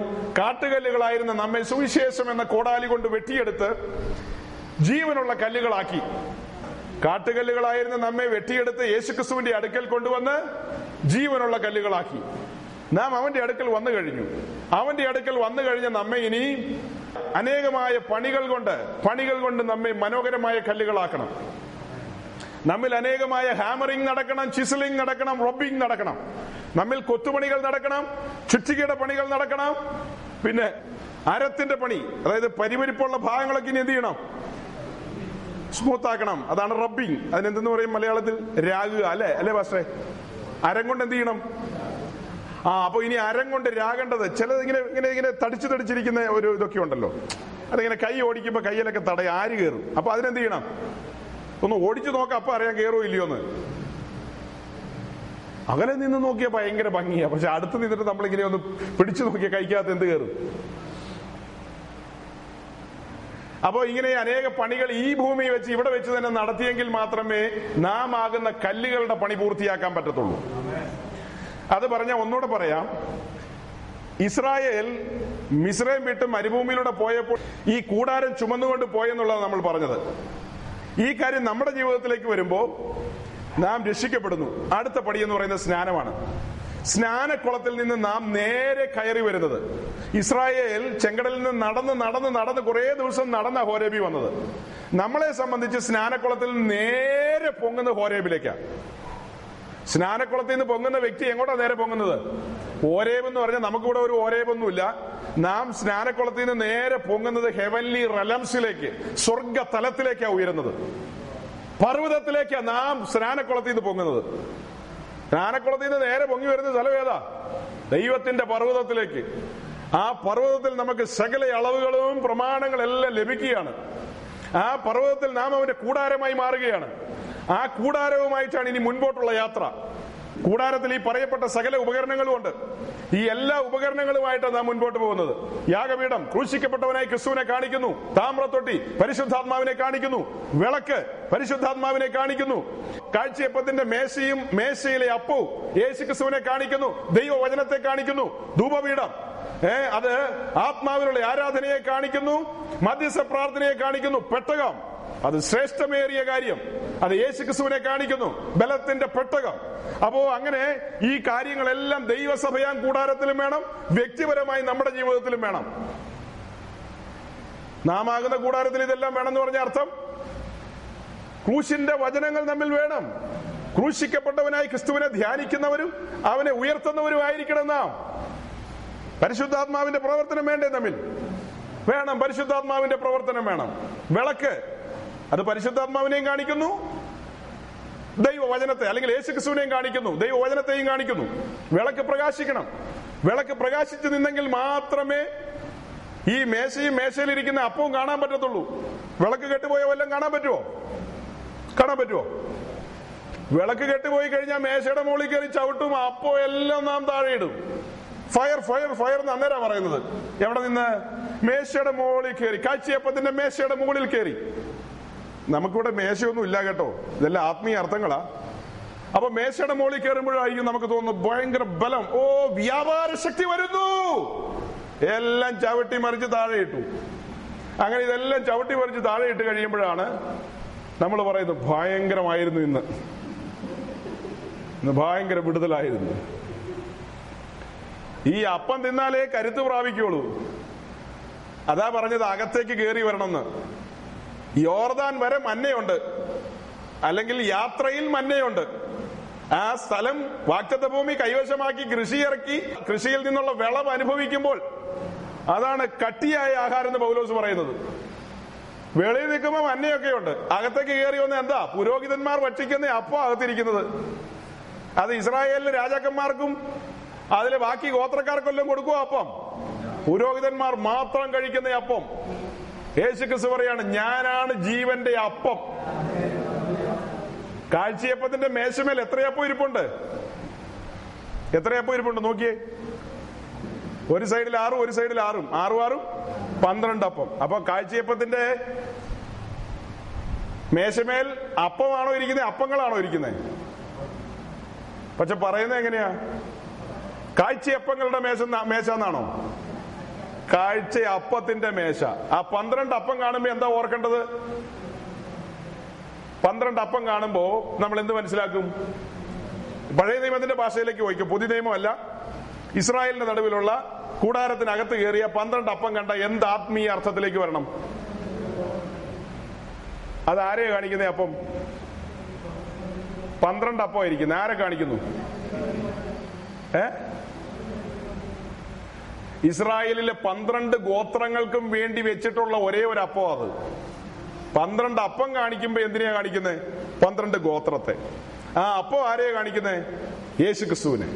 ഇസ്രായേൽ ഗോത്രങ്ങൾ 12നും വേണ്ടി വെച്ചിട്ടുള്ള സ്വർഗീയമായ അപ്പമായിരിക്കുന്നത്. ഇന്ന് ആ അപ്പം അകത്തേക്ക് കയറി വന്ന് രക്ഷിക്കപ്പെട്ട് സ്നാനപ്പെട്ട് അഭിഷേകം പ്രാപിക്കുമ്പോഴാണ് കൂടാരത്തിനകത്തേക്ക് കയറുന്നത്, ദൈവ സാന്നിധ്യം അനുഭവിക്കുന്നത്, യഹോവയുടെ സന്നിധിയിലേക്ക് കയറി കയറി വരുന്നത്. അവിടെയാണ് അപ്പങ്ങൾ വെളിപ്പെടുന്നത് എന്ന് പറഞ്ഞാൽ വെളിപ്പാടുകൾ അവിടെയാണ്. ആ വെളിപ്പാടുകളിൽ ഇത് തുറക്കുകയാണ്, വെളിപ്പാടുകളിൽ തുറക്കുകയാണ് ഇതെല്ലാം. അത് ഭക്ഷിച്ചു കഴിയുമ്പോഴാണ് കരുത്ത് വരുന്നത്. ആ കരുത്തിൽ നിന്നാണ് ധൂപപീഠത്തിൽ ധൂപം അർപ്പിക്കുന്നത് എന്ന് പറഞ്ഞാൽ ആത്മാവിൽ ആരാധിക്കുന്നത്. ആ ആരാധനയിൽ കരുത്തിന്റെ ആരാധനയാണത്. ദൈവശക്തി അവിടെ വ്യാപരിക്കും. അപ്പോ വിളക്ക് കെട്ടുപോയാൽ എങ്ങനെ ഇരിക്കും? ധൂപപീഠവും മറിച്ച് കളയും, മേശയും മറിക്കും, അപ്പത്തേലും കയറി ചവിട്ടും. അതാ നമ്മുടെ മലയാളക്കരയിലുള്ള യൗവനക്കാര് ഈ കഴിഞ്ഞ കുറെ കാലങ്ങളായിട്ട് ചെയ്തുകൊണ്ടിരുന്നത്. ദൈവം അതിനെന്തോ ഒരു ചെറിയ ശമനം വരുത്തിയിട്ടുണ്ടെന്നാ തോന്നുന്നത്. ആ ശമനം കൊട്ടാരക്കര വഴിയാ വന്നത്. അവിടെ ഒരു ചെറിയ ഒതുക്കം വന്നിട്ടുണ്ട്. മറ്റേ എന്തായിരുന്നു? എല്ലാം മേശ മുകളിലായിരുന്നു. കസേരയുടെ മുകളിലും മേശയുടെ മുകളിലും കട്ടിലിന്റെ മുകളിലായിരുന്നു എല്ലാവരും. താഴെ ആരും നിപ്പില്ലായിരുന്നു. ഇപ്പൊ ഏതാണ്ട് കുറച്ചൊക്കെ താഴെ വന്നെന്നാ തോന്നുന്നത് അല്ലേ? ആ, ഇനി അതിനകത്ത് വിളക്ക് കത്തിക്കണമെങ്കിൽ വിളക്ക് കത്താനുള്ള തീ എവിടെ നിന്നാണ് എടുക്കുന്നത്? യാഗപീഠം എന്താന്നാ പറഞ്ഞത്? അത് ക്രൂശിനെയാ കാണിക്കുന്നത്, ക്രൂശിക്കപ്പെട്ട ക്രിസ്തുവിനെയാ കാണിക്കുന്നത്. അത് ക്രിസ്തീയ ജീവിതത്തിലെ കഷ്ടങ്ങൾ കാണിക്കുന്നുണ്ട്. കഷ്ടം സഹിച്ച ക്രിസ്തു, നിന്ന സഹിച്ച ക്രിസ്തു, ക്രിസ്തു ത്യജിക്കപ്പെട്ട ക്രിസ്തു, പരിത്യജിക്കപ്പെട്ട ക്രിസ്തു, ക്രിസ്തുവിന്റെ യാത്ര ജീവിതം അതൊന്ന് പഠിച്ചു നോക്കി എങ്ങനെ ഇരിക്കും? മനുഷ്യർ തള്ളിയ കല്ലല്ലേ അത്, ലോകം തള്ളിയ കല്ലല്ലേ അത്. അവൻ സ്വന്തത്തിലേക്ക് വന്നു, സ്വന്തമായവരോ അവനെ മാറോട് ചേർത്തോ, എല്ലാം തള്ളിക്കളഞ്ഞു. അവരെല്ലാം പറഞ്ഞത് നീ ഭൂതങ്ങളെ കൊണ്ട് നടക്കുന്നു, ബെൽസെബൂലിന്റെ കൂട്ടുകാരൻ എന്നൊക്കെയാ വിളിച്ചത്. അതാണ് ക്രൂശിന്റെ അനുഭവങ്ങൾ. ക്രൂശിക്കപ്പെട്ട ക്രിസ്തുവിനെ പ്രസംഗിക്കുകയും ദിവസേന ക്രൂശെടുക്കുകയും ചെയ്യുന്നവരുടെ ജീവിതത്തിൽ യാഗപീഠത്തിലെ തീ കത്തിക്കൊണ്ടിരിക്കും. ആ അനുഭവങ്ങളിലൂടെ കഷ്ടങ്ങൾ സഹിച്ച് മുൻപോട്ട് പോകുന്നവരുടെ യാഗപീഠങ്ങളിൽ അല്ലെങ്കിൽ യാഗപീഠത്തിൽ തീ കത്തും. ആ തീയാണ് വിശുദ്ധ സ്ഥലത്തിരിക്കുന്ന ധൂപപീഠത്തിൽ, സോറി, വിളക്കിൽ കത്തിക്കേണ്ടത്. ധൂപപീഠത്തിലും കൊണ്ടുവരേണ്ട തീ അത് തന്നെ. ധൂപപീഠത്തിൽ കൊണ്ടുവരേണ്ട തീയും വിളക്കിൽ കൊണ്ടുവരേണ്ട തീയും യാഗപീഠത്തിലെ തീയാണ്. ഇത്രയേ ഉള്ളൂ ആഗ്രഹം. നമ്മളെല്ലാം ഈ ഭൂമിയിൽ നല്ല കൂടാരങ്ങളായി മാറണം. പർവ്വതത്തിലെ മാതൃക പ്രകാരമുള്ള കൂടാരങ്ങളായി മാറണം. പർവ്വതത്തിലെ അളവ് തെറ്റാൻ പാടില്ല. അതിലേക്കും നമ്മൾ കടന്നില്ല, കടക്കണം. ഇപ്പൊ ജനറൽ ആയിട്ടാണ് പറഞ്ഞത്. മോശയുടെ താൽക്കാലികം, ശലോമോന്റേത് പെർമനന്റ്. യേശുക്രിസ്തു താൽക്കാലികത്തിൽ, പിന്നത്തേതിൽ സ്വർഗീയത്തിൽ. നാം ഇപ്പോൾ താൽക്കാലികത്തിൽ, നാം കാത്തിരിക്കുന്നു ഒരു സ്വർഗീയത്തിന് വേണ്ടി. സഭ ഇപ്പോൾ കൂടാരത്തിൽ പരദേശികളെ പോലെ അന്യരും പരദേശികളുമായി ഇതിൽ പോയിക്കൊണ്ടിരിക്കുന്നു. യാത്രക്കാരുടെ സംഘം. സഭ നാളെ ഒരു ആലയമായി, ഒരു നഗരമായി മാറാൻ പോകുന്നു. തേജസിന്റെ ആലയം തേജസിന്റെ നഗരമായി മാറാൻ പോകുന്നു. ഇതാണ് ക്രിസ്ത്യാനിത്വത്തിന്റെ പ്രത്യാശയും കാത്തിരിപ്പും. എത്ര ഭയങ്കരമാണ്. അപ്പൊ ഈ കാര്യങ്ങളെല്ലാം പറഞ്ഞു തുടങ്ങുമ്പോൾ ആളുകളുടെ ഉള്ളിലെ ചിന്ത എന്താണെന്നറിയോ? എത്ര പേരാ പറയുന്നതെന്നറിയാവോ? നിങ്ങൾ ഈ പഴംപുരാണമൊക്കെ ദൈവത്തെ ഓർത്ത് നിർത്ത്. കൂടാരം, പണ്ട് കാലത്തെങ്ങാണ്ട് ഇസ്രായേലിന്റെ നടുവിലുള്ള കാര്യങ്ങളൊക്കെ ഇതൊക്കെ ഇപ്പോഴാണോ പറഞ്ഞുകൊണ്ട് വരുന്നതെന്നാണ് ചിലർ ചോദിക്കുന്നത്. നിങ്ങൾ ഈ കാര്യം പഠിക്കുമ്പോൾ ഒരു കാര്യം മനസ്സിലാക്കണം. നമ്മൾ വേദപുസ്തകം തുറക്കുമ്പോൾ തന്നെ കാണുന്ന ഉൽപ്പത്തി പുസ്തകമാണ്. ഉൽപ്പത്തി പുസ്തകത്തിന്റെ ആദ്യത്തെ 1-2 അധ്യായങ്ങൾ, 2 അധ്യായം കൊണ്ട് ഈ കംപ്ലീറ്റ് പ്രപഞ്ചത്തിന്റെ സൃഷ്ടിപ്പും മനുഷ്യന്റെ സൃഷ്ടിപ്പും സകല സൃഷ്ടിപ്പും കാര്യപരിപാടികളെല്ലാം 2 അധ്യായത്തിൽ അവസാനിപ്പിച്ചു. എത്ര അധ്യായം എടുത്തു? 2 അധ്യായം. 3-ാമത്തെ അധ്യായത്തിൽ മനുഷ്യൻ തലകുത്തി വീണതും വന്നു. 3 അധ്യായം കൊണ്ട് ആ പരിപാടികളെല്ലാം ചാപ്റ്റർ തീർന്നു. എന്നാൽ സമാഗമന കൂടാരത്തെ കുറിച്ച് പഴയ നിയമത്തിന്റെ താളുകളിൽ പരിശുദ്ധാത്മാവ് എഴുതിയിരിക്കുന്ന എത്ര അധ്യായമാ? പുറപ്പാട് ദിവസം 25-ാം അധ്യായം മുതൽ 40-ാം അധ്യായം വരെ നീണ്ടു നിവർന്ന് കിടക്കുകയാണ് 13 അധ്യായം. അതിൽ 2 അധ്യായം, 32-33 അധ്യായം കാളക്കുട്ടി ഉണ്ടാക്കിയ അധ്യായം. ബാക്കി 13 അധ്യായം സമാഗമന കൂടാരത്തെ കുറിച്ച് മാത്രമുള്ള കാര്യം. അത് കഴിഞ്ഞു വരുന്ന അടുത്ത പുസ്തകം ലേവ്യ പുസ്തകം. ആ പുസ്തകത്തിലെ കംപ്ലീറ്റ് അധ്യായങ്ങൾ 27 അധ്യായങ്ങൾ ഈ കൂടാരത്തിൽ നടക്കുന്ന യാഗങ്ങളും ആത്മീയ ശുശ്രൂഷകളെയും കുറിച്ച് നീണ്ടു നിവർന്ന് പ്രതിപാദിക്കുന്നു. അത് കഴിഞ്ഞ് കൂടാരവുമായി ഇസ്രായേൽ പാളയമടിക്കുന്നതും പാളയം നീങ്ങുന്നതുമായ കാര്യങ്ങളാണ് സംഖ്യാപുസ്തകത്തിന്റെ ആദ്യത്തെ അധ്യായങ്ങളിലെല്ലാം കാണുന്നത്. ആവർത്തന പുസ്തകത്തിലേക്ക് വരുമ്പോഴെല്ലാം ഇതുമായുള്ള ഇസ്രായേലിന്റെ വാസങ്ങളും ജീവിതങ്ങളുമാണ് കാണിക്കുന്നത്. എത്രയധികം അധ്യായങ്ങൾ, എത്രയധികം പേജുകളാണ് ദൈവത്തിന്റെ പരിശുദ്ധാത്മാവ് ചെലവഴിച്ചിരിക്കുന്നത്. ഇനി പുതിയ നിയമത്തിലേക്ക് വന്നാലോ? പുതിയ നിയമത്തിലെ ഗംഭീരമായ പുസ്തകങ്ങളിലൊന്നാണ് എബ്രായ ലേഖനം. അതിന്റെ 7, 8, 9, 10 അധ്യായങ്ങളിലേക്ക് വന്നു കഴിഞ്ഞാൽ അവിടുത്തെ മുഴുവൻ പ്രതിപാദ്യ വിഷയം എന്താ? സമാഗമന കൂടാരവും ആ കൂടാരത്തിലെ പൗരോഹിത്യവും ശുശ്രൂഷകളുമല്ലേ ആ പറയപ്പെട്ട അധ്യായങ്ങളിലെല്ലാം പ്രതിപാദ്യം. അങ്ങനെയെങ്കിൽ പഴയ നിയമത്തിലും പുതിയ നിയമത്തിലും ഇത്രയും താളുകൾ, ഇത്രയും പേജുകൾ, ഇത്രയും അക്ഷരങ്ങൾ ചെലവഴിച്ചെങ്കിൽ മനുഷ്യന്റെ സൃഷ്ടിപ്പും കാര്യപരിപാടികളെല്ലാം 2 അധ്യായത്തിൽ ഒതുക്കി. ആ ദൈവം ഈ കാര്യം 2 അധ്യായത്തിൽ ഒതുക്കിയില്ല. അതിൽ നിന്ന് നമ്മൾ എന്ത് പഠിക്കും? ഇത് ഗൗരവമോ ഗൗരവമില്ലാത്ത കാര്യമോ? അത്ര ഗൗരവമാണിത്. പഴയ നിയമത്തിലെ ഈ കാര്യങ്ങൾ എന്തിനു വേണ്ടിയാ ഇന്ന് രാത്രിയും വിശുദ്ധന്മാരോട് സംസാരിക്കുന്നത്? 2 തിമോത്തിയോസ് 3:16.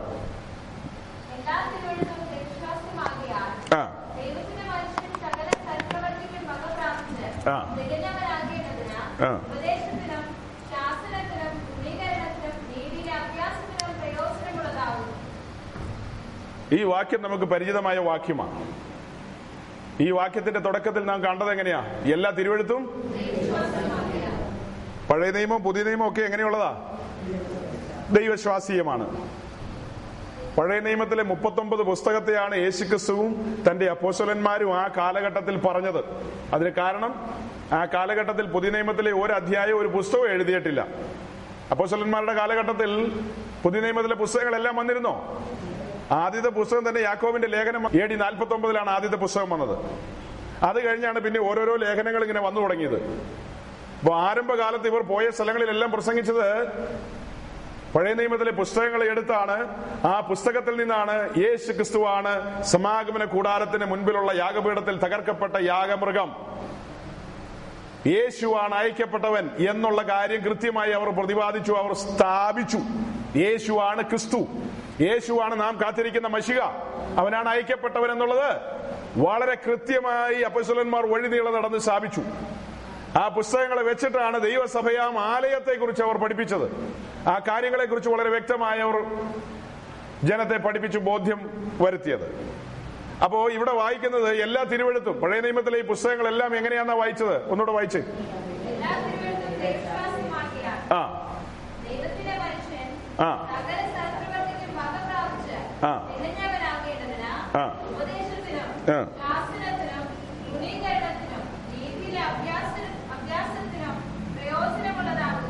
ദൈവത്തിന്റെ മനുഷ്യൻ എന്താകണമെന്നാ വായിച്ചത്? തികവിലേക്ക് വരണം, പെർഫെക്ഷനിലേക്ക് വരണം. ദൈവത്തിന്റെ മനുഷ്യൻ നാം തികവിലേക്കും ആ പൂർണ്ണതയിലേക്കും വരണമെങ്കിൽ ഈ തിരുവെഴുത്തുകൾ വേണ്ട വിധത്തിൽ ധ്യാനിക്കണം, പഠിക്കണം. തിരുവെഴുത്തുകളുടെ ഭാഗമാണ്, അതിലാണ് ഈ കൂടാരത്തെ കുറിച്ചും ഇതിന്റെ ആഴങ്ങൾ, സമാഗമന കൂടാരവും യെരുശലേം ദേവാലയവും ഇതിന്റെ ആഴങ്ങളെല്ലാം കിടക്കുന്നത്. ഈ കാര്യങ്ങളെല്ലാം ആഴത്തിൽ പഠിക്കുമ്പോഴാണ് നാം ഈ ഭൂമിയിൽ എങ്ങനെ നടക്കണമെന്ന് തിമോത്തിയോസേ പഠിക്കുക. ഈ ഭൂമിയിൽ എങ്ങനെയാണ് നമ്മുടെ വാസം, ജീവിതം എന്നുള്ള കാര്യങ്ങൾ ഈ തിരുവെഴുത്തുകൾ ധ്യാനിക്കുമ്പോൾ നമുക്ക് മനസ്സിലാകും. അടുത്ത ദിവസങ്ങൾ ഈ കാര്യത്തിന്റെ ചുരുളുകൾ ഇനി അഴിച്ചഴിച്ചു കൊണ്ടുവരുമ്പോഴാണ് കാര്യത്തിന്റെ ഗംഭീരത, ഗൗരവം നമ്മുടെ മുമ്പാകെ തുറന്നു വരുന്നത്. രക്ഷയും സ്നാനവും ആത്മസ്നാനം കൊണ്ട് തീരുന്നതല്ല നമ്മുടെ ജീവിതം. മുൻപോട്ട് പോകേണ്ടതുണ്ട്. വലിയ വെളിപ്പാടുകളാണ് നമ്മെ കാത്തിരിക്കുന്നത്. മറശീലകളും തിരശീലകളെല്ലാം ചിന്തിക്കിടക്കുകയാണ്. നാം അകത്തേക്ക് കടന്നു വരണം. അധൈര്യപ്പെട്ട് നിൽക്കരുത്, അധൈര്യപ്പെടരുത്. അകത്തേക്ക് കടന്നു വരണം. വാസമകത്ത്, അവിടെ പിതാവിനോടും അവന്റെ പുത്രനായ ക്രിസ്തുവിനോടും കൂടെയുള്ള വാസത്തിലേക്ക് അകത്തളങ്ങളിലേക്ക് കടന്നു വരണം. അകത്തളങ്ങളിലേക്ക് കടന്നു വന്ന ലോകത്തിലെ മോഹങ്ങളും കൺമോഹം, ജീവനപ്രതാപവും പരിപാടിയായിട്ടൊന്നും ഓടാൻ പറ്റത്തില്ല. പിന്നെ ജീവിതം വേറൊരു ജീവിതമാണ്. അത് വളരെ വ്യത്യസ്തമായ ജീവിതമാണ്, ശാന്തമായൊരു ജീവിതമാണ്. ആ ജീവിതത്തിലേക്കാണ് നമ്മെ വിളിച്ചിരിക്കുന്നത്. ലോകക്കാരെ പോലെ അലയുവാനോ ലോകത്തിന്റെ സ്വഭാവങ്ങളെ അനുകരിക്കാനോ ലോകത്തിന്റെ രീതികൾ ഫോളോ ചെയ്യാനല്ല നമ്മെ വിളിച്ചിരിക്കുന്നത്. ഗംഭീരമായൊരു വിളിയാണ് നമ്മെ വിളിച്ചിരിക്കുന്നത്. അതുകൊണ്ട് ഇന്ന് രാത്രി ഈ കേൾക്കപ്പെട്ട വചനങ്ങൾ നമ്മുടെ ജീവിതത്തിൽ വലിയ ചലനങ്ങൾ ഉണ്ടാകട്ടെ, നമ്മുടെ പ്രത്യാശ വർദ്ധിക്കട്ടെ. കൂടുതൽ കൂടുതൽ കാര്യങ്ങൾ ഈ കാര്യത്തോടുള്ള ചേർത്ത് വരും ദിവസങ്ങളിൽ പരിശുദ്ധാത്മാവ് നമ്മോട് സംസാരിക്കട്ടെ. ഇന്ന് രാത്രി ഈ വചനങ്ങളാൽ ദൈവം നിങ്ങളെ അനുഗ്രഹിക്കട്ടെ.